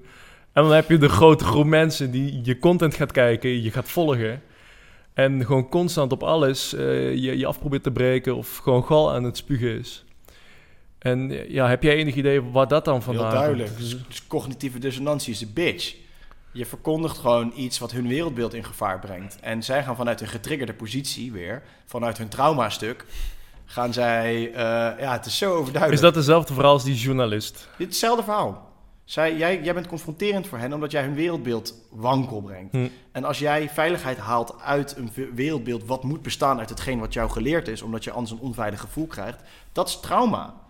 Dat is vastgrijpen aan een zekerheidje, omdat je niet met de onzekerheid kunt dealen. Hm. Omdat je niet kunt leven, omdat je niet vrij kunt zijn, omdat je niet vrij kunt denken. Dat, daar moeten eerst dingen voor worden opengebroken. En jij, jullie, wij confronteren als spiegels voor die mensen. En als je op een gegeven moment een beetje volwassen wordt en je, en je doet aan reflectie, dan ben je bereid om in een spiegel te kijken. Want dan denk je, oh ja, wat vertelt mij dit eigenlijk? En oh, ik voel me nu zo op deze manier. Waarom voel ik me nu eigenlijk zo op deze manier? Wat is dat in die ander dat het nu, nu mij laat zien? En dan kan je een gesprek voeren en dan kan je dingen leren. En dan denk je, oh, vet, hoef je nog steeds met jullie eens te zijn. Maar dan heb je geen weerstand meer. Zodra de weerstand, denk ik, zit op wat iemand tegen jou zegt. ehm, of andersom, ja, nou jawel. Zodra, zodra de weerstand is, eh, zodra jij weerstand ervaart bij wat iemand zegt, dan is het heel interessant om te gaan kijken waar die weerstand vandaan Hm. komt. Want vaak is het denk ik zo dat het voortkomt uit inderdaad ehm, ja, dat stuk. Doe jij dat ook wel eens dan? Bij, bij andere mensen reageren? Waar je het niet mee eens bent? Zeg, eh, Ja, als jullie weer over virussen gaan praten. Daar moest ik ook aan denken. ja. ja, maar dat is DM's, maar echt publiekelijk... eh, nee, nee. Want dat haat gewoon- gaat meestal ook DM's en zo bij mij. DM's toch? Ja, Ja. Nee, tuurlijk. Het, vooral DM's dan. Maar, maar, weet, maar weet je wat het ding nog ook is? Ik denk ook een verschil tussen, tussen jullie en mij is... Ik ben inmiddels zo ver van de realiteit van hen vandaan... dat... De, daar, kijk- weet je wel, daar kijken ze op een of andere manier niet meer naar of zo. Jullie zitten Te nog- ver weg. Misschien te ver weg. En hetgeen dat ik natuurlijk de laatste tijd vooral post... is toch wel meer nog het trauma gedeelte en dit en dat. En daar kan iedereen zich op een bepaalde manier toch wel gek genoeg in vinden. Dat vind ik wel mooi, verbroederend ergens ook. Ik was laatst op een festival en ik dronk niet. En eh, nou, die gasten waren binnen no time naar de kloten. En ik bleef eigenlijk met die meiden een beetje over. En, ehm, en eigenlijk elke chick die ik sprak, meid, vrouw, die ik sprak die dag, die ehm, ging het dan op een gegeven moment toch over trauma en over patronen. En die waren allemaal uiterst reflectief eigenlijk. Hm. En toch daar op een bepaalde laag allemaal wel mee bezig. Ik denk wel, vind ik toch wel ergens een toffe ontwikkeling of zo. Dat dat, dat, dat wel. ehm, en, en dat krijg ik nu tegenwoordig wel heel vaak. Dat mensen me opeens gaan volgen. Zeker voor mensen van vroeger opeens of zo. Die me dan opeens. Die, Oh ja. zijn afgehaakt en weer terugkomen eigenlijk. Ja. En nu zeggen van. Ik snap helemaal wat je zegt nu. Weet je. Maar dan toch vooral op dat traumastuk vaak. Maar. ehm, ja, die daar echt verbinding in voelen. En die dan echt door hetzelfde heen gaan. En ik denk wel, dat vind ik wel cool ook, weet je wel. Dat, we, dat vind ik wel cool dat ik mijn platform daarvoor kan gebruiken ook. En dat zie ik ook als ik dan zo'n cupping post doe, weet je. Het is één story, weet je wel. Twee stories misschien, waar ik gewoon even schrijf over hoe het voor me was. En gewoon persoonlijk voor mij, zonder... Want ik wil ook niet alles blootgeven. Dat vind ik ook te... Sommige dingen horen gewoon binnen te blijven. Maar ik wil wel genoeg blootgeven, vind ik, om real te blijven. Maar als ik dan kijk wat voor comments ik krijg aan, aan, aan dankbaarheid... en hoe mensen zich dan toch even gezien en gehoord voelen... eh, in hun eigen proces of zo... Daar kan ik wel echt wel dankbaar te voelen. En denk van, oké, dat vind ik wel echt vet... dat ik mijn platform op die manier kan inzetten. Waarom is dat zo anders dan wat wij doen dan? Dat zeg ik niet. Nou, Oh, zegt ik van begon dat met wij- pleidooi. Wat jullie anders maakt is omdat jullie over onderwerpen spreken waar die mensen heel erg bezighouden nu en in het nu. Ook in de mainstream, denk ik. Dus jullie praten heel dan over zonnebrand bijvoorbeeld of zo, weet je wel. Terwijl je daar zelfs een genuanceerd standpunt in neemt, is dat nog voor mensen iets kuts. Ja. Omdat, hen nu de, omdat de, nu, de NOS nu tegen hen zegt, ehm, je, moet, je moet smeren. En jullie zeggen, "Nou, misschien is er ook wel een Dat ligt wat genuanceerd. genuanceerder. Misschien moet je gewoon niet zoveel in de zon als je voelt dat je verbrandt, bijvoorbeeld. Nou, heel logisch standpunt. Maar ja, jullie gaan denk ik nu op de thema's in waar ik toen heel erg op het coronastuk zat en dan toen ook wel die haat heb ervaren. Zit ik nu niet meer zo. Ik, ja, ik post soms ook wat over meer een grapje dan over zonnebrand of zo, weet je wel. Ja, en ik vind het dan leuk om dan wel te, om dan wel te prikken, Ja, ja. om dan iets harder in te zetten. Ja. Maar ik bereik denk ik die, die mainstream mensen niet meer zo. En ik denk wat er denk ik... Weet je wat ik denk? Bedenk ik me nu. Is dat jullie content maken voor nu... die mensen heel erg helpt om hun eigen standpunt te ondersteunen. En waarmee ze gaan zeggen naar hun vrienden... die zich nog steeds elke dag insmeren... gaan ze jouw post gaan doorsturen... jullie post gaan doorsturen naar die insmerende vriend... van doe stop nou met insmeren... want het is super slecht voor je. Ja. En die krijg je dan in je DM of zo, weet je wel. Ja. het grappige is soms dat ze, dat ze krijgen dan doorgestuurd door een vriend. En dan willen ze op die vriend reageren, maar dan sturen ze het naar, mij- naar mij toe. Zo. dat ze jou uitschelden of zo. Weet je wel. Dan, oh, sorry, dat was eh, naar iemand anders bedoeld. Maar dan wel sorry zeggen, is al wel lief. Ja, ja, ja sommigen reageren niet meer, maar eh, dat vind ik wel grappig. Ik denk, ik denk dat dat het wel een beetje is. En, maar, en ook goed, toch? Zeg maar, ja, die, in die confrontatie ergens zit natuurlijk ook wel een mooie kans, ook weer voor de... Dus het is altijd een uitnodiging, hè? Ik vind het altijd mooi als je, als je andere mensen kunt triggeren, dan doe je ergens iets goeds. Want ehm, je zegt gewoon dingen, als je iets an- je iemand anders iets triggert, het is gewoon mooi, want het is een uitnodiging voor die andere persoon om te gaan kijken wat daar nou getriggerd wordt. En als je naar die trigger toe kan gaan, dan is er daar groei, Ja. potentiële groei. Dus als je in staat bent om veel mensen te kunnen triggeren, denk ik dat het iets super moois is en wat weinig mensen durven en kunnen. Dus Want weet jij toevallig dat, dat de laatste politieagent eh, op jouw feest eh, stond? nee. Dus die ook echt opgeleid was om eh, wapjes in elkaar te slaan. Dus die echt in de knokploeg zat en, en die de eigenlijk Romeo. gewoon... Was hij Romeo? Ja, Ja. Ik, ik wilde dat niet benoemen, Oh. omdat die groep eh, ja. eh, misschien iets te klein is en eh, daardoor misschien te persoonlijk. Nee, hij doet zelf trouwens ook podcast, toch en zo. Ja, maar ja, oké, dus Maar, dan kun je ook- later even bedenken of je het eruit knipt of niet. Ja, Jij hebt een maar- politieagent die op mijn feest was. Ja, ja ik, ik kwam te sprake bij, met een jongen. eh, die werkte dus voor de politie. En die moest dan, als die coronademonstraties eh waren... kreeg zij de hele week training en, en opdracht van... oké, we gaan wappies in elkaar slaan. En hij was dan in het arrestatieteam. Dus het was ook gewoon niet praten, gewoon eh, rammen en meenemen. Goh. En ehm, het interessante was eigenlijk dat hij tijdens de lockdowns en zo ook to- totaal niet aan de regels hield. Dus die stond ook op gewoon geheime feestjes en dat soort dingen. En, eh, toen kwam in één keer ter sprake van... eh, is het eigenlijk wel normaal dat jij nu ook de regels aan je laars lapt, maar morgen, want dan ging je vroeg naar huis, want hij zei ik moet morgenochtend naar, eh, naar Den Haag om eh wapens in elkaar te slaan. Eh, is het eigenlijk wel normaal dat je, dat je dat werk doet en nu eigenlijk ook niet aan de regels houdt? En nou, in het begin of zo had hij daar, ehm, ja, nooit bij stilgestaan, want dat was gewoon zijn werk. En dat is dus ook zo'n mechanisme van ik doe gewoon mijn werk. Hij was zelf ook wappie dus. Nou, toen nog niet, maar hij, toen. hij hield zich niet aan de regels. Dus die regels die boeiden hem ook niet. Maar hij was gewoon als, als werk eh, politieagent en eh, hij kreeg de taak om demonstranten te arresteren. Dus ja, je doet gewoon je werk terwijl je er eigenlijk niet achter staat. En dat is denk ik ook zo'n bolwerk, zo'n mechanisme achter dit hele... Dat mensen ook gewoon ja, hun werk doen en niet per se iedereen, al die eh, mensen die andere mensen geïnjecteerd hebben, zonder dat ze eigenlijk wisten wat erin zat of waar het voor was of of wel nodig was. Ja, die deden dat ook met de beste intenties. Maar ja, gewoon je werk doen is in dat opzicht eigenlijk maar een matig argument. Eh, alleen op een gegeven moment was het bij de jongen dus ehm, van ja, die was dan ook getriggerd, bijvoorbeeld door podcasts of door andere mensen van hey, vind je dat wel normaal? En dat je dan over na gaat denken en dan tot de conclusie kan komen van oh, dit is eigenlijk best wel abnormaal wat we doen. En dat was de meest lieve jongen. Hè. Het was, eh, hij had zo'n big smile. Hij, zo, hij, hij praat over zijn kinderen en eh, zo blij. Dat je eigenlijk niet kan voorstellen dat je dat werk zo kan doen. Zonder daar echt bij stil te staan. Nee. Maar mede door dat soort podcasts of mensen om zich heen... dan toch je wereldbeeld kunnen aanpassen. En dat ook nog durven... eh, Ja, hij heeft ook bij de politiekorps en zo... heeft hij daar echt ja, aangekaart.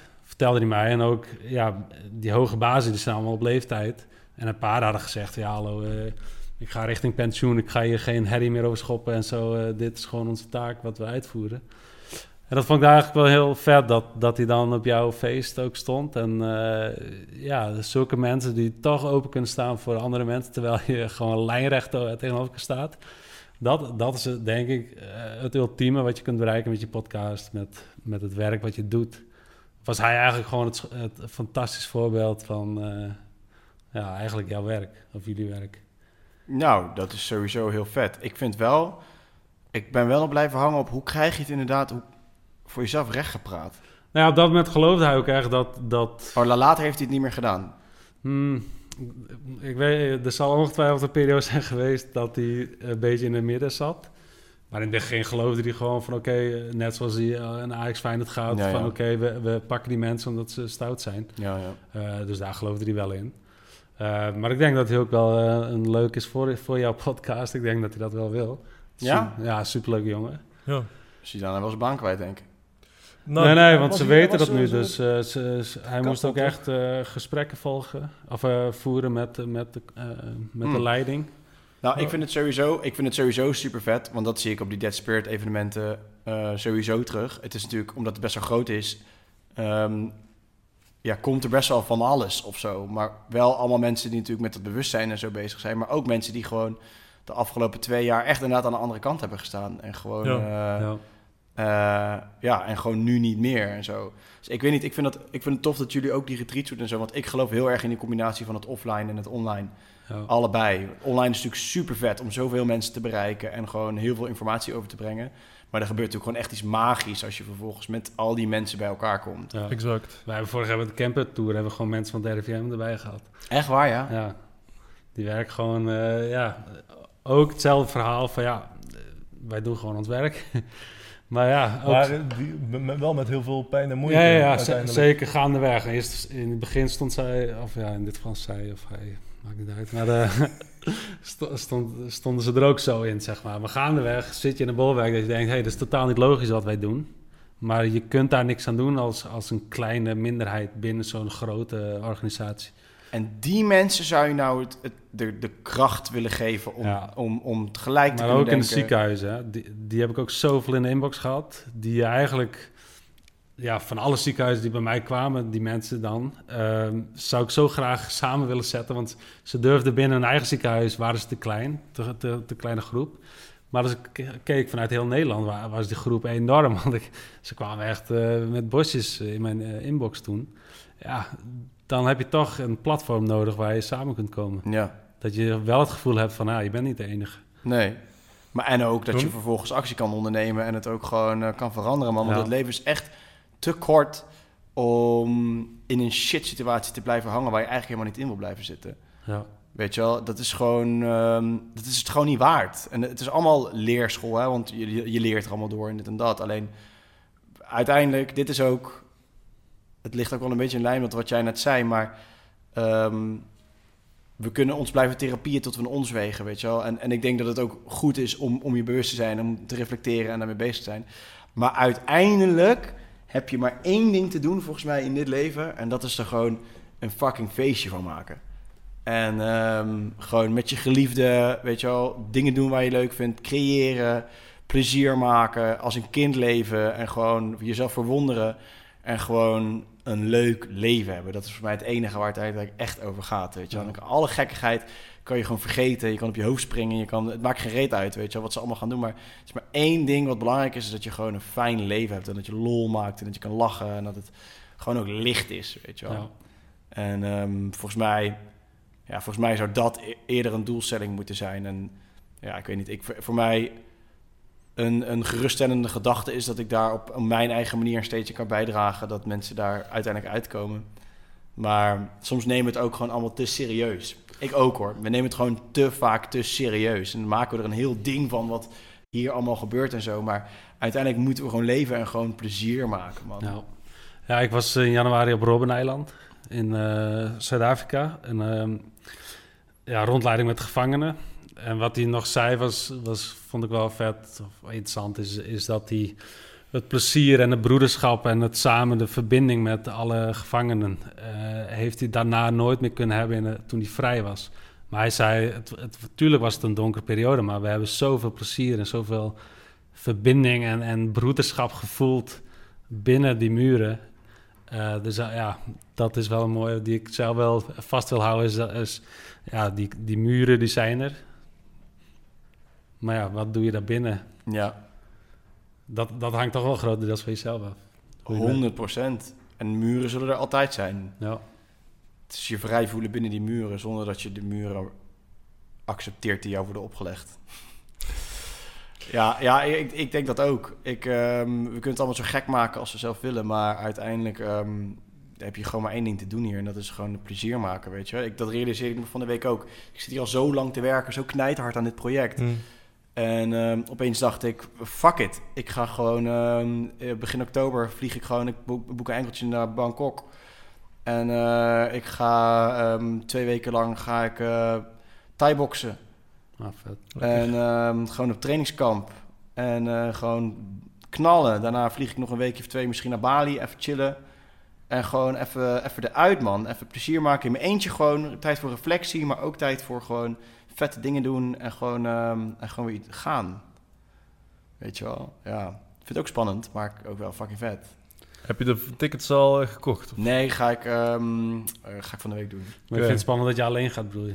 Ja, toch altijd wel. Ik heb altijd wel gereisd, dus op zich, ik weet wel, het, is zo, het komt zo goed. Maar Ja. ehm, toch altijd wel weer even zo eh, die, die stappen ondernemen. Maar ja, weet je, maar dat zijn van die voorbeelden, weet je wel. Van, ja, je kan eh de hele tijd over gaan nadenken, moet ik dit soort dingen gaan doen of niet? Dat doe het gewoon. Boek gewoon een ticket, ga gewoon. En daarna loop je over, ja, loop je gewoon tegen jezelf aan in het leven. Want het leven gaat je dan gewoon wel genoeg dingen geven waardoor je tegen jezelf aan gaat lopen. Ja. Eh, en het is maar net hoe je daar dan mee omgaat. Dat ben ik, daar ben ik het helemaal mee eens. Maar doe het gewoon. Doe gewoon weg. Ga weg bij die werkgever. Hup, stoppen, weg. Start die moestuin. Ga vliegen naar Bangkok. Doe. eh, ja, die moestuin vond je Moestuin is wel... eh, wil je- jij wil ook een moestuin ik wil geen echt. Ik ben. Nee, ik, wil- nee ja, ik ben Geen groene vingers. in Kralingen. Nou, ik vind het wel leuk. Maar ik, ik, ik ben wel meer eh, iemand die hier werkt dan, eh, Ja. dan met zijn handen. Hoewel ik wel voel dat ik... Ergens wil ik dan wel mezelf graag wel pushen om het wel te doen of zo. Weet je wel? Ik wil het wel kunnen of zo. Ik denk Mm. van, godver, ik zit, we moeten allemaal terug naar de natuur. En, en wat doe ik eigenlijk? Zit ik hier eh, in Rotterdam, eh, Rotterdam, Kralingen?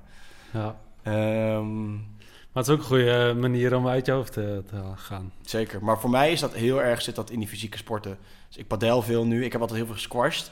Squash is voor mij echt. Dan kom ik in een soort zone terecht.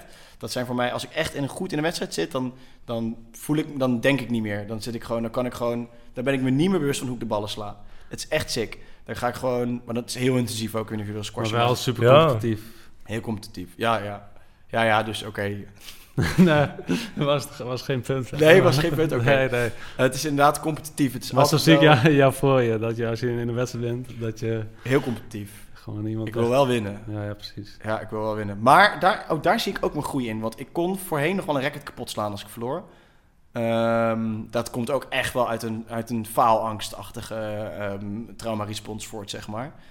En daarin ben ik wel echt veel kalmer geworden. Echt Hm. veel kalmer geworden. Dus ik, daar hang niet meer zo aan. Maar ik wil, ja, ik vind het leuk. Vind de competitie vind ik gewoon, vind ik wel leuk. En ook in de spirituele wereld, weet je het, als ik dan heel eerlijk ben, ik probeer de Dead Spirit, wil ik tijd ook wel, ik zou het leuk vinden om daar het mannelijke iets ook meer Ja, interessant hè? in, eh, in de balans te brengen met het vrouwelijke. Ik denk Ja. dat de Truman Show is wat mannelijker misschien, maar ik zou, eh, ik zou de Dead Spirit, in Dead Spirit zou ik het mannelijke en het vrouwelijke meer in balans willen brengen. Ja, want wij, wij zitten natuurlijk in een hele vrouwelijke wereld. Dat me- merken wij ook. Eh, bij ons dan net, net wat anders dan bij jou. Je zit echt diep, diep in de spiritualiteit. Maar ja, jouw volgers zijn denk ik 85% vrouw. Bij mij ook zoiets. En dat is dan misschien ook het platform Instagram wat vrouwelijk is. Ja, ik heb het ook, maar ook op YouTube, waar heel veel platform, waar heel veel ehm, eh, eh, merken en zo, eh, heel veel naar de mannenkant schieten, zit ik ook redelijk gelijk. Dus ook daarin, ver- verhoudingstechnisch, veel vrouwen Ja. toch wel. Oh, YouTube is een mannelijke Mannelijk platform. domein. Ah, oké. ja. Interessant. Ehm, maar ja, ja, dus ja, precies. Dus ik heb, ehm, ik weet niet of je een punt wilde maken trouwens. Nee, nee, nee. nee, maar dat, dat hoop ik, dat dat, want dat heb ik ook heel erg in mij, weet je wel. Ik heb die gevoelige kant in mij en ik, althans, die heb ik nooit gedacht dat ik die had, maar daar ben ik dus achter gekomen dat ik die echt wel heb en dat ik, ik probeer ook daar dat te eren. Maar ik heb ook gewoon echt een hele competitieve ehm, mannelijke kant met een zieke draai voorwaarts in mij, weet je wel. En ik vind wel dat we in die spirituele wereld vaak die kant een beetje wegstoppen, alsof die niet zo en alles moet flowen. Alsof we er bang voor zijn haast. Weet je wel, ja. Er komt natuurlijk ook dat hele toxisch masculine Ja. shit die mensen tegenwoordig gooien. Maar ik geloof veel meer dat die, dat die mannelijke en het vrouwelijke bij iedereen, in, in ieder individu in balans zou moeten zijn. Of je een man of vrouw bent. Ehm, en ik, ik zou het zelf tof vinden om die, ehm, om die mannelijke energie ook in het platform wat meer, wat meer terug te brengen. Omdat ik wel, ik zie de waarde daarvan in. Weet je, die drive voorwaarts is toch doorgaans echt een mannelijke energie. En daar, daar, komt gewoon, eh, daar komt gewoon hele vette dingen uit. En dat voor mij, dat die sporten voor mij zo werken, weet je, met dat squashen, dat ik zo in een zone kan komen en gewoon dat alles in mij begint te tintelen en dat ik gewoon niets meer denk over hoe ik die ballen sla en dan opeens win, weet je wel. Ja, dat is gewoon vet. En met padel in mindere mate, omdat we nog niet zo goed zijn, maar ehm, ook daar wel één in. Dat kickboxen is natuurlijk pre- precies, precies hetzelfde voor mij. Daar kan je zoveel kracht in leggen en je voelt jezelf iedere week beter worden in wat Ja. je doet. Doe je dat ook met sparren of echt met eh, zak? Nee, eh, personal training. Dus, maar ook dat je klap op je kop krijgt? Of, Nee, nee. Wil je dat Nee. ook nog? Nou, ik, zat, ik zit wel te denken, als ik, want ik ga natuurlijk nu op trainingskamp dan in Tha- in Thailand. Voor wedstrijd. Nou, ik, ik wilde even, ik wil mezelf dan niet, nog niet die druk opleggen om dan daar gelijk voor te gaan, want dan moet ik daarvoor gaan. Maar ik dacht, ik ga wel, ik wil even kijken na een paar dagen hoe het gaat. Daarom heb ik ook alleen een, een enkel ticket gekocht. Omdat ik gewoon even wil kijken hoe lang ik eh, in, in Thailand wil blijven. Ik bedoel, het zal hooguit een paar weken zijn, maar ehm, ja, ik wil gewoon even kijken hoe, eh, hoe misschien, ja, misschien dat het me echt pakt en dat ik het wel wil doen. Ja. Maar een wedstrijd, ik weet het niet. Ik vind voor mij, ik ben agressie. Ik vind het vet met die padworks en zo. En ook ehm, vind ik gewoon heel cool, omdat je je voelt echt jezelf sterker worden. En je, en je, je ramt gewoon steeds harder en harder en harder. Maar om dat op iemand anders te moeten doen, ik weet niet hoe dat... eh, Het is wel raar. Ik ben dit jaar ook gaan boksen.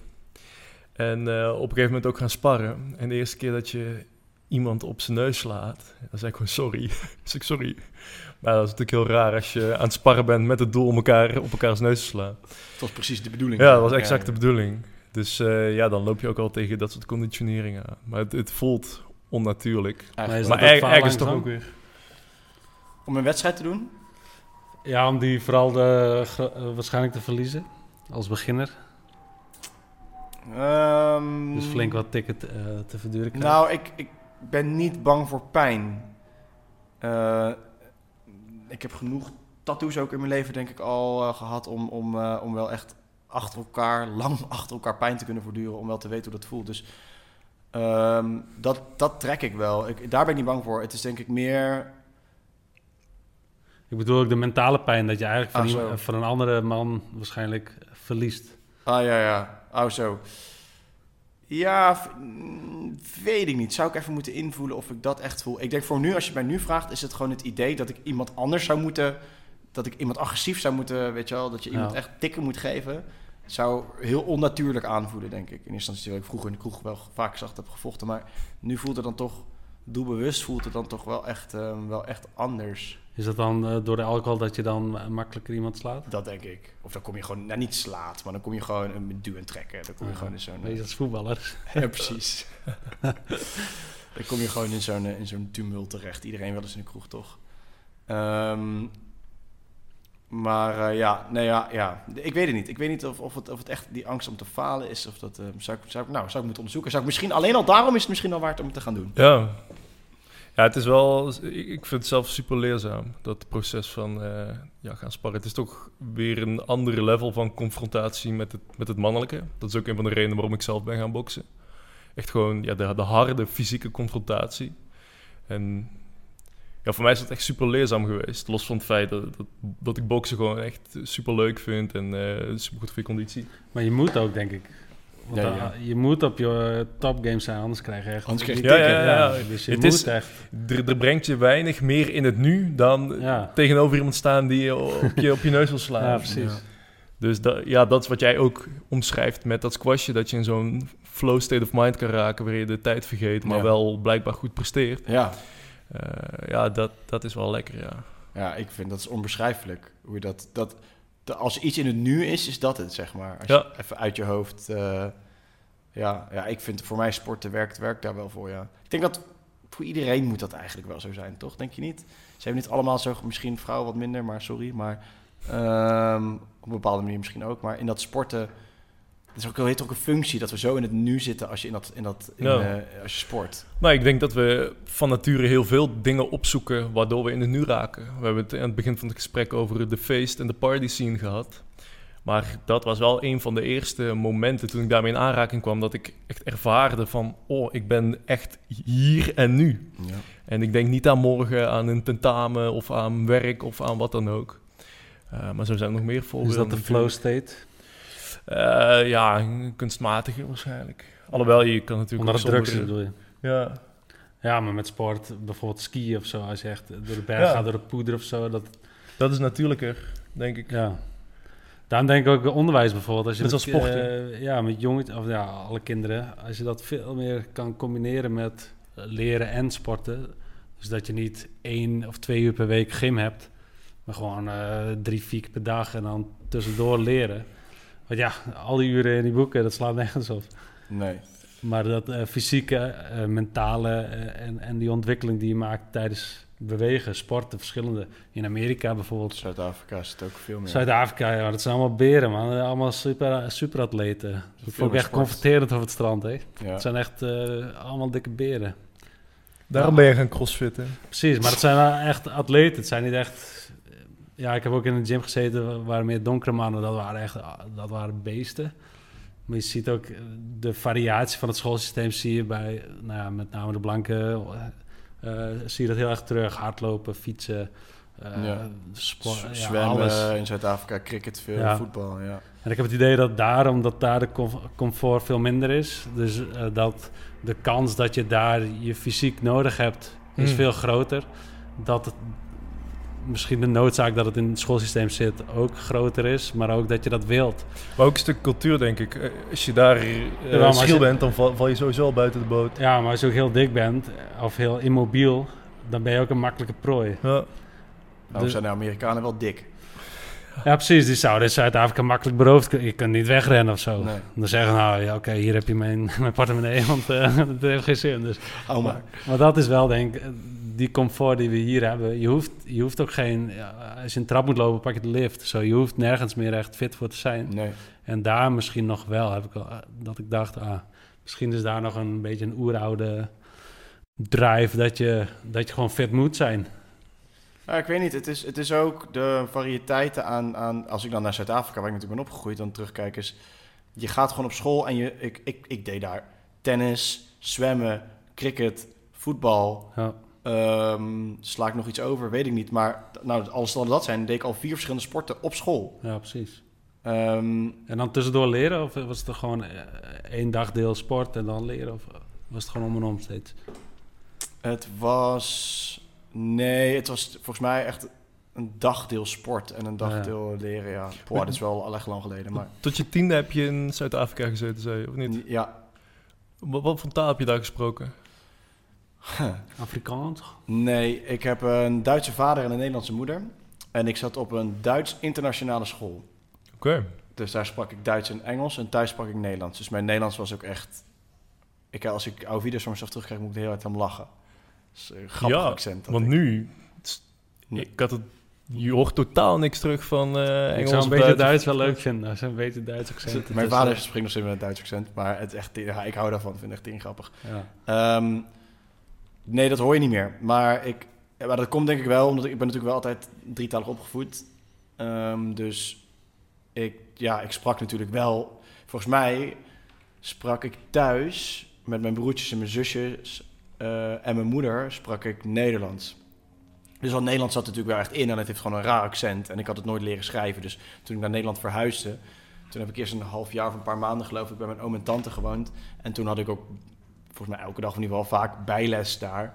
ehm, om mijn Nederlands eh, on point te krijgen. Hmm. En daar had ik toen ook... Daar had ik wel last van, zeg maar, het schrijven en zo. Dat, dat liep ik wel echt achter ten opzichte van de rest. Wat was de reden überhaupt dat jullie daar zaten? In Zuid-Afrika? Ja? Eh, mijn vaders werk. Dus wij, eh, die, hij, ja, maakt niet uit waarvoor die werkt, maar hij werkt voor een groot internationaal bedrijf en ik kreeg de kans om naar Zuid-Afrika te gaan om daar de boel te runnen. Ehm, en toen zijn wij, toen zijn wij daar naartoe gegaan. Ja. Althans, ja, ja, ik was twee toen we erheen gingen. En eh, Maar je kijkt er positief op terug. ja. Ja, ik zeker weten kijk er positief op terug. Ik, ik heb heel lang gedacht dat ik het wel heel fijn vond om dan toch in Nederland de middelbare school te doen.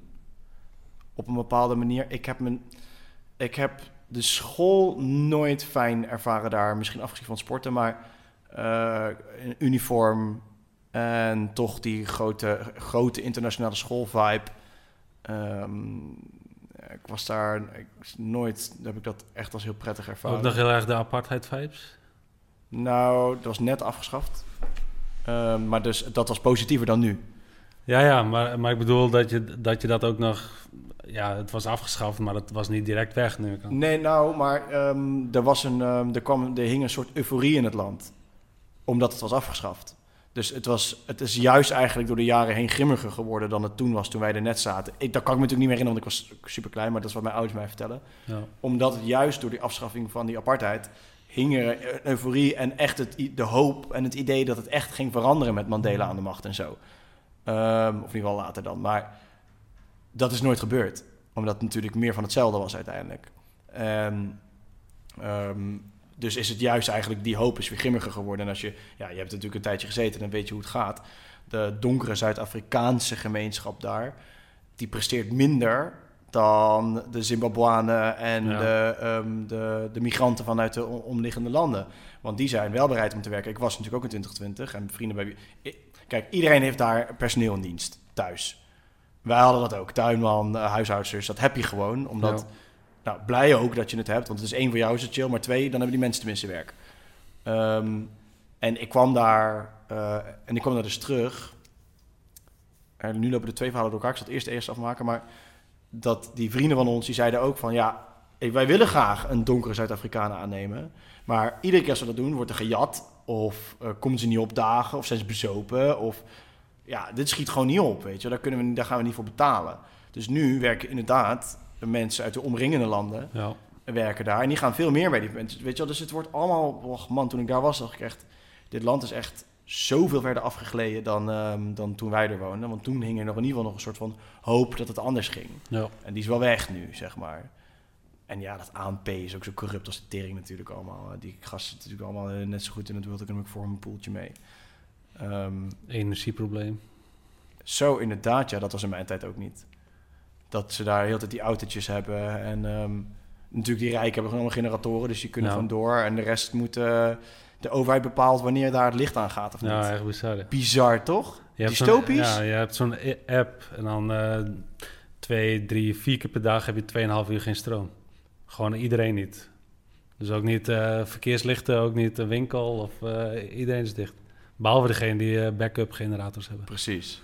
Ja, dat is toch dat zo'n zo'n dystopisch toekomstbeeld. En dat Ja. gaat hier ook gebeuren. Hè? Dat vind ik nog het mooiste van alles. Want als je dan naar... of Ja, het mooiste, maar dat gaat hier ook gebeuren. Want ze zijn natuurlijk... de- al die fossiele brandstoffen en zo en alles zijn ze eruit aan het keilen. en gas en eh, weet ik het wat allemaal. Alleen hier zijn natuurlijk al genoeg onderzoeken over geweest dat we nooit met zonnepanelen en met die windmolens ehm, het hele land van energie kunnen voorzien. Dus wat ga je straks krijgen als ze al overgaan naar al die nieuwe brandstoffen en Ja. al die nieuwe energievoorzieningen? Hetzelfde als wat je in Zuid-Afrika krijgt. Dus soms denk ik ook, is, doen ze daar, is het ook alweer een soort predictive programming? Doen ze daar ook al om een beetje te testen, hoe werkt dit? En ehm, Nou, ja, je weet het nooit. nee, je hebt het nu al in Nederland, toch? Als je be- be- bepaalde bedrijven krijgt geen vergunning omdat daar niet genoeg eh, elektriciteit meer... t- Oh, is dat zo? Ja, dat wist ik niet. nou ja, dat gebeurt hier ook al. eh, Ja, hier kun je nagaan. ja. Dat, dus dat, dat, hoe het Zuid-Afrika gaat, dat gaat hier natuurlijk 100% ook gebeuren. Ja. Heb je straks een stroom. Dat, is, dat is gewoon ook een beetje eh, het rare, dat je nu al weet dat je al die auto's niet kunt opladen, Ja, maar dat je daar toch naartoe gaat. Ja. Ja, maar dus het is de bedoeling. ja precies. Want, Ja, maar dat, dat, dat las ik laatst op eh, World Economic Forum, heb je zo'n eh, beleidsplan. En dat ging, normaal gaat het tot 2030, maar deze ging tot 2050. Dan is de eerste bedoeling is deel uit, of nou, eerst eh, transformatie naar elektrisch. Nou, ja, dat En kan nooit genoeg. Deel, deeleconomie. En daarna, ze zijn overal bezig ook met trein, eh, treinsporen. Dus betere treinconnecties. Dus uiteindelijk is het gewoon eh, geen autootje. Nee, precies. Want dat is natuurlijk ook de hele reden waarom uh, ja, eerst heel vervelend vinden dat we allemaal geen stroom hebben. Zo. Nou, Ja. dan is er maar één conclusie. Ja, Moeten al die elektrische auto's weg. ja. Ja, het is, zit toch zo... Kun je niet ook gewoon... Ik heb dat echt, als ik nu naar die plannen kijk, denk ik... Best wel geniaal gewoon. ja, is het ook. Zeker. Het, het is ook zo, het strekt zo ver dat ook eigenlijk te bizar voor woorden is dat het allemaal zo ontvouwt. Je denkt van, ah, ergens ook wel bewonderenswaardig. hè. Toch? Ja. Maar het voelt ook heel complotterig, moet ik eerlijk zeggen. Maar als je gewoon naar werf.com gaat of zo... en dan dat, dat plan, dat pdf je downloadt en je leest dat... dan zou het ook... Als ik dat zou zeggen, zeg maar, op die manier... dan zou ik zeggen, oh, complot, bla bla. Maar nu staat het zeg maar in het document. En ja, zo... Ja, ook, ook dat net zero. Dat net zero is helemaal niet haalbaar. Maar dat is alleen haalbaar als iedereen gewoon thuis blijft. Ja, precies.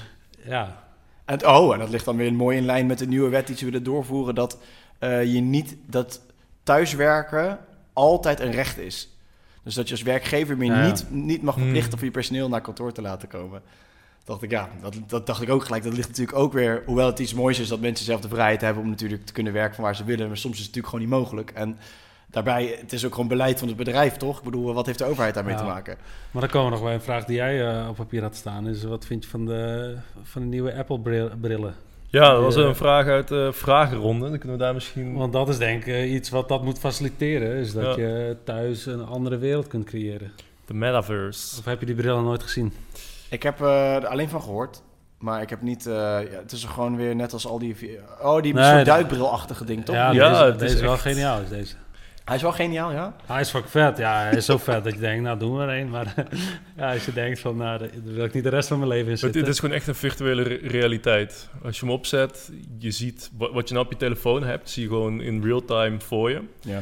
Maar als er iemand anders de kamer binnenkomt lopen, dan zie je dat ook nog gewoon. De ja. wel licht verduisterd. Augmented reality, dat toch? Toch? Ja, exact. En door, volgens mij, door met je ogen naar bepaalde dingen te kijken, eh, kan je ja, app selecteren. Of, Oh, ja. TV kijken. ja. Kun je hem zo uitzoomen op, op het raam of zo. Maar ja, eh, Maar- kijk, als dat echt gaat gebeuren, en ja, waarschijnlijk is dat product er gewoon al. eh, dit was de, de, de eerste promo-video.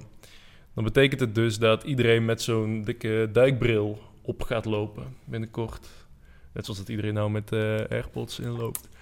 Dat is wel grappig, hè? Want ik heb ook een tijdje AirPods gedragen. En toen kreeg ik, zo begin corona, toen ik wat meer volgers begon te krijgen... begon ik op een gegeven moment zoveel opmerkingen te krijgen. Mensen zeiden, weet je hoe slecht dat wel niet voor je is? dacht ik, oké, nou ga ik toch eens even onderzoek doen. Toen dacht ik, oké, ik ga deze magnetronnen nu wegpleuren. Eh, want wat lijp. Maar ik heb ook eerst mijn broertje, die is dan altijd de eerste met dat soort dingen. En ik heb hem echt uitgelachen met zijn tandenborstels in zijn oren. En toch ga je het op een gegeven moment wel doen. Dus ja, die weerstand die verdwijnt ook alweer. Maar ik, als je mij vraagt, ik voel me echt 0,000000000 aangetrokken tot die bril. Echt niks in mij is wat denkt, goh, wat zou ik nou graag dat ding willen uitproberen. Echt niks. Maar is dat omdat het idee erachter, waar, waar, waar we het Het- afgelopen uur over geld hebben? Het Of- trekt me gewoon, nee, niet eens. Want een telefoon heb je ook. Ja, Maar dat ook, was twintig jaar geleden ook eh, dystopisch. Ja, ja maar ik, het, ik- het is niet dat het me niet trekt omdat het dystopisch is. Het trekt me gewoon niet omdat ik gewoon de meerwaarde er niet van inzie. Ik zie gewoon niet de meerwaarde ervan in om met een bril op te lopen en dan de digitale wereld voor mijn neus te kunnen zien. Nee, precies. Maar puur ook het, het ervaren van het stukje techniek. Het trekt me niet. Ik heb, ben nog nooit naar zo'n centrum geweest om zo'n VR-experience te doen. Het, het, ik weet het niet. Het boeit, het boeit me gewoon niet. Nee. Ik, ik ben twee weken geleden voor het eerst uit een vliegtuig gesprongen. Fucking dik. Waarom de fuck zou ik met zo'n bril op gaan lopen? Ik spring Ja. maar uit het vliegtuig. Je kunt het echt doen. Waarom zou ik het dan in godsnaam met een bril op doen? Ja, er zijn betere alternatieven voor, voor jou. Ja, omdat het straks niet meer in het echt kan. Hè? Omdat het straks niet meer in het echt kan. bouw ik zelf wel. ik, ben toe, ik, ben, ik heb mijn eerste vliegles gehad. Waarom denk je dat ik dat ben gaan doen? Ah, nu komt de aap uit de mouw. Ja, eh, nou, nou weten we waarom je zich niet, niet, niet, niet, niet laat tegenhouden door eh, vliegen wat dadelijk niet meer kan. Hij gaat Zonder zelf grappen. vliegen. Zonder grappen. Ik ben, dat is wel mijn... Toen ik tijdens corona... Want ik ben natuurlijk voor David Icke een keer naar de Isle of Ja. Wight gevlogen... met een klein privévliegtuigje. Ehm, klein privé... Ja, het was klein, maar het was wel echt wel een vet vliegtuig. En ehm, ja, super vet natuurlijk dat dat, dat dat gelukt is. Over manifestatie gesproken. Dat wist ik gewoon dat dat ging lukken. En dat was uiteindelijk ook gelukt. En dus wij naar Ike met, die, eh, met dat vliegtuigje. En toen dacht ik al... Ik wil mijn vliegprofet, man. Hoe fucking vrij ben je als je gewoon zelf ergens heen kan vliegen? Ja. Dan kunnen ze je alles wijsmaken. Oké, ik wil niet vliegen. Later, ik pak mijn eigen vliegtuig. Maar werkt Nou, dat oké, zo? die heb ik natuurlijk niet, ik heb geen geld voor. Maar Ja. Je moet wel altijd landen op een eh, airport, neem ik aan. Of in ieder geval een vliegbasis. Eh, kan je zomaar... Stel je zou ergens een eigen vliegbasis hebben. Dan zit je nog wel vast aan de plek waar je moet landen, toch? je zit vast aan de plek waar je moet landen. Ik geloof wel dat ehm, ze... Ik weet niet meer precies hoe het zit, maar dat ze voor die... Dat ze, ander, zeg maar, dat ze gewoon eh, ehm, normale eh, commerciële airlines plekken hebben en zo, zeg maar. Daar wordt dan iedereen gecontroleerd, maar bij die andere plekken dan niet of minder. Maar kijk, weet je wat ik gewoon denk? Uiteindelijk, hè, en misschien ben ik dan echt totaal onrealistisch en leef ik in een soort droomwereld. Maar als iemand in Portugal eh, 135 hectare grond heeft, legt hij er toch even een klein eh, landingsbaantje aan. Ja, Ja. Dan zijn we er toch. Dat gaat echt wel gebeuren. Ja, Weet je hoeveel mensen met geld ook zo, ja. ook echt denken dat het, dat het echt anders moet? Die kopen, die kopen echt dit soort projecten in Portugal. Weet je, of ergens anders. Ik noem heel het Portugal voordat ik straks weer de hele tijd hoor dat ik naar Dus jij Portugal gaat naar ga verhuizen. Portugal? Ja, precies. Ja, Ehm, een vriendin van mij die woont in Nieuw-Zeeland. Die heeft dus nou, een vriend dan eh, die eh, vliegtuigje. En die vliegt gewoon heel, heel Nieuw-Zeeland door. Dus elke week zie ik op Instagram, dan vliegt het daar weer en daar weer. is toch vet? Is fucking vet. En ik bedoel, ik heb het geld niet en waarschijnlijk nooit niet om een vliegtuig te kopen. We zeggen nooit nooit, maar ehm, zo'n zo'n zo'n brevet kan ik, kan ik nog wel gaan halen, weet je wel. Nou ja, dat, je hebt het maar. Dat is precies dezelfde Ja. reden waarom ik ooit een motorrijbewijs ben gaan halen. Omdat ik dacht, ik wil het gewoon kunnen. Kun je wat eh, geoengineering eh, doen ook. Ja, precies. Kan ik gelijk, Wat anti-geoengineering. Ja, ja, kan ik gelijk even zo'n streepje trekken. niet Ik heb misschien betaald. ook. ja. Kan ik een vliegtuig kopen. Ehm, maar nee, ja, dat is, ik weet niet. Ik vind het gewoon net zoals zo'n vliegtuig springen of zo. Het is gewoon. Kijk tot waar wij allemaal in staat zijn. We kunnen uit een vliegtuig springen. We kunnen een vliegtuig besturen. We kunnen gewoon in een paar uur ben ik, kan ik gewoon, weet ik veel waarheen vliegen. Zelf, als ik dat wil. Ik kan motorrijden. Gewoon op een, op een gekke apparaat stappen met twee wielen en ik kan dat ding besturen en gewoon ergens heen rijden. Hoe vet is dat? Ik wil dat gewoon kunnen. Lijkt me gewoon, weet je, vind ik gewoon vet. Oké, nu rijd ik dan toevallig wel motor, maar niet eens super vaak. Maar ik vind het gewoon vet dat ik het kan. Het is gewoon vrijheid. Vrijheid om die dingen te kunnen doen. Vrijheid om jezelf te kunnen bepalen waar je heen gaat. Om je auto ergens heen te kunnen pakken en naartoe te kunnen rijden. Of in het meest extreme geval een vliegtuig te kunnen pakken en ergens naartoe te kunnen vliegen. Ja, vind ik fucking vet. Rot op met je bril. Weet je wel, geef mij, ja, laat mij maar gewoon. Ik wil mijn tijd en mijn energie liever focussen op dit. Twee weken lang eh, boksen in Thailand. Weet je wel, ja, ik ga gewoon, eh, ik ga gewoon boksen in Thailand. Hoe vet is dat? Dat kan iedereen doen. Weet je wel? Ja, wel, maar stel je hebt eh, drie kinderen, leerplicht, bla, bla, weinig geld. En je kan eh, thuis op het bankje dat ding even opzetten. En, en ehm, even die, Ja. zonder drugs, Je de speelt realiteit. advocaat van de duivel nu. ja, Mag, maar ik snap het, hè. Want die krijg je natuurlijk ook vaak. Je hebt makkelijk praten, want je hebt geen kinderen. Je hebt makkelijk Oh ja. dit, want je hebt geen ik dat. heb zo'n zin in daarin. Hè? Dat, ik kreeg dat ook altijd. Ja, je hebt geen kinderen, dus bla bla. Ik heb zo'n zin om... Ik, ik, ik, heb, ik, krijg, ik krijg dus een kind puur om, om die mensen, zeg maar, het, het tegendeel te bewijzen. Alleen daarom. Ja, Ja. Maar, maar ja, het is wel die, die vraag. Ja, dat krijg ik dus ook de hele tijd. En ik, weet je, ik snap dat het voor de ene moeilijker is dan voor de ander. Maar ik, ik vind het zo'n onzin. Want jij, jij weet niet wat ik heb moeten overkomen om hier, om hier Ja. te komen. Jij weet niet dat ik een half miljoen in het bedrijf heb liggen, weet je wel. Je weet niet dat ik, dat is niet alleen mijn eigen geld, maar maakt niet uit, een investering, boeit niet. Je weet niet wat ik ervoor heb moeten doen om, ehm, om, om de skills te leren om de Ahoy binnen 48 uur uit te verkopen, weet je wel. Jarenlang in die evenementen zien werken en gewoon weet ik hoeveel evenementen doen en mijn lichaam kapot maken daar. Je weet niet wat ik heb moeten doen en moeten inleveren om op bepaalde plekken terecht te komen. Hou je mel, weet je wel. Je weet het gewoon helemaal niet. Ik weet dat het voor jou zwaar is omdat je nu kinderen hebt en, en, en niet veel geld hebt. Maar ga me niet vertellen dat het niet mogelijk is om dat ook te gaan doen. Ook voor jou is het mogelijk, ook al is het lastiger. En je verschuilen achter het slachtofferschap dat het Ja. allemaal niet kan en dit en dat gaat je geen steek verder brengen. En die bril opzetten ook niet. En, ehm, en, en ik heb daar echt compassie voor en begrip voor. Hè? Want ik begrijp echt wel, als je met drie kinderen zit in het systeem, is het echt fucking lastig. Echt wel lastig. Alleen there's always a way. En ehm, zo, als, je die, als je gaat neerleggen bij de situatie die jou gegeven is, of in ieder geval waar je op dat moment in zit, ga je inderdaad ook niet vooruitkomen. En dan kan je wel naar andere mensen gaan wijzen van, ja, maar je hebt dit niet, je hebt dat niet, je hebt zus niet. Je hebt geen idee wat die ander heeft moeten doen om bij dat punt terecht te komen. Je hebt geen idee waar die ander doorheen is gegaan om, om, om, om bij dat punt uit te komen van succes of, of iets doen in zijn leven wat als vrijheid wordt ervaren of als iets goeds wordt ervaren. Je weet het niet. Dus je stop met oordelen over wat de ander wel of niet kan. Weet Ja. je wel? En uiteindelijk zijn we allemaal creërende wezens en denk ik dat we het allemaal in ons hebben om ergens iets van ons leven te maken wat we ervan willen maken. Ja. Nou, eh, ik denk dat dat een, eh, Dat is een hele een mooie. heel mooi slotakkoord is. Klik, zeggen we dan. Jorren, Zet super bedankt voor, eh, voor alles wat je met ons gedeeld hebt. Jullie bedankt man. We zijn eh, ruim drie uur onderweg geweest. En eh, de tijd is gevlogen voor mijn gevoel. Ja. Dus dat is altijd een goed teken. Vet. Leuk man. Ja, dus nogmaals eh, bedankt. Jullie bedankt. En ook bedankt voor de kijker en de luisteraar die hier nog altijd eh, met ons zijn. Super dat jullie eh, er weer bij waren deze aflevering. Jullie mogen nu naar de outro gaan luisteren en dan spreken we je in de volgende aflevering. Dat was het voor vandaag. Alhoewel je misschien het idee had dat er geen einde aan zou komen. Eh, top dat je bent blijven hangen tot het einde. Het was veruit onze langste en meest uiteenlopende aflevering ooit. Als je meer wilt weten over Jorn en zijn werk, ga dan naar jornluca.com of zoek hem even op via Instagram. Check ook zeker de Truman Show, dat is Jorns eigen podcast. Want zo'n beetje alles wat we vandaag besproken hebben, doet hij daar nog eh, dunnetjes over. Vond je het leuk om naar deze podcast te luisteren? Of heb je wat gehad aan de topics die we besproken hebben en wil je ons helpen om dit geluid te verspreiden? Deel hem dan even met je vrienden, je familie en je kennissen. Geef ons een beoordeling op Spotify en luister je op YouTube. Geef ons dan een like en subscribe op ons kanaal, zodat je op de hoogte blijft van wanneer we nieuwe video's publiceren. Dan wil ik je voor nu enorm bedanken voor het luisteren. Tot de volgende aflevering.